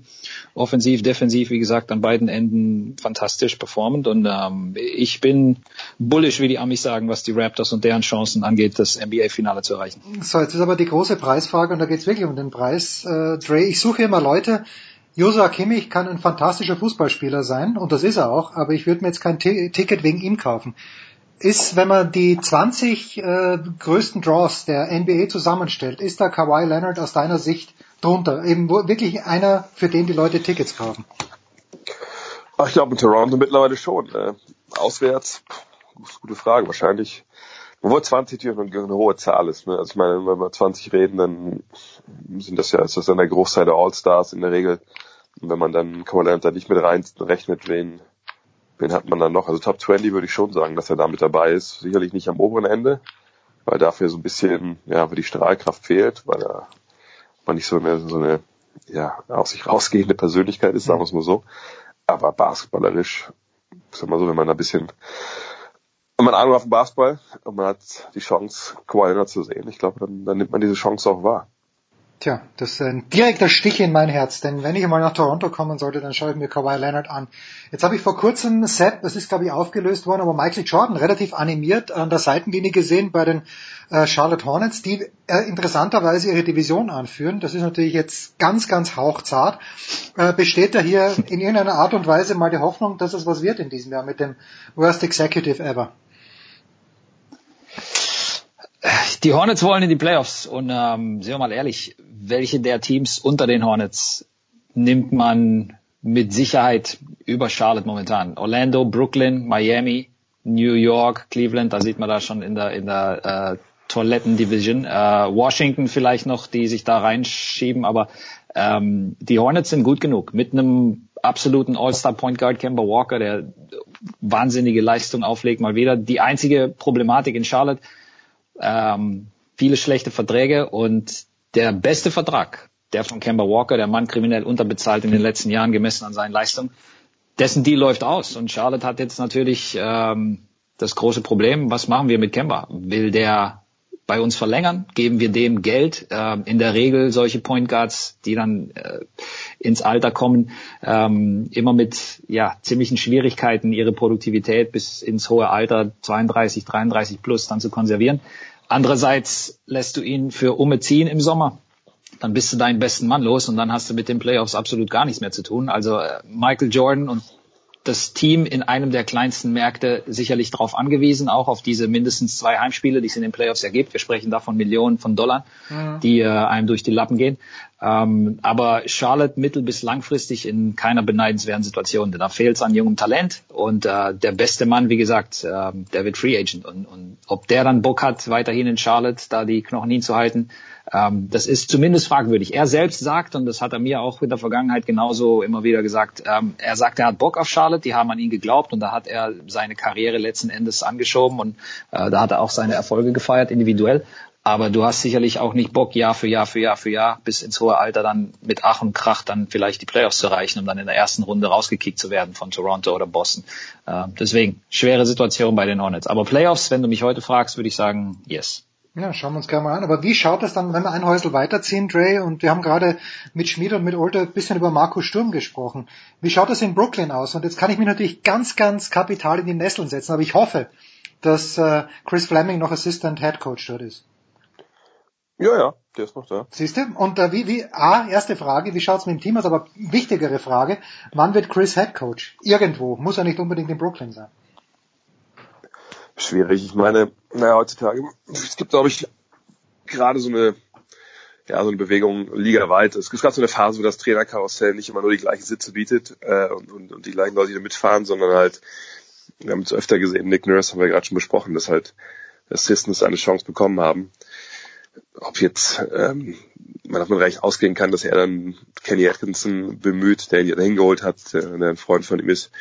Keine Ahnung, müssen wir mal abwarten. Ähm, man weiß ja immer, man kann immer schlecht auch äh, quantifizieren, was so ein Assistant Coach eigentlich dann der Mannschaft halt bringt. Also bei Nurse wusste man im Endeffekt, okay, der hat die, die Offensive umgestaltet. Ähm, das war sein Verdienst, dass sie da viel mehr so auf eine Motion Offense umgeswitcht sind im vergangenen Jahr.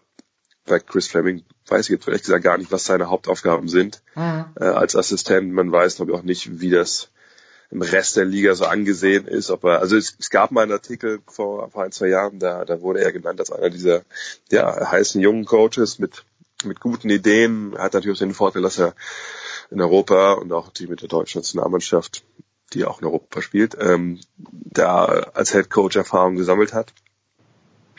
Aber ich wüsste jetzt nicht, dass ich irgendwo zuletzt mal, wenn irgendwo ein Trainer gehen musste, dann wirklich den Namen Chris Fleming gelesen habe. Und ich, ich glaube mich auch zu erinnern, dass ich nirgendwo gelesen habe, dass er irgendwie auch zu einem Interview eingeladen wurde, zu einem Bewerbungsgespräch.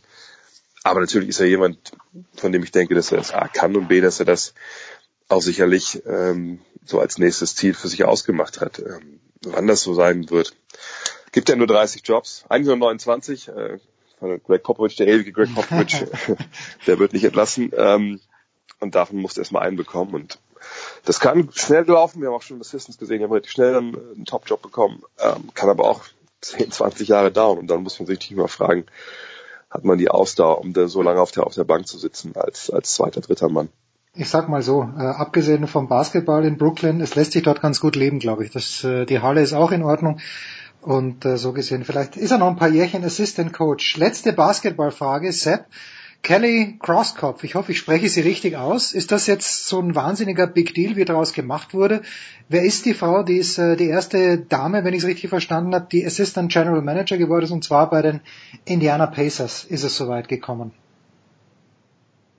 Ja, wichtiger Schritt in meinen Augen. Ähm, immer gut, wenn es ähm, diese Barrieren, wenn die eingerissen werden. Und ähm, es gibt sehr, sehr viele kompetente Frauen im Basketball, die bisher aus politischen Gründen und aus Gründen dieser ja alteingesessenen äh, Denkmuster keine Chance, keine faire Chance erhalten haben. Ähm, deswegen umso besser, ähm, dass Kelly Krauskopf jetzt da ähm, mehr oder weniger die Tür geöffnet hat, ähnlich wie das äh, ein paar ähm, ehemalige Spielerinnen in der NBA auch als, als Coaches getan haben oder als äh, Schiedsrichterin. Ähm, ich glaube, die Zeiten, in denen ähm, solchen Menschen die Tür komplett ähm, zugeschlossen wurde, immer die sind zum Glück vorbei. Ich hoffe, dass das jetzt ähm, nur der erste Schritt von vielen war und dass wir auch in Zukunft dann mehr und mehr dieser sehr, sehr kompetenten Basketballer Rinnen ähm, letzten Endes dann auch in der NBA sehen werden. Ähm, die NBA treibt da die Agenda zum Glück voran, im Gegensatz zu anderen Sportarten. Das ist längst noch nicht auf dem Niveau, das ich gerne sehen würde und vermutlich auch einige andere da draußen. Aber ähm, Schritt für Schritt kommen wir vielleicht eines Tages dann irgendwann dahin, ähm, dass all diese Dinge, ja, Geschlecht, ähm, Herkunft, Hautfarbe, dass die alle keine Rolle mehr spielen, sondern es wirklich nur noch darum geht, hast du Skills und wenn ja, hier ist eine Position für dich und lass mal sehen, was du, was du drauf hast. Ich erinnere mich vage, ich glaube, die San Diego Padres waren es, die eine weibliche Physiotherapeutin angestellt hatten und dann war die Aufregung groß und da habe ich mir dann gedacht, warum zum Henker? Das ist ja nichts, A, ist es überhaupt nichts Baseball-spezifisches. Du musst den Sport nicht 100 Jahre ausgeübt haben, wobei das eh nicht immer ein Kriterium ist. Ganz, ganz komisch. So, die Abschlussfrage, die gefährliche. An André Vogt, äh, ich glaube, das erste Weihnachten im neuen Haus. Deine Tochter wird immer größer. Was wird deine Frau da noch viel besser? Was wirst du selbst auf den Tisch stellen? Was gibt's an Heiligen Abend bei Vogt? Ja, ich habe letzten Jahre ähm, hat meine Frau mal ihre ihre Leibspeise dann äh, selber gemacht. Es war so ja so Schweinefilet mit mit so einer äh, Soße, die über Nacht eingelegt wird, wurde mit äh, was war das denn? Mit was Leichtes. Rotwein. Ja, wie gesagt, ja, eher nicht leicht, aber hat, sehr gut geschmeckt, mit, mit, Knödeln natürlich und alles. Ähm, dieses Jahr wird es ein bisschen anders laufen, äh, weil ja, weil solche Weihnachten habe ich, habe ich dieses Jahr irgendwie, irgendwie nicht äh, gefühlt, das ist alles sehr zerrissen. Also ich bin jetzt ja gerade noch zum Beispiel in, äh, in München, weil ich morgen noch bei The Zone, oder heute Nacht bei The Zone noch äh, das Spiel Houston Rockets gegen Miami Heat mache und morgen dann das ist unser NBA-Magazin äh, Locker Room. Dann geht's nach Hause, dann äh, bin ich zwar das Wochenende in, in Wolfsburg, aber dann ist Heiligabend. Und meine Frau muss Wochenende auch arbeiten. Ah. Die arbeitet hier in der Klinik. Ähm, äh, sprich, das wird alles ein bisschen schwierig mit der Vorbereitung. Ähm, und dann geht's für mich ja am ersten Feiertag schon mittags wieder nach München, um halt die beiden Christmas Games zu machen. Meine Frau macht sich dann auf zu, zu ihren Eltern oder zu ihrem Vater. Und äh, macht da natürlich den ersten Weihnachtsfeiertag. Ich fliege am 26. zurück nach Wolfsburg und am 27. geht's dann schon mit dem ersten Gut Next Trip äh, nach Miami für eine Woche. Verrückt. Über Silvester, also von daher, ja, ist äh, alles so hektisch, von daher wird es bei uns wahrscheinlich nur richtig oldschool, wie wir es früher zu Hause gemacht haben. Ähm, Kartoffelsalat. Kartoffelsalat Ja. und äh, ein paar Bockwürstchen geben. Ähm, bisschen schade, weil ich gar kein richtiges Weihnachtsessen bekomme. Vielleicht, vielleicht schnabuliere ich mir das heute nochmal hier in München irgendwie zurecht. Ähm, schöne Gans Gänsekeule oder so. Geh rein, Aber da, da, da, da gibt's ein paar Leute, die bieten das sogar für gegen Geld an. Also da Habe ich gehört, ja. Bin- Muss bin mal gucken, ob ich da, ob ich da was Anständiges finde München. Ähm, bin ich sehr zuversichtlich. aber wie gesagt, so dieser kulinarisch bei uns eher, eher so ein bisschen basic und back to the 80s. Ja, du, entschuldige, das ist bei Bökers zu Hause, haben wir vorhin gelernt, genauso. Na dann, äh, guten Trip auf jeden Fall. Sepp, was steht bei Dumitros auf dem Tisch am Heiligabend, traditionell? Käseraclette.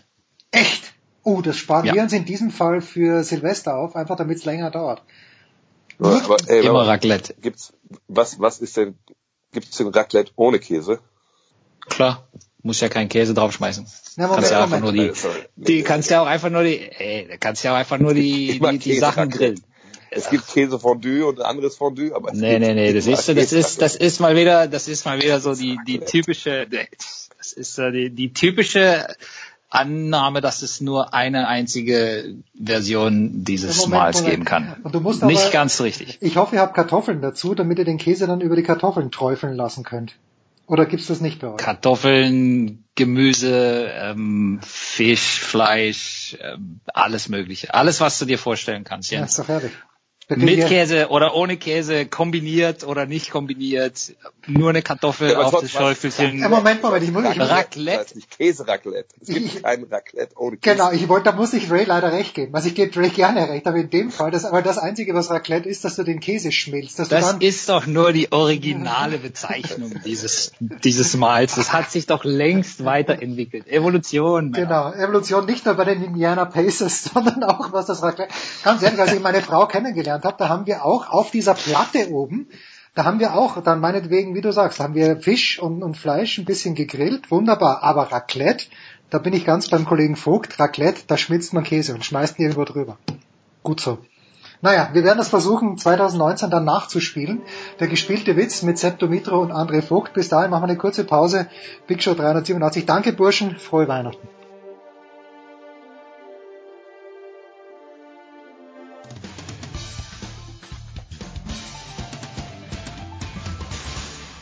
Grüß euch, da ist der Manuel Feller und ihr hört Sportradio 360.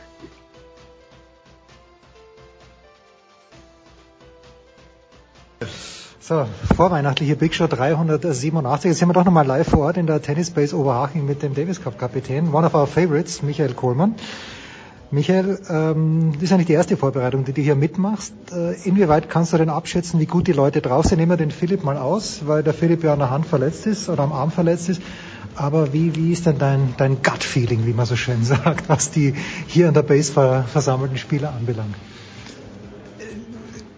Gute Frage zum Einstieg. Stark, ähm, ja? ja? stark. Hast du Ich- unglaublich vorbereitet. Ähm, ich habe äh, beim Maximilian jetzt, wenn ich mal der Reihe Fangen wir an, nachgehe, äh, ein, ein sehr, sehr gutes Gefühl. Er hat die Vorbereitung komplett durchtrainiert, ohne Wehwehchen, ohne Ausfälle, ohne Grippe, ohne Verletzungen. Also das war wirklich seit äh, Mitte November jetzt äh, ununterbrochen kontinuierliches, äh, konzentriertes Training und ähm, von dem her habe ich da wirklich ein sehr, sehr gutes Gefühl.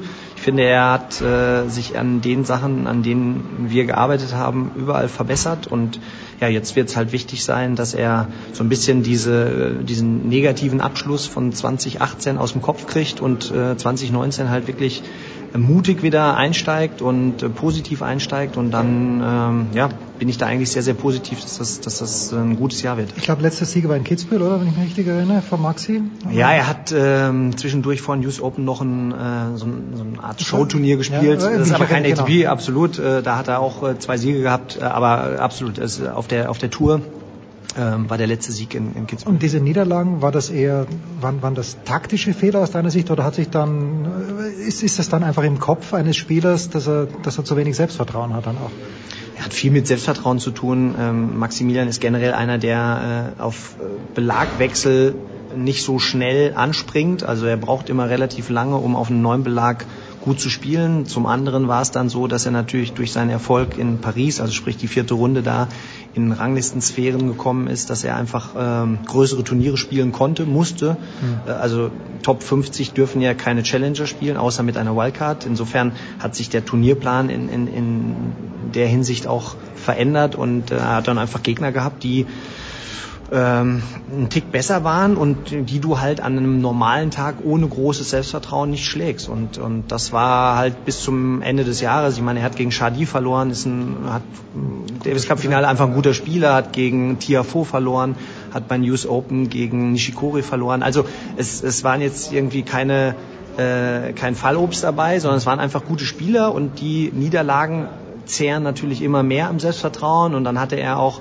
ein, zwei Niederlagen, sage ich jetzt mal, die jetzt nicht so hätten sein müssen, aber ohne dieses nötige Selbstvertrauen sind es dann halt auch schwierig, auf dem, auf dem gleichen Level mal Matches zu gewinnen. Jetzt ist die Turnierplanung von Max hier dahingehend, äh, dass er nach Südamerika fahren wird. Bist du da auch dabei oder äh, warum habt ihr das gemacht? Einfach damit, äh, hat es damit zu tun, dass vielleicht die Felder dort jetzt nicht so gut besetzt sind. Was, was ist der, der Hintergedanke, warum wir nach Südamerika fahren? Also das auf keinen Fall. Das, äh, ich glaube, die Felder in Südamerika sind, sind genauso gut wie die Felder in Europa. Es ist halt so, dass er natürlich auf Asche seine größten, also größeren Erfolge gefeiert hat, einfach vom Spiel halt äh, her sehr, sehr gefährlich ist. Er hat in München Halbfinale gespielt, in Paris vierte Runde, also seine Ergebnisse in, in, in Kitzbühel nochmal Viertelfinale, also die Punkte, die, die, den Großteil der Punkte hat er auf Sand einfach äh, erzielt und ähm, da jetzt im Februar halt Südamerika-Tour äh, generell ist, er da noch nie gespielt hat und er richtig Lust hat, da auch zu spielen, glaube ich, ist das eine, eine, eine gute Auswahl. Ähm, da dann vielleicht auch dieses gute Gefühl, was er, was er im Sommer hatte, dann auch schnell wieder zu finden. Hm. So, Philipp ist hier, wir müssen ihn doch ganz kurz ansprechen. Er kann eigentlich nur Athletik machen, äh, aber der spielt doch nur noch zum Spaß, der Philipp. Oder der spielt nicht zum Spaß, aber weil ihm Tennis spielen Spaß macht.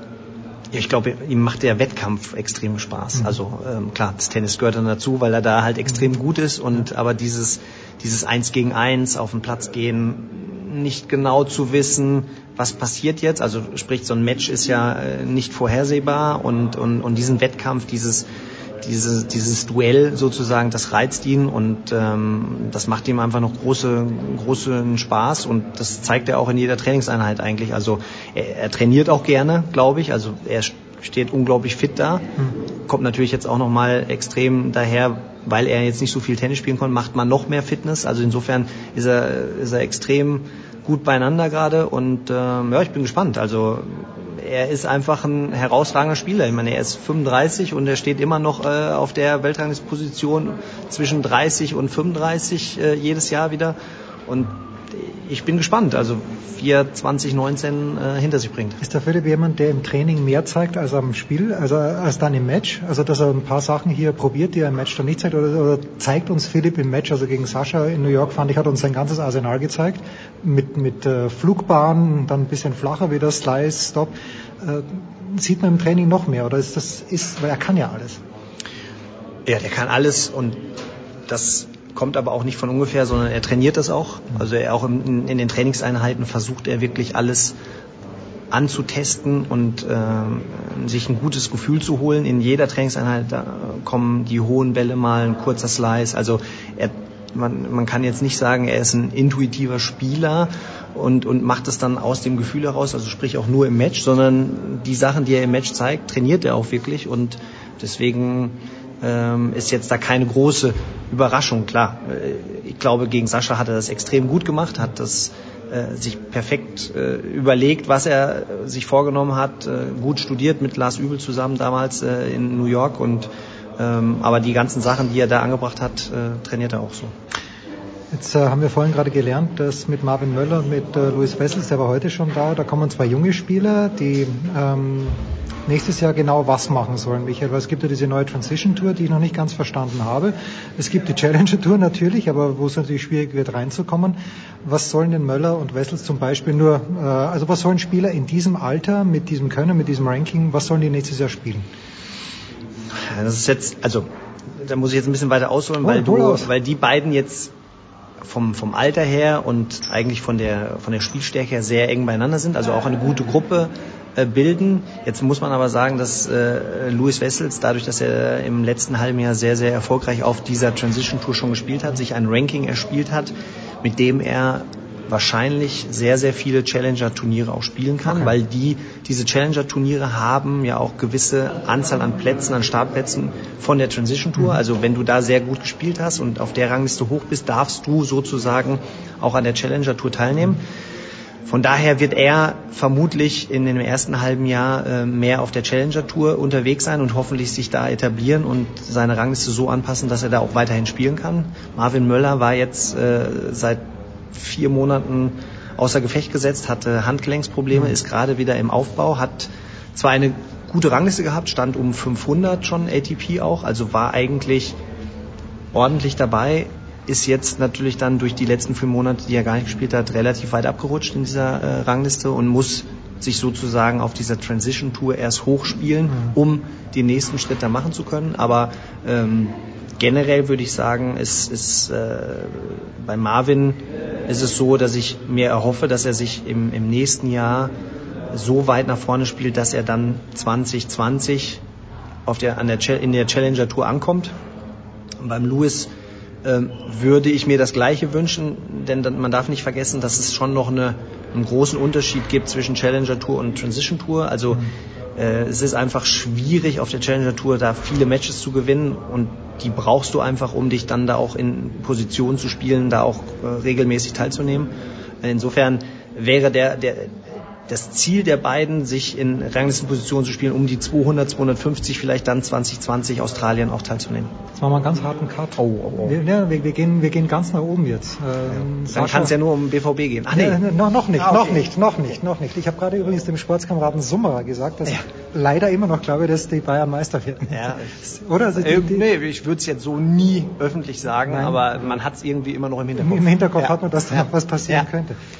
Ähm, im Lichte des, ähm, für mich war Djokovic vor dem Turnier in Paris-Bercy, habe ich mir nicht vorstellen können, dass dann irgendjemand schlägt, irgendwann nochmal in diesem Tennisleben. Gut, dann verliert er gegen Kachanov, verliert gegen Sascha im Finale äh, der ATP-Finals. Wie siehst du denn jetzt, wenn wir das erste Grand Slam Turnier schauen, wir werden uns davor wahrscheinlich nicht mehr sprechen, aber wie siehst du denn ähm, das an der Weltspitze, die Gemengelage an der Weltspitze mit einem Nadal, der seit den US Open nicht mehr gespielt hat, der jetzt trainiert zurückkommt, Federer, dem vielleicht die Körner fehlen für ein Best of Five, äh, Sascha mit Lendl. Hast du, hast du ein Gefühl dafür, was wir an der Weltspitze, gerade auch in Bezug auf Melbourne, erwarten können? Nach so einer Pause, die jetzt jeder ja hatte, ist es immer schwierig, äh, was zu prognostizieren, wie, äh, weil man natürlich gerne hätte, mal jeden noch mal gesehen zu haben. Also sprich, die ersten Turniere im Jahr sind sehr, sehr wichtig, glaube ich. Äh, ich würde jetzt nicht so weit gehen, dass Federer nicht die Körner hat, um in Australien zu gewinnen.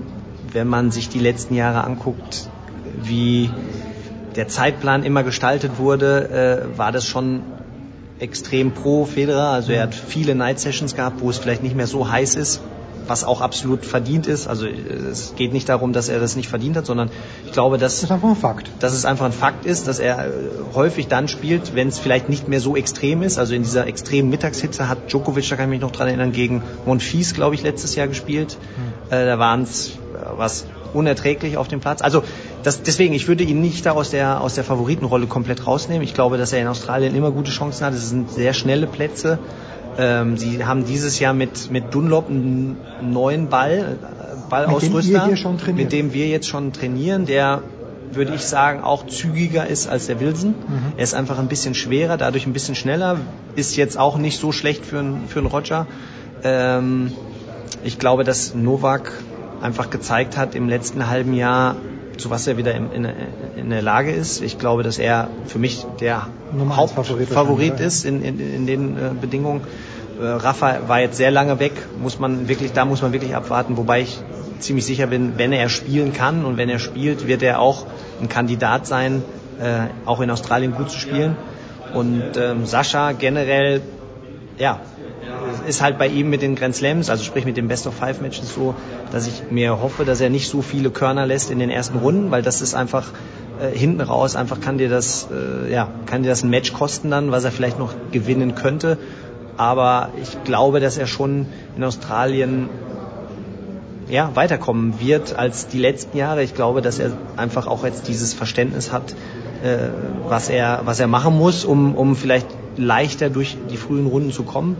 Äh, mit Lendl mit Sicherheit auch jemand, der ihn da äh, sehr drauf ja, drauf einstellen wird und, und, und ihn ja auch immer wieder ähm, anstachen wird, das, das hinzukriegen. Und äh, ja, ich glaube, es wird ein sehr, sehr interessantes Jahr. Ich habe ähm, gerade auch ja mit anderen Kollegen, Journalisten schon gesprochen. Ich glaube, dass sehr, sehr viele äh, junge Spieler jetzt auch wirklich da sind, so ein Tsitsipas, was mit dem passiert, ob er jetzt nochmal einen Schritt macht in die Top Ten, ein Katschanov, äh, wie, wie es mit dem weitergeht. Ich glaube, George ist auch noch ein junger George ist jung. Ich glaube, Rublev nach Verletzung muss man auch mal gucken, wie der so ein ganzes Jahr durchspielen kann. Also es ähm, sowieso. Es, ich glaube, es ist ein, ein interessantes Jahr vor uns ähm, und ja, die Top 4 werden mit Sicherheit am Ende des Jahres immer noch unter den Top 10 sein. So, und jetzt aber, es gibt auch ein paar alte Säcke, die zurückkommen. Böse gesagt. Das eine ist der Murray, dann haben wir Wawrinka, der letztes Jahr ein schwieriges Jahr gehabt hat, aber der natürlich unfassbar gut Tennis spielen kann. Und dann habe ich mich daran erinnert, der Berdich hat ja auch seinen Rücktritt noch nicht bekannt gegeben. Und da sind zum Beispiel drei Leute. Ähm, von den dreien äh, traust du da am ehesten Murray, wenn er gesund ist, was zu, oder ist es doch der Wawrinka vom Spielerischen?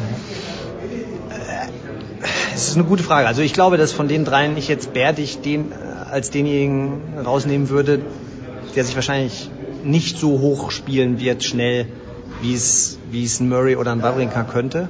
Ich glaube, dass er äh, von seinem Körper her und von, von, von dem, wie er spielt, dass das sehr anfällig ist, dass er sehr exakt stehen muss. Und da weiß ich nicht, ob er das nochmal hinkriegt, vom, also mit, mit der Geschwindigkeit umzugehen.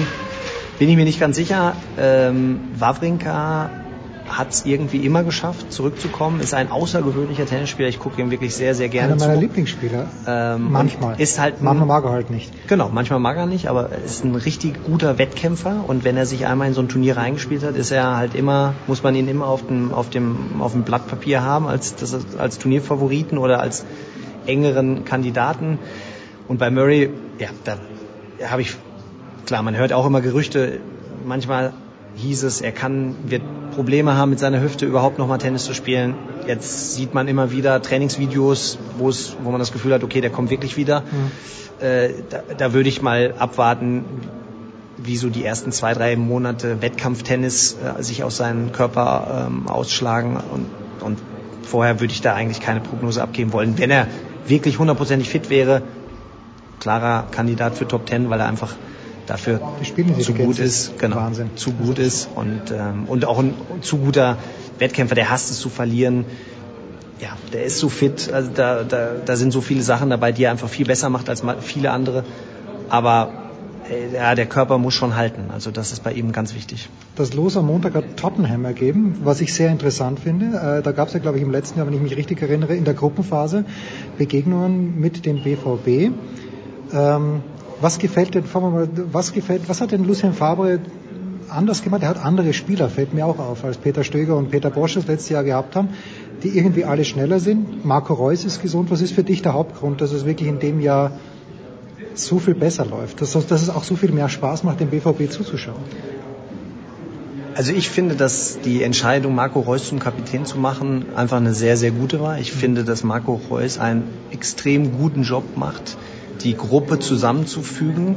Man hat nicht das Gefühl, dass da einzelne Spieler sind, sondern dass das wirklich eine Mannschaft ist. Das ist mir in den ersten Spielen schon aufgefallen, äh, dass alle zum Gratulieren, wenn ein Torschütze da war, zum Jubeln, dass, dass man das Gefühl hatte, das ist wirklich eine Einheit, egal welche L auf, auf dem Platz stehen. Und ähm, ja, er, er schafft es anscheinend, also Favre schafft es auch anscheinend, auch die, die nicht regelmäßig spielen, immer dabei zu haben. Ich Pulisic habe, kommt in der 88. Minute jetzt jedes Mal rein. Und kommt äh, vor allen Dingen, was bei Pulisic, wo du den Namen jetzt sagst, auch im, im Derby, jubelt nach dem Abpfiff, als wenn er 90 Minuten durchgespielt hat und drei Tore erzielt hat. Also das, er hat irgendwie geschafft, dass die Jungs sich wieder mit dem Verein identifizieren. Ich meine, ich habe jetzt ein äh, Interview von Sebastian Kehl gesehen, der in, in, in seine Arbeit so beschrieben hat, dass das halt der, das Hauptaugenmerk auch war, dass man da eine Gruppe zusammenstellt, dass man sich wieder auch als Fan mit den Spielern identifizieren kann, die, die Spieler mit dem Verein. Und ich glaube, dass sie da auf einem guten, sehr guten Wege sind, dass das eine Einheit ist. Und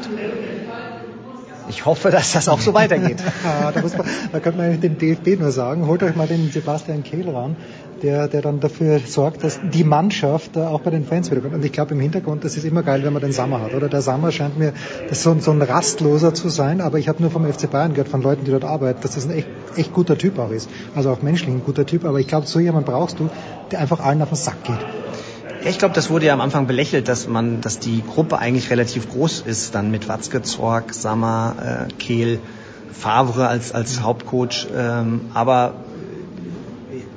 die, die, die Gefahr ist ja immer, dass dann zu viele irgendwie reinreden, aber ich glaube, dass jeder seinen, seinen Posten hat, seine Position hat und auch jeder weiß, worauf es ankommt, was von ihm verlangt wird. Und aktuell kann man nur sagen, sieht sehr, sehr gut aus und ähm, ja, ich, ich freue mich auf jedes Spiel, was ich sehen kann, wo ich äh, auch mal vielleicht sogar live im Stadion war, war jetzt gegen Bayern sogar live oh, vor Ort. Also hört, hört. war natürlich, Gutes jetzt nicht Timing, sagen, möchte ich sagen. Ich will jetzt nicht sagen, ich bin der Glücksbringer, aber ich habe jetzt noch nicht viele Niederlagen im Stadion erlebt. Insofern, wenn die Dortmunder möchten, dass das weiter so geht, ich wäre äh, immer wieder zu haben. Liebe Dortmunder, steilpass.sportradio360.de schickt uns die Tickets, vielleicht geben wir sie an den Davis Cup Kapitän weiter. Das war's in der Big Show in diesem Jahr. Ich finde ein passender Abschluss mit One of Our Favorites, dem Teamchef der deutschen Tennisnationalmannschaft mit Michael Kohlmann. Äh, Dailies gibt's noch, aber ansonsten frohe Weihnachten.